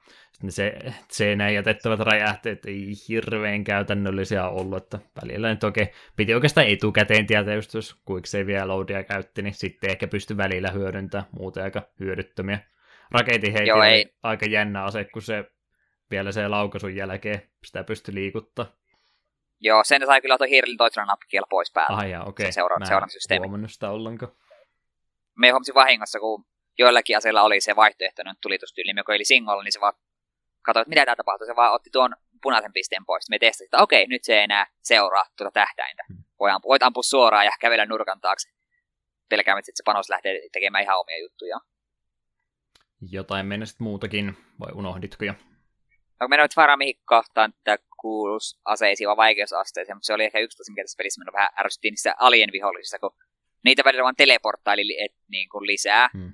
Ne oli kanssa skriptat, missä ne teleportit. Se oli hyvin ärsyttävät käytävää pitkin. Sitten yhtäkkiä se vahinkoa, kun vihollinen oli teleportannut selkästä taakse. Siellä se ampuu sinua jollain sähkösysteemillä. Aha, kiitos peli. Et, jos sä haluat spoonata lisää vihollisia, niin elää spoona niitä pelaajan taakse. Se ei ole kilttiä. Hmm. Etenkin kun minkälaista mappia tai radaria se otat. Se vaan otat demakee ekalla kerralla siinä mielessä tosiaan parin vuosikymmenen aikana niin osaa pelikehittäjät piilottaa noita juttuja vähän paremmin, mutta nyt sitten aika huomaa tuossa itse kulissien taakse helposti, että kun mä kävelen tämän kulman ohitte, niin se spavnaa joka kerta aina samaan paikkaan tuonne taakse, että kyllä Jep, yri- siis yritysedehdys tavallakin toki menee, mutta vähän ikävää, kun ne sillä ekalla kertaa pääsee yllättäen tuolla tavalla. Jep, ja se vielä näki, kun kävelit takaperin näitä, kun tulee semmoinen ihme teleportti-efekti ja heppu ilmestyy sieltä. Hmm. Niin, no viholliset nyt ei niin hirveän tau- tarkkoja aina välttämättä ollut, että jos vähänkin laajempi tila oli, niin ainakin pysty moni, montakin vihollista juoksevaa ohi sieltä vähän kauempaa, niin ehkä ne yhden, kaksi helttipinnaa sai pois, mutta vähänkin ahtaamaksi kun menee, niin kyllä ne sitten aika tarkkaan osuukin. Jep. Kyllä, kyllä. Öö, graafinen puoli. 9-8 vuoden pelistä nyt kumminkin on kyse. Ja, ja ei pelattu nyt siis tosiaan ihan niillä alkuperäisellä versiolla. Mä olisi pitänyt ehkä tutkia vähän tarkemmin, mutta totta kai tuota peliä on vähän siloteltu sitten tässä vuosien varrella jälkeenpäin, että mä oletan, että ei varmaan tonni 80 resoilla ole alkuperäinen julkaisu tuosta pelistä aikanaan tapahtunut, ja siinä sitten vähän paremmat tekstuuritkin joskus aikanaan päivitetty, niin nyt voi ihan semmoista tota, tota, sitä alkuperäistä versiota tässä nyt ei kuvailla, vaan sitä versiota, mitä me nyt tässä saatiin pelattua ja mitä Valve nykyään tarjoaa, niin, niin siinä mielessä vähän ehkä epäreilua sanoa, että peli on ikäiseksi ihan ok näköinen. Totta kai se on kustaan korjailtu, mutta kummiskin ihan sellainen mielestäni siistinyt oli. Ei mulla mitään isompia ongelmia graafisen puolen kanssa ollut. Ei minullakaan. Kaikki näytti ihan netiltä ja avaruusoliot näytti kaikki ihan unikilta sille. Se kyllä ehkä vähän pisti silmään, miten tiedemiehillä oli ehkä kolme eri kasvot. Joo, se kyllä ehdottomasti, että jää niin noin tasaiset pinnat ja modeelit on ihan jees, sitten on just nuo hahmomodeelit erikseen, niin ne on ne, mistä se ikääntyminen sitten paremminkin näkee, varsinkin kasvoissa toki, että ne nyt on aika lailla samoina pysynyt. Ja niitäkään jos sitten hirveästi tehty, niin siellä on tosiaan vaikka monta kymmentä tiedemiestä siinä matkan varrella vastaan tuleekin, niin niillä on vain kolme eri kasvoa ja kaikki vartijat on samaan näköisiä ja muuta. Se oli sen tiedemiesten kanssa hyvä, kun jossain tuli vastaan, että tämä, sama, tämä on sama tiedemies sieltä aiemmin, okei, okay, okei. Okay. Sitten se kuoli, okei. Okay. Mm. Sitten tuli sama tyyppi taas, mitä ihmettä. Sitten rupesi yhdistämään pistet päästä, okei, okay, ehkä tämä on olevinaan joku toinen hahmo. Hmm. Että jonkin verran ymmärrettävästi se ikäkin sieltä näkyy, mutta päivityksen kautta niin saatu vähän siistimän näköiseksi kumminkin. Et ei mullakaan sitten se isompaa valitettavaa, että muutamia kohtia tuli, missä vähän jotain tiettyä tasoa siellä semmoista vilkkumisefektiä oli, jos katsoisi vähän väärä, väärästä kulmasta, mutta muuten niin ei mitään isompaa valitettavaa mulla grafiikkapuolesta ainakaan tuossa ollut. Sitten musiikki- ja äänipuoli.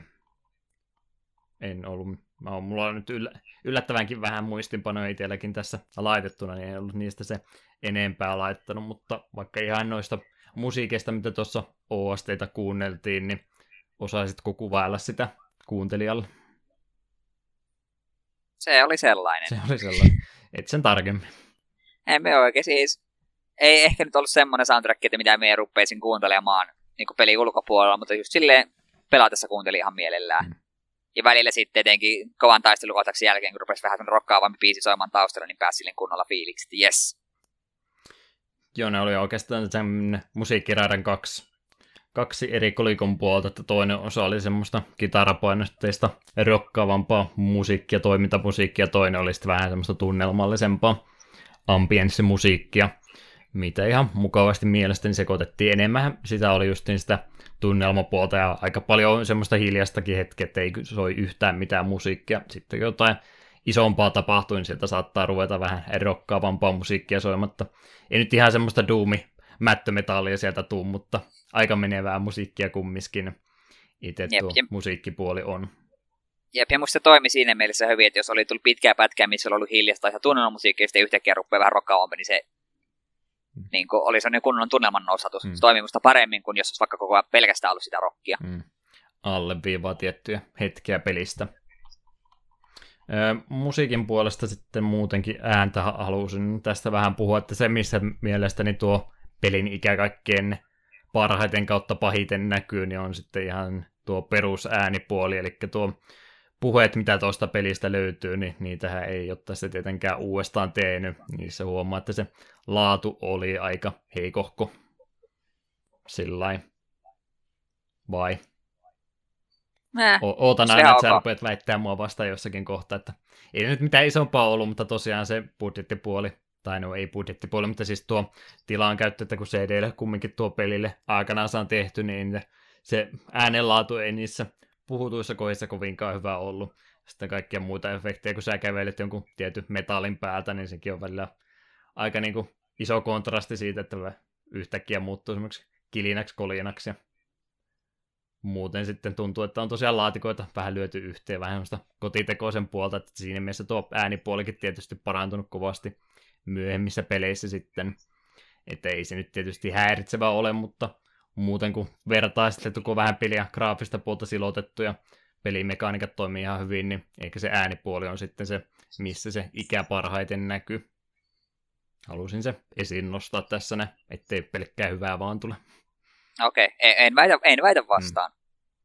Ei nyt ongelma ole, mutta kummiskin. Vaikeustasosta haluaisit jotain puhua, niin puhuhan nyt. Öö, no, me pelasin itse ainakin normaalilla vaikeusasteella. Hmm. Teitkö itse saman? Joo, mä tein saman.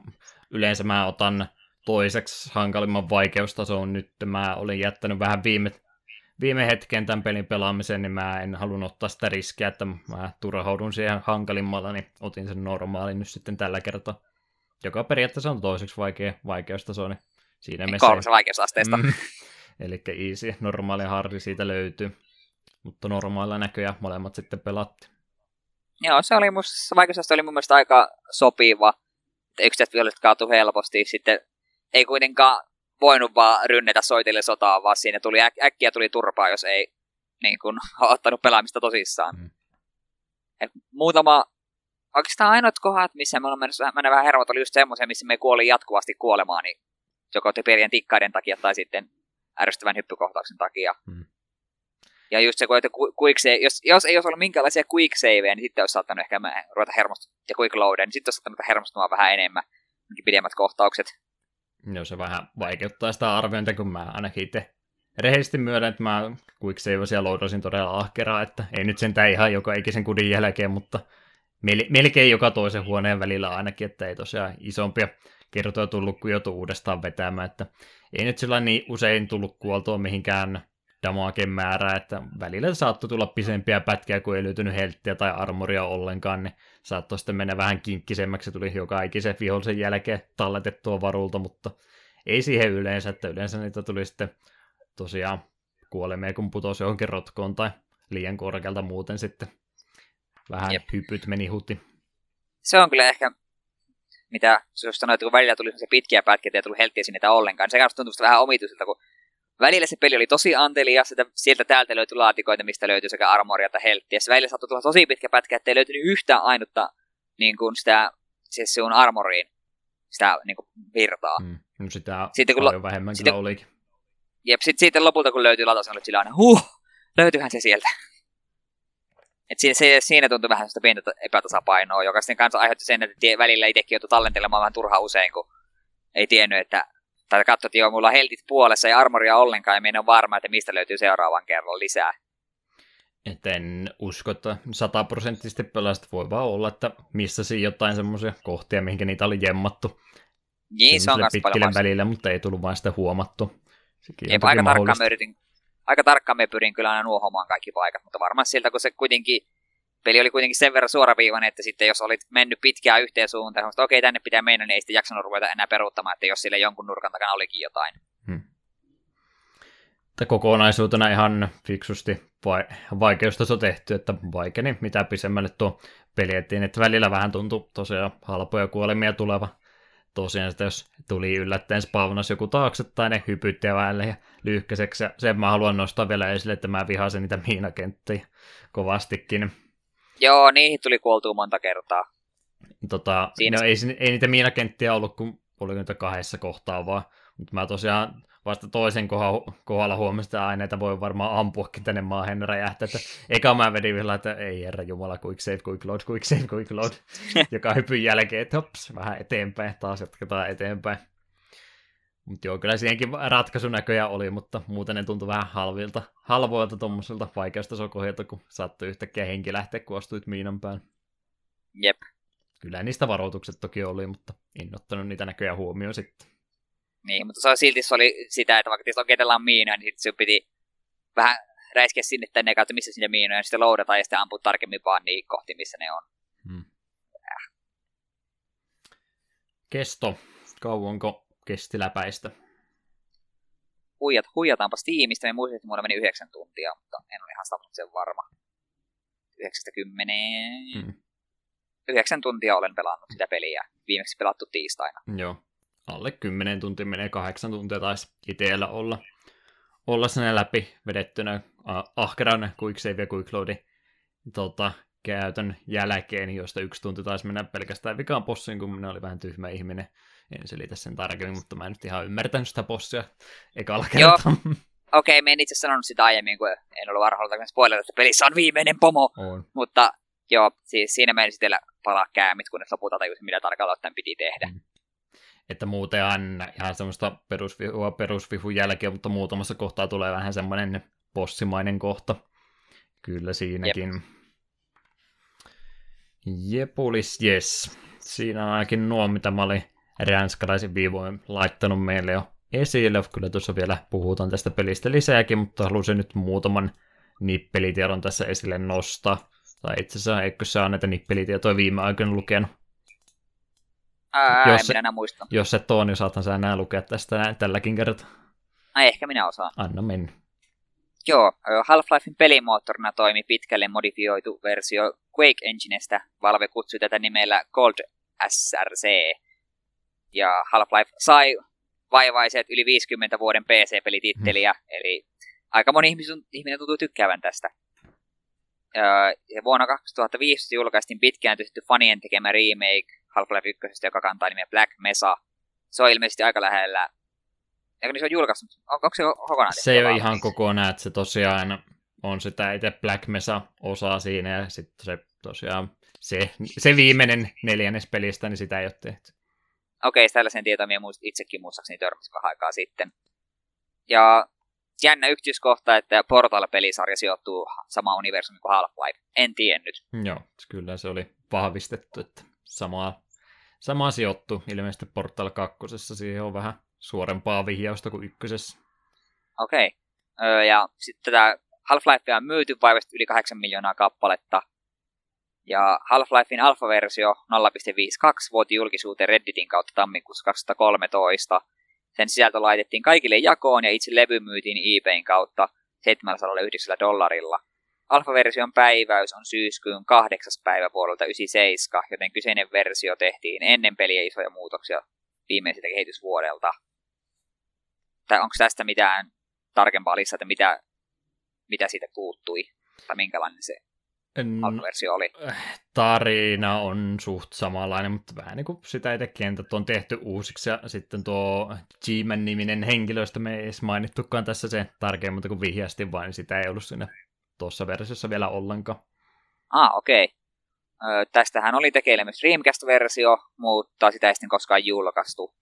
Ja Saksan julkaisussa, koska Saksa niin kauheasti tykkää sensuroida, niin sotilaat oli korvattu roboteilla ja tiedemiehiä ja vartioita ei voi, niitä ei, ne ei voinut kuolla.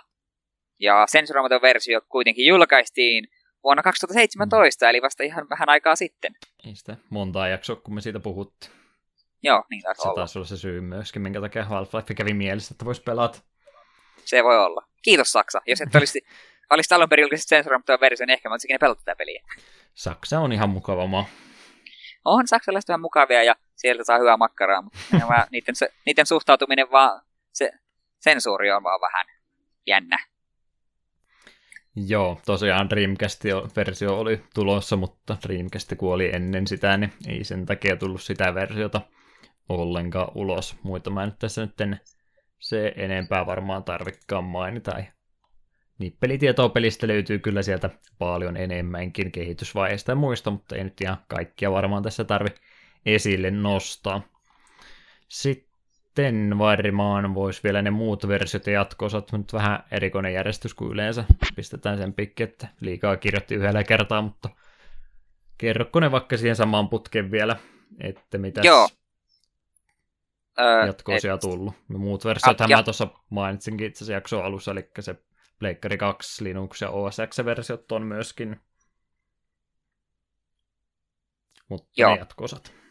Joo, jatko-osia löytyy Half-Life Opposing Force 99, Half-Life Blue Shift 2001, Half-Life DK 2001, sitten Half-Life 2 2004, Half-Life 2 Deathmatch 2004, Half-Life 2 Lost Coast 2005, Half-Life 2 Episode 1 2006, Half-Life 2 Episode 2 2007 ja sitten Half-Life 3 on kauheasti odoteltu ja taito fakta olla, että se ei varmaan ikinä tähän listan jatkoksi pääse.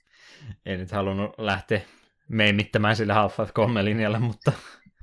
niin. niin. Ah, viimeisen Half-Life 3 2017. Tai, tai edes episodi 3, että sekin olisi tietysti vaihtoehto. Että... Niin, no niistäkin toki No, mä puhutaan niistä just tosiaan noin muut versiot, onko sä kakkosta pelannut tai mitä näitä lisäreitä? En ole ikinä pelannut, mutta me veikkaan, että tässä on paljon mahdollista heituloista tulee sitten hankittua. Mm. Eli tota, Opposing Force ja Blue Shift on niitä tota, lisäkampanjoita, mitkä Gearboxi taisi molemmat tehdä, eli ne on ihan tähän Alpha 1, tähän samaan, tismalleen samaan hetkeen itse asiassa perustuu, mutta eri kuvakulmasta vaan sitten eri henkilöt siellä seikkailee samaan aikaan kuin Gordon Freemanin. Toi Half-Life DK oli ilme, muistaakseni se multiplayer-versio. Oliko siitä vain se Pleikkari 2-versio olemassa vai miten, mutta se on pelkästään monin peliversio. No kakkosta nyt ei tarvi varmaan selittää, se odotettu jatkosa oli sitten 2004. Deathmatch oli tosiaan se monin peli, mä sitä pelasin Half-Life 2 ohella ahkeran silloin julkaisuyhteydessä. Lost Coast oli vähän se tekniikka-demo periaatteessa, se oli sitä tota, sisältöä, mikä oli kehitysvaiheessa jätetty peli ulkopuolelle. Siinä mielessä myöskin erikoinen julkaisu, se oli se ensi, ilmeisesti ensimmäinen tuommoinen isompi julkaisu, missä oli se tekijä kommenttiraita, että sieltä löytyy semmoisia puhekuplia ilmasta, mistä voi kuunnella kehittäjä kommenttiraitaa sitten, jos haluaa jäädä kuuntelemaan. Ja Alpha 2 sanoi episodit tosiaan ykkönen ja kakkonen tuli sitten myöskin, kun ne halusi vähän sitä julkaisumallia muuttaa, ettei tosiaan tuo noitten varsinaisten Half-Life-julkaisujen välillä niin isoa taukoa, niin tuommoiset pienet halvemmat 20 julkaisut vuode peräkkäin. 2007 oli se kakkososa, siinä oli puhe, että kolmonenkin olisi tulossa jossakin kohtaa. tämän vuotta 2017 ja jostain kumman syystä siitä ei puhuttu enää pitkään aikaa, niin voidaan olettaa, että ei varmaan nyt episodi kolmosta ole tässä kohtaa tulossakaan. Joo, no puhutaan tota, Half-Life 3 vaikka vielä tässä, kun ollaan aiheen piirissä, mutta ennen kuin mennään sen, niin voi tässä yhteenveto tästäkin pelistä tehdä ennen kuin se unohtuu kokonaan. Eli kyllä ei ehkä. Se taisi se meidän arvosteluperiaate olla, niin mitä niistä laitetaan. Kyllä. Ei, en näe mitään syytä, miksi tämä ei kannata kaikkien pelata. Mm. Tämä oli, ja siis minä puhun nyt ihmisen, joka ei kauheasti välitä FPSistä, niin kyllä me pelasin tätä oikein mielelläni, ja kyllä se kakkosenkin aion kyllä varmasti pelata. Sen verran hyvät fiilikset tästä jäi. Sanoisin, että niin eh- ehkä tämä voisi no, olla minulla semmoinen askel kohti enemmän FPSien tutustumiseen. Hmm. Askel ennen sortumista. Jep. Joo, kyllä kannalla itsekin tosiaan, jos se ei ole selväksi tässä tullut, että ihan mukavasti on ikääntynyt tuo peli tässä näette ei mitään isompaa ongelmaa sen puolesta ole, ja mielestäni tosi tärkeä osa pelien historiaa tämä Half-Life on, ja kumminkin digitaalisessa jakelussa löytyy, niin ihan helppo tuo tänäkin päivänä vielä on ostaa, niin ehdottomasti suosittelu tämä minultakin menee. Niin, tosiaan pari juttua tässä nyt ennen kuin lopetan, vaikka tämä jakso onkin niin pitkä kuin onkin, mutta tota, tota, niin se Half-Life 3. mä halusin kysyä, no sä nyt et ole kakkosta pelannut, mutta kumminkin tiedät kaiken odotuksen Half-Lifein jo pelkä episodi kolmosen kannalta ja sitten kolmannen osan kannalta, että veikkaatko, että se vielä joskus tulee? Vai onko Half-Life nyt kuopattu? Mä oon itse vähän mielipide vaihtunut vuosien varrella kovastikin ja en, siis mulla nyt, vaikka mä Half-Life 2 niin kovasti tykkäsinkin, niin ei mulla semmoista palaavaa tarvetta ole kolmoselle tai jäljiltä. Jälleen kerran ehkä vähän se fiilis on muuttunut, että mm, oishan se kiva, jos joskus tulee. Mutta ei Valvelta ainakaan tällä hetkellä mitään merkkiä ole sen suuntaan, että Half-Life 3 olisi kehitteilläkään tällä hetkellä.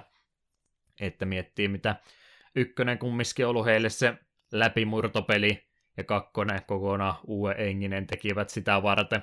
Ja myy- semmoinen myyntihitti sekin ehdottomasti on ollut, niin voi vain arvailla, minkä takia sitä kolmosta ei tapahtunut. Nehän ehdottomasti perinttaisi hirmuisesti rahaa sillä, kun ne vaan julkaisis koteilla, missä lukee Half-Life 3, ja jos sinä vaikka Gordon Freeman tanssii tangolla vähän aikaa, niin se olisi siltikin miljoona menestys se peli, niin siinä mielessä se olisi niin bisneksen kannalta hyvä ratkaisu, mutta en tiedä, molemmat on tosiaan niin suuria arvostelumenestyksiä, että pelkääkö ne sitten sitä, että kolmonen ei täytä enää tässä vaiheessa odotuksia. Ollaan nähty Duke Nukem Foreverit sun muut tässä viime aikoina, mitkä ei välttämättä ole lupauksensa ikinä lunastanut.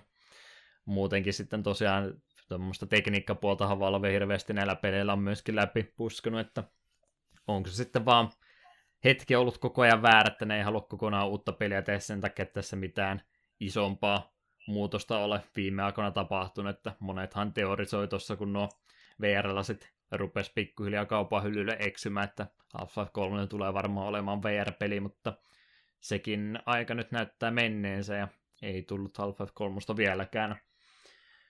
Kyllä mä veikkaan, että Half-Life tulee jonain päivänä vielä jatkumaan, mutta en mä usko, että se nyt tässä ihan lähiaikoina tuu tapahtumaan, että katsotaan seuraava vuosikymmenen puolella sitten taas uudemman kerran. Kysyntää kumminkin edelleenkin on. Iso mysteeri tuo on, että minkä takia tuo pelisarjan kadonnut, että veikkaan, että siellä Valven sisällä on varmaan tekniikkademoja sun muita tehtyjä, varmaan uutta pelimoottoriakin rakenneltu tässä pikkuhiljaa, että onhan Source Engine jo aika iäkäs, kun se tosiaan 2004 Half-Life 2 kanssa on tullut, vaikka ne monet uudemmatkin pelit sitä Sourcea edelleen tukee, niin, ja Valve itse tukee sitä niin paljon vielä, että ei ilmeisesti kokenut, että ei ole mitään järkeä tässä vaiheessa vielä uutta tehdä, mutta sitten kun sen aika koittaa uuden pelimoottorinkin, niin veikkaan, että silloin tulee Half-Life 3 joskus ulos. Paljonhan sieltä porukkaa tosiaan käsikirjoittajakin lähtenyt sen jälkeen, että en tiedä minkälainen siitä pelistä tulee, mutta jaksan uskoa vielä tänäkin päivänä, että Half-Life 3 tulee. Jaksan uskoa, että avaruusolennot on olemassa ja kaikkea muutakin, mutta en tiedä nyt sitten, mikä, mitä tulevaisuus tuo tullessaan, mutta jos täytyy veikata, niin todennäköisempää se varmaan on, että se joskus tulee, kun ei ikinä. No, mutta se on taas sitten, että kannattaako sen enää tulla. Ettei käy Duke Nukem Foreverit. Ihmiset hypettää ja odottaa sitten se... Itse asiassa vaikka se olisi vaan ihan hyvä peli, niin se silti saisi paskaa niskaansa. Kyllä mä oon sellainen, kun on tota huonosti unta saanut, mä oon miettinyt, että jos mä olisin Cape Newellia, mä oon tota messuilla E3 tekemässä julkaisuja puhun Valven tuotteesta. Se olisi semmoinen optimaalinen tilanne mielestäni, että lähtee jo kävelemään lavalta pois, pysähtyy vähäksi aikaa, katsoo yleisön virnistä ja näyttää kolmosta ja kävelee pois paikalta. Eiköhän tämä tässä ollut. Kyllä se tulee olemaan kaunis päivä se joku päivä, kun ne Half-Life 3 kertoo, mutta veikkaan, että sitä saa vielä aika kauan ootella. Sen, voi tehdä, sen voi tehdä niin monella eri tapaa. Mm. Just tuo Syyni ottama. Tai sit, sitten vaan pokkana tulee silleen, ai niin, Half-Life 3 ilmestyy ensi viikolla, että me ollaan sitä tehty tämä viimeiset viisi vuotta. Hmm. Se olisi, se olisi, se olisi hieno veto. Silleen, wait, mitä? Teke, tekee tota Sega Saturnin julkaisu, että kertoo, että meillä olisi tämmöinen konsoli ja se on tällä hetkellä myynnissä. Hmm? Kaikki juoksee sitten messuilta pois. Että muutamia kuolonuhreja saattaa siinä tapahtua. No joo, sen mä tota halusin vielä, ei puhuttu siitä Siemenistä se enempää, mutta aina välillä tulee sellainen fiilis, että mä haluan lähteä internettiin lukemaan Siemenistä erilaisia teorioita, niin mä haluan nyt kysyä sulta sun teorias Siemenistä, että kuka hän on? Se on mies, jolla salkku. Et lähde enempää arvuttelemaan. En lähde enempää arvuttelemaan. Selviäks, onko siellä kakkosesta yhtään? Ei, ei se enempää. Okei. Okay. Ei Eli sitten mulla on tässä, ei mulla saman verran tietoa kuin minä muillakin. Se on vaan mies, jolla on salkku. Aika lailla jo, että Alpha 2 alkaa... Ää, okei, okay. mä pysäytän itteni, ei, ei spoilereita. Okay. Ei, ei me spoilailla hirveästi tässä podcastissa, se, se vähän ehkä hölmöä jonkun mielestä on, mutta pysyttäköön siinä. Aika samaa roolia se vetää kakkosessa kuin ykkösessäkin, että kyseessä on mysteerinen hahmo, josta ei hirveästi enempää tiedetä. Ehkä hän on avaruusolento tai jotain semmoista. Ehkä hän on Morgan Freeman-mäinen jumala tai jotkut veikkaa, että hän on Gordon Freeman, koska se on G-Man, se on G ja Man Gordon Freemanista, mutta teorioita löytyy ja yöt venyy pitkäksi, jos lähdette sitä googlettelemaan, että omalla vastuulla sitten, jos sille tielle lähtee. Me... Jos G-Man on Gordon Freeman, niin kuka on Gordon Freeman? Kenelle me pelataan? Se on Gordon Freeman nuorena. G-Man on tulevaisuudesta Gordon Freeman vanhempi versio opastaa itse itseänsä. Voidaan vaan veikkailla. Mutta tosiaan Seaman on mielestäni ihan mysteerinen hahmo, ja se on, no se nyt on var, varmaan helppo sanoa, että se on mysteerinen hahmo, mutta siis mielenkiintoinen hahmo sen takia just, kun se on semmoinen mysteeri. On sitä pitkään tullut mietittyä aina välillä googleteltu, että mikä sitä homman nimi nyt on, mutta ehkä jotkut asiat on parempi jättää mysteereiksi. Päätetäänkö siihen Half-Life? Jotkut asiat parempi jättää mysteereiksi. Kyllä. Juhan sa- Siksi Half-Life 3 tähän, ei tullut. Niin, Juhan saate sanoa tähän pelin loppuun vielä. On viemässä sun työtä ilmeisesti pois. Oho, ja näin ollen yksi peli ollaan jälleen kerran käyty läpi, ja ilmeisesti molemmat kovastikin tästä tykättiin, jotenka hyvä juttu. Eiköhän pidetä viimeinen lyhkäinen breikki tähän väliin, soitetaan noin meidän suosikkikappaleet tästä pelistä, eli Diabolical Adrenaline Kitar oli Eetun valinta. Tuleeko perusteluita? Se kuulosti hyvältä. Se sillä on todella eeppinen nimi. Niin joo, itse asiassa monella muullakin. Joo, Pelin kappaleet on nimetty aika loogisella tavalla, että ne kuvastaa hyvinkin, että mistä on kyse. Ja mun valinta sitten oli Hard Technology Rock, joka on mun mielestä vielä parempi nimi.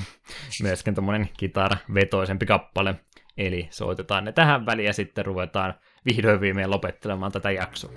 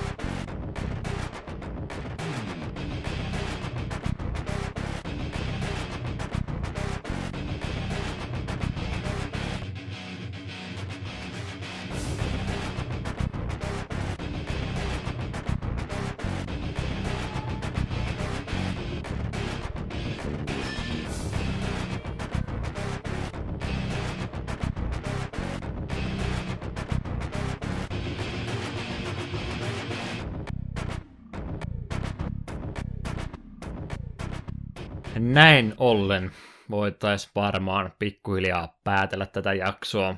Otetaan pienet loppumuistutukset tähän näin ennen kuin suostutaan tästä lähtemään pois paikalta. Eli tosiaan meille voi postia sun muuta kivaa palautetta, jaksoehdotuksia, kysymyksiä ja kaikkia muuta. Terveisiä kyllä lähettää, luemme niitä mielellämme täällä jakson loppupuolella. Eli tuonne, missä meidän nimet on, ei kun anteeksi sähköpostit on, eli takapölkköt.gmail.com ilman niitä öönpilkkoja, niin sinne voi vaikkapa sähköpostia lähettää tai muita sitten noita meidän kanavia, kuten Twitter ja Facebook, ja sieltä myöskin löytyy, ja takapölkkö.comista sitten ne kotisivutkin löytyy, ne simppelit nopsaan tehdyt. Sieltäkin jotain tietoa löytyy, ja voi yhteyttä ottaa jollakin tavalla. Mutta ennen kuin lopetellaan, niin voisi varmaan kertoa jälleen kerran, mitä tuo tuleva olisi tuomassa. Mitäs me ollaan Eetu mietitty sitten jaksoille numero 13 ja 14? Joo, jakso numero 13, joka ilmestyy 6.7. on Final Fantasy Adventure, eli Mystic Quest, eli Seiken Densetsu 1 Game Boylle. Sen jälkeen me kuulemme kutsun seikkailuun. 27. olisi vuorossa Siberia. Lähdetään seikkailupelin maailmaan mietittiin kovasti, että kun ei ole mitään seikkailupeliä tullut otettua, niin ehkä nyt vähän sellainen takavasemmalta nappasin tuo, ettei napattu mitään Monkey Islandia tai tämmöistä, vaan vähän no ei nyt tuorempaa tuon 2000-luvun alkupuolta kumminkin, mutta oikeastaan sen seikkailupeli kauden kulta-ajan jälkeen, niin halusin sieltä, kun se on mennyt kokonaan ohitse itseltäni, niin halusin sieltä valkata. Ja ei tuli sitten tuon Game Boy-pelin napannut, halusit sillä sitä Game Boyn kirjastoa vähän lähteä läpikäymään. Jep, ja se pitkään ollut mielessä, että ensimmäinen Seiken Densetsu olisi hyvä pelata, kun kaksi muutakin olen pelannut. Tämmöisiä suunnitelmia kesä varrelle. Joo, heinäkuun puolta jo. Kesä ei melkein ohitse apua. Menee pelejä pelatessa. Mutta joo, yhteydenottokanavat mä tuossa äsken jo takapolykyn kannalta kerroin, niin ei nyt niitä toisteta enää uudestaan, vaan Eetu saa omat tietonsa tässä kohtaa kertoa. Pankkitunnukset, jos luettelisit, ja puhelinnumero ja mitä muuta vielä. Ehkä nyt en sentään, mutta kerrotaan mm. nyt sen verran, että Twitteristä The Klaus-nimimerkillä löytyy, Backloggerista Klaus, ja sitten löytyy blog- Blogspotista Eetun logikirja. Että näillä mennään. Ja Juha, eli minä löytyy Deokin nimimerkillä YouTube-kanava, panna, ei sillä hirveästi uutta, mutta Deokin 89 nimimerkillä löytyy. Deokin nimimerkki ylipäätänsä, Twitteri, Twitsi löytyy. Mä oon monta kertaa sitä Twitchin kanssa lupailu. Mä tein pienen läpimurtojutun sen kanssa. Mä tajusin, että miten mä pystyn uudempiakin pelejä striimaamaan tällä koneella, niin ehkä täytyy ruveta keksiä uusia selityksiä, minkä takia mä striimannut vähän aikaa mitään. Me veikkaa, tässä käy samalla tavalla, että ostit uuden koneen, että pystyt pelaamaan Megamania, nyt voit mm. striimata uudempia pelejä, joten striimaat Megamania. Se on hyvä vaihtoehto. Yes. Tässä kohtaa lähtee soimaan Half-Lifeista tuo Credits kautta Closing kappale, mikä pelin lopussa soi. Aina mukava ottaa se viimeinen kappale myöskin podcastien loppuun viimeiseksi kappaleeksi. Ää, niin, aikas pitkä jaksohan meillä tästä nyt on tulossa vähän täällä tietysti ongelmia aiheuttaa, kun on kaunis lämmin kesäpäivä, istutaan täällä sisällä neljä tuntia putkeen, mutta ei tuo etu nyt vielä se enempää tuossa ainakaan kyyneleitä vuodattanut, niin ehkä me nyt tästäkin sitten selvittiin ja saatetaan vielä ensi kerrallakin palata takaisin, jos ei tuo etu nyt hirveästi suutahtanut tässä. Ehkä metsästä selviää juuri ja juuri. No, pari viikkoa aikaa palautua. Jep. Hyvä. Minun puolesta jakso on ohitse. Eetu voi saatella meidät kotiin tässä saatesanojen kanssa, jos sulla niitä jemmassa oli. Joo, me otin itse nyt hyvin ajankohtaiset sanat, ja tämä on osoitettu teille kaikille. Hyvää juhannusta, rakkaat kuuntelijat!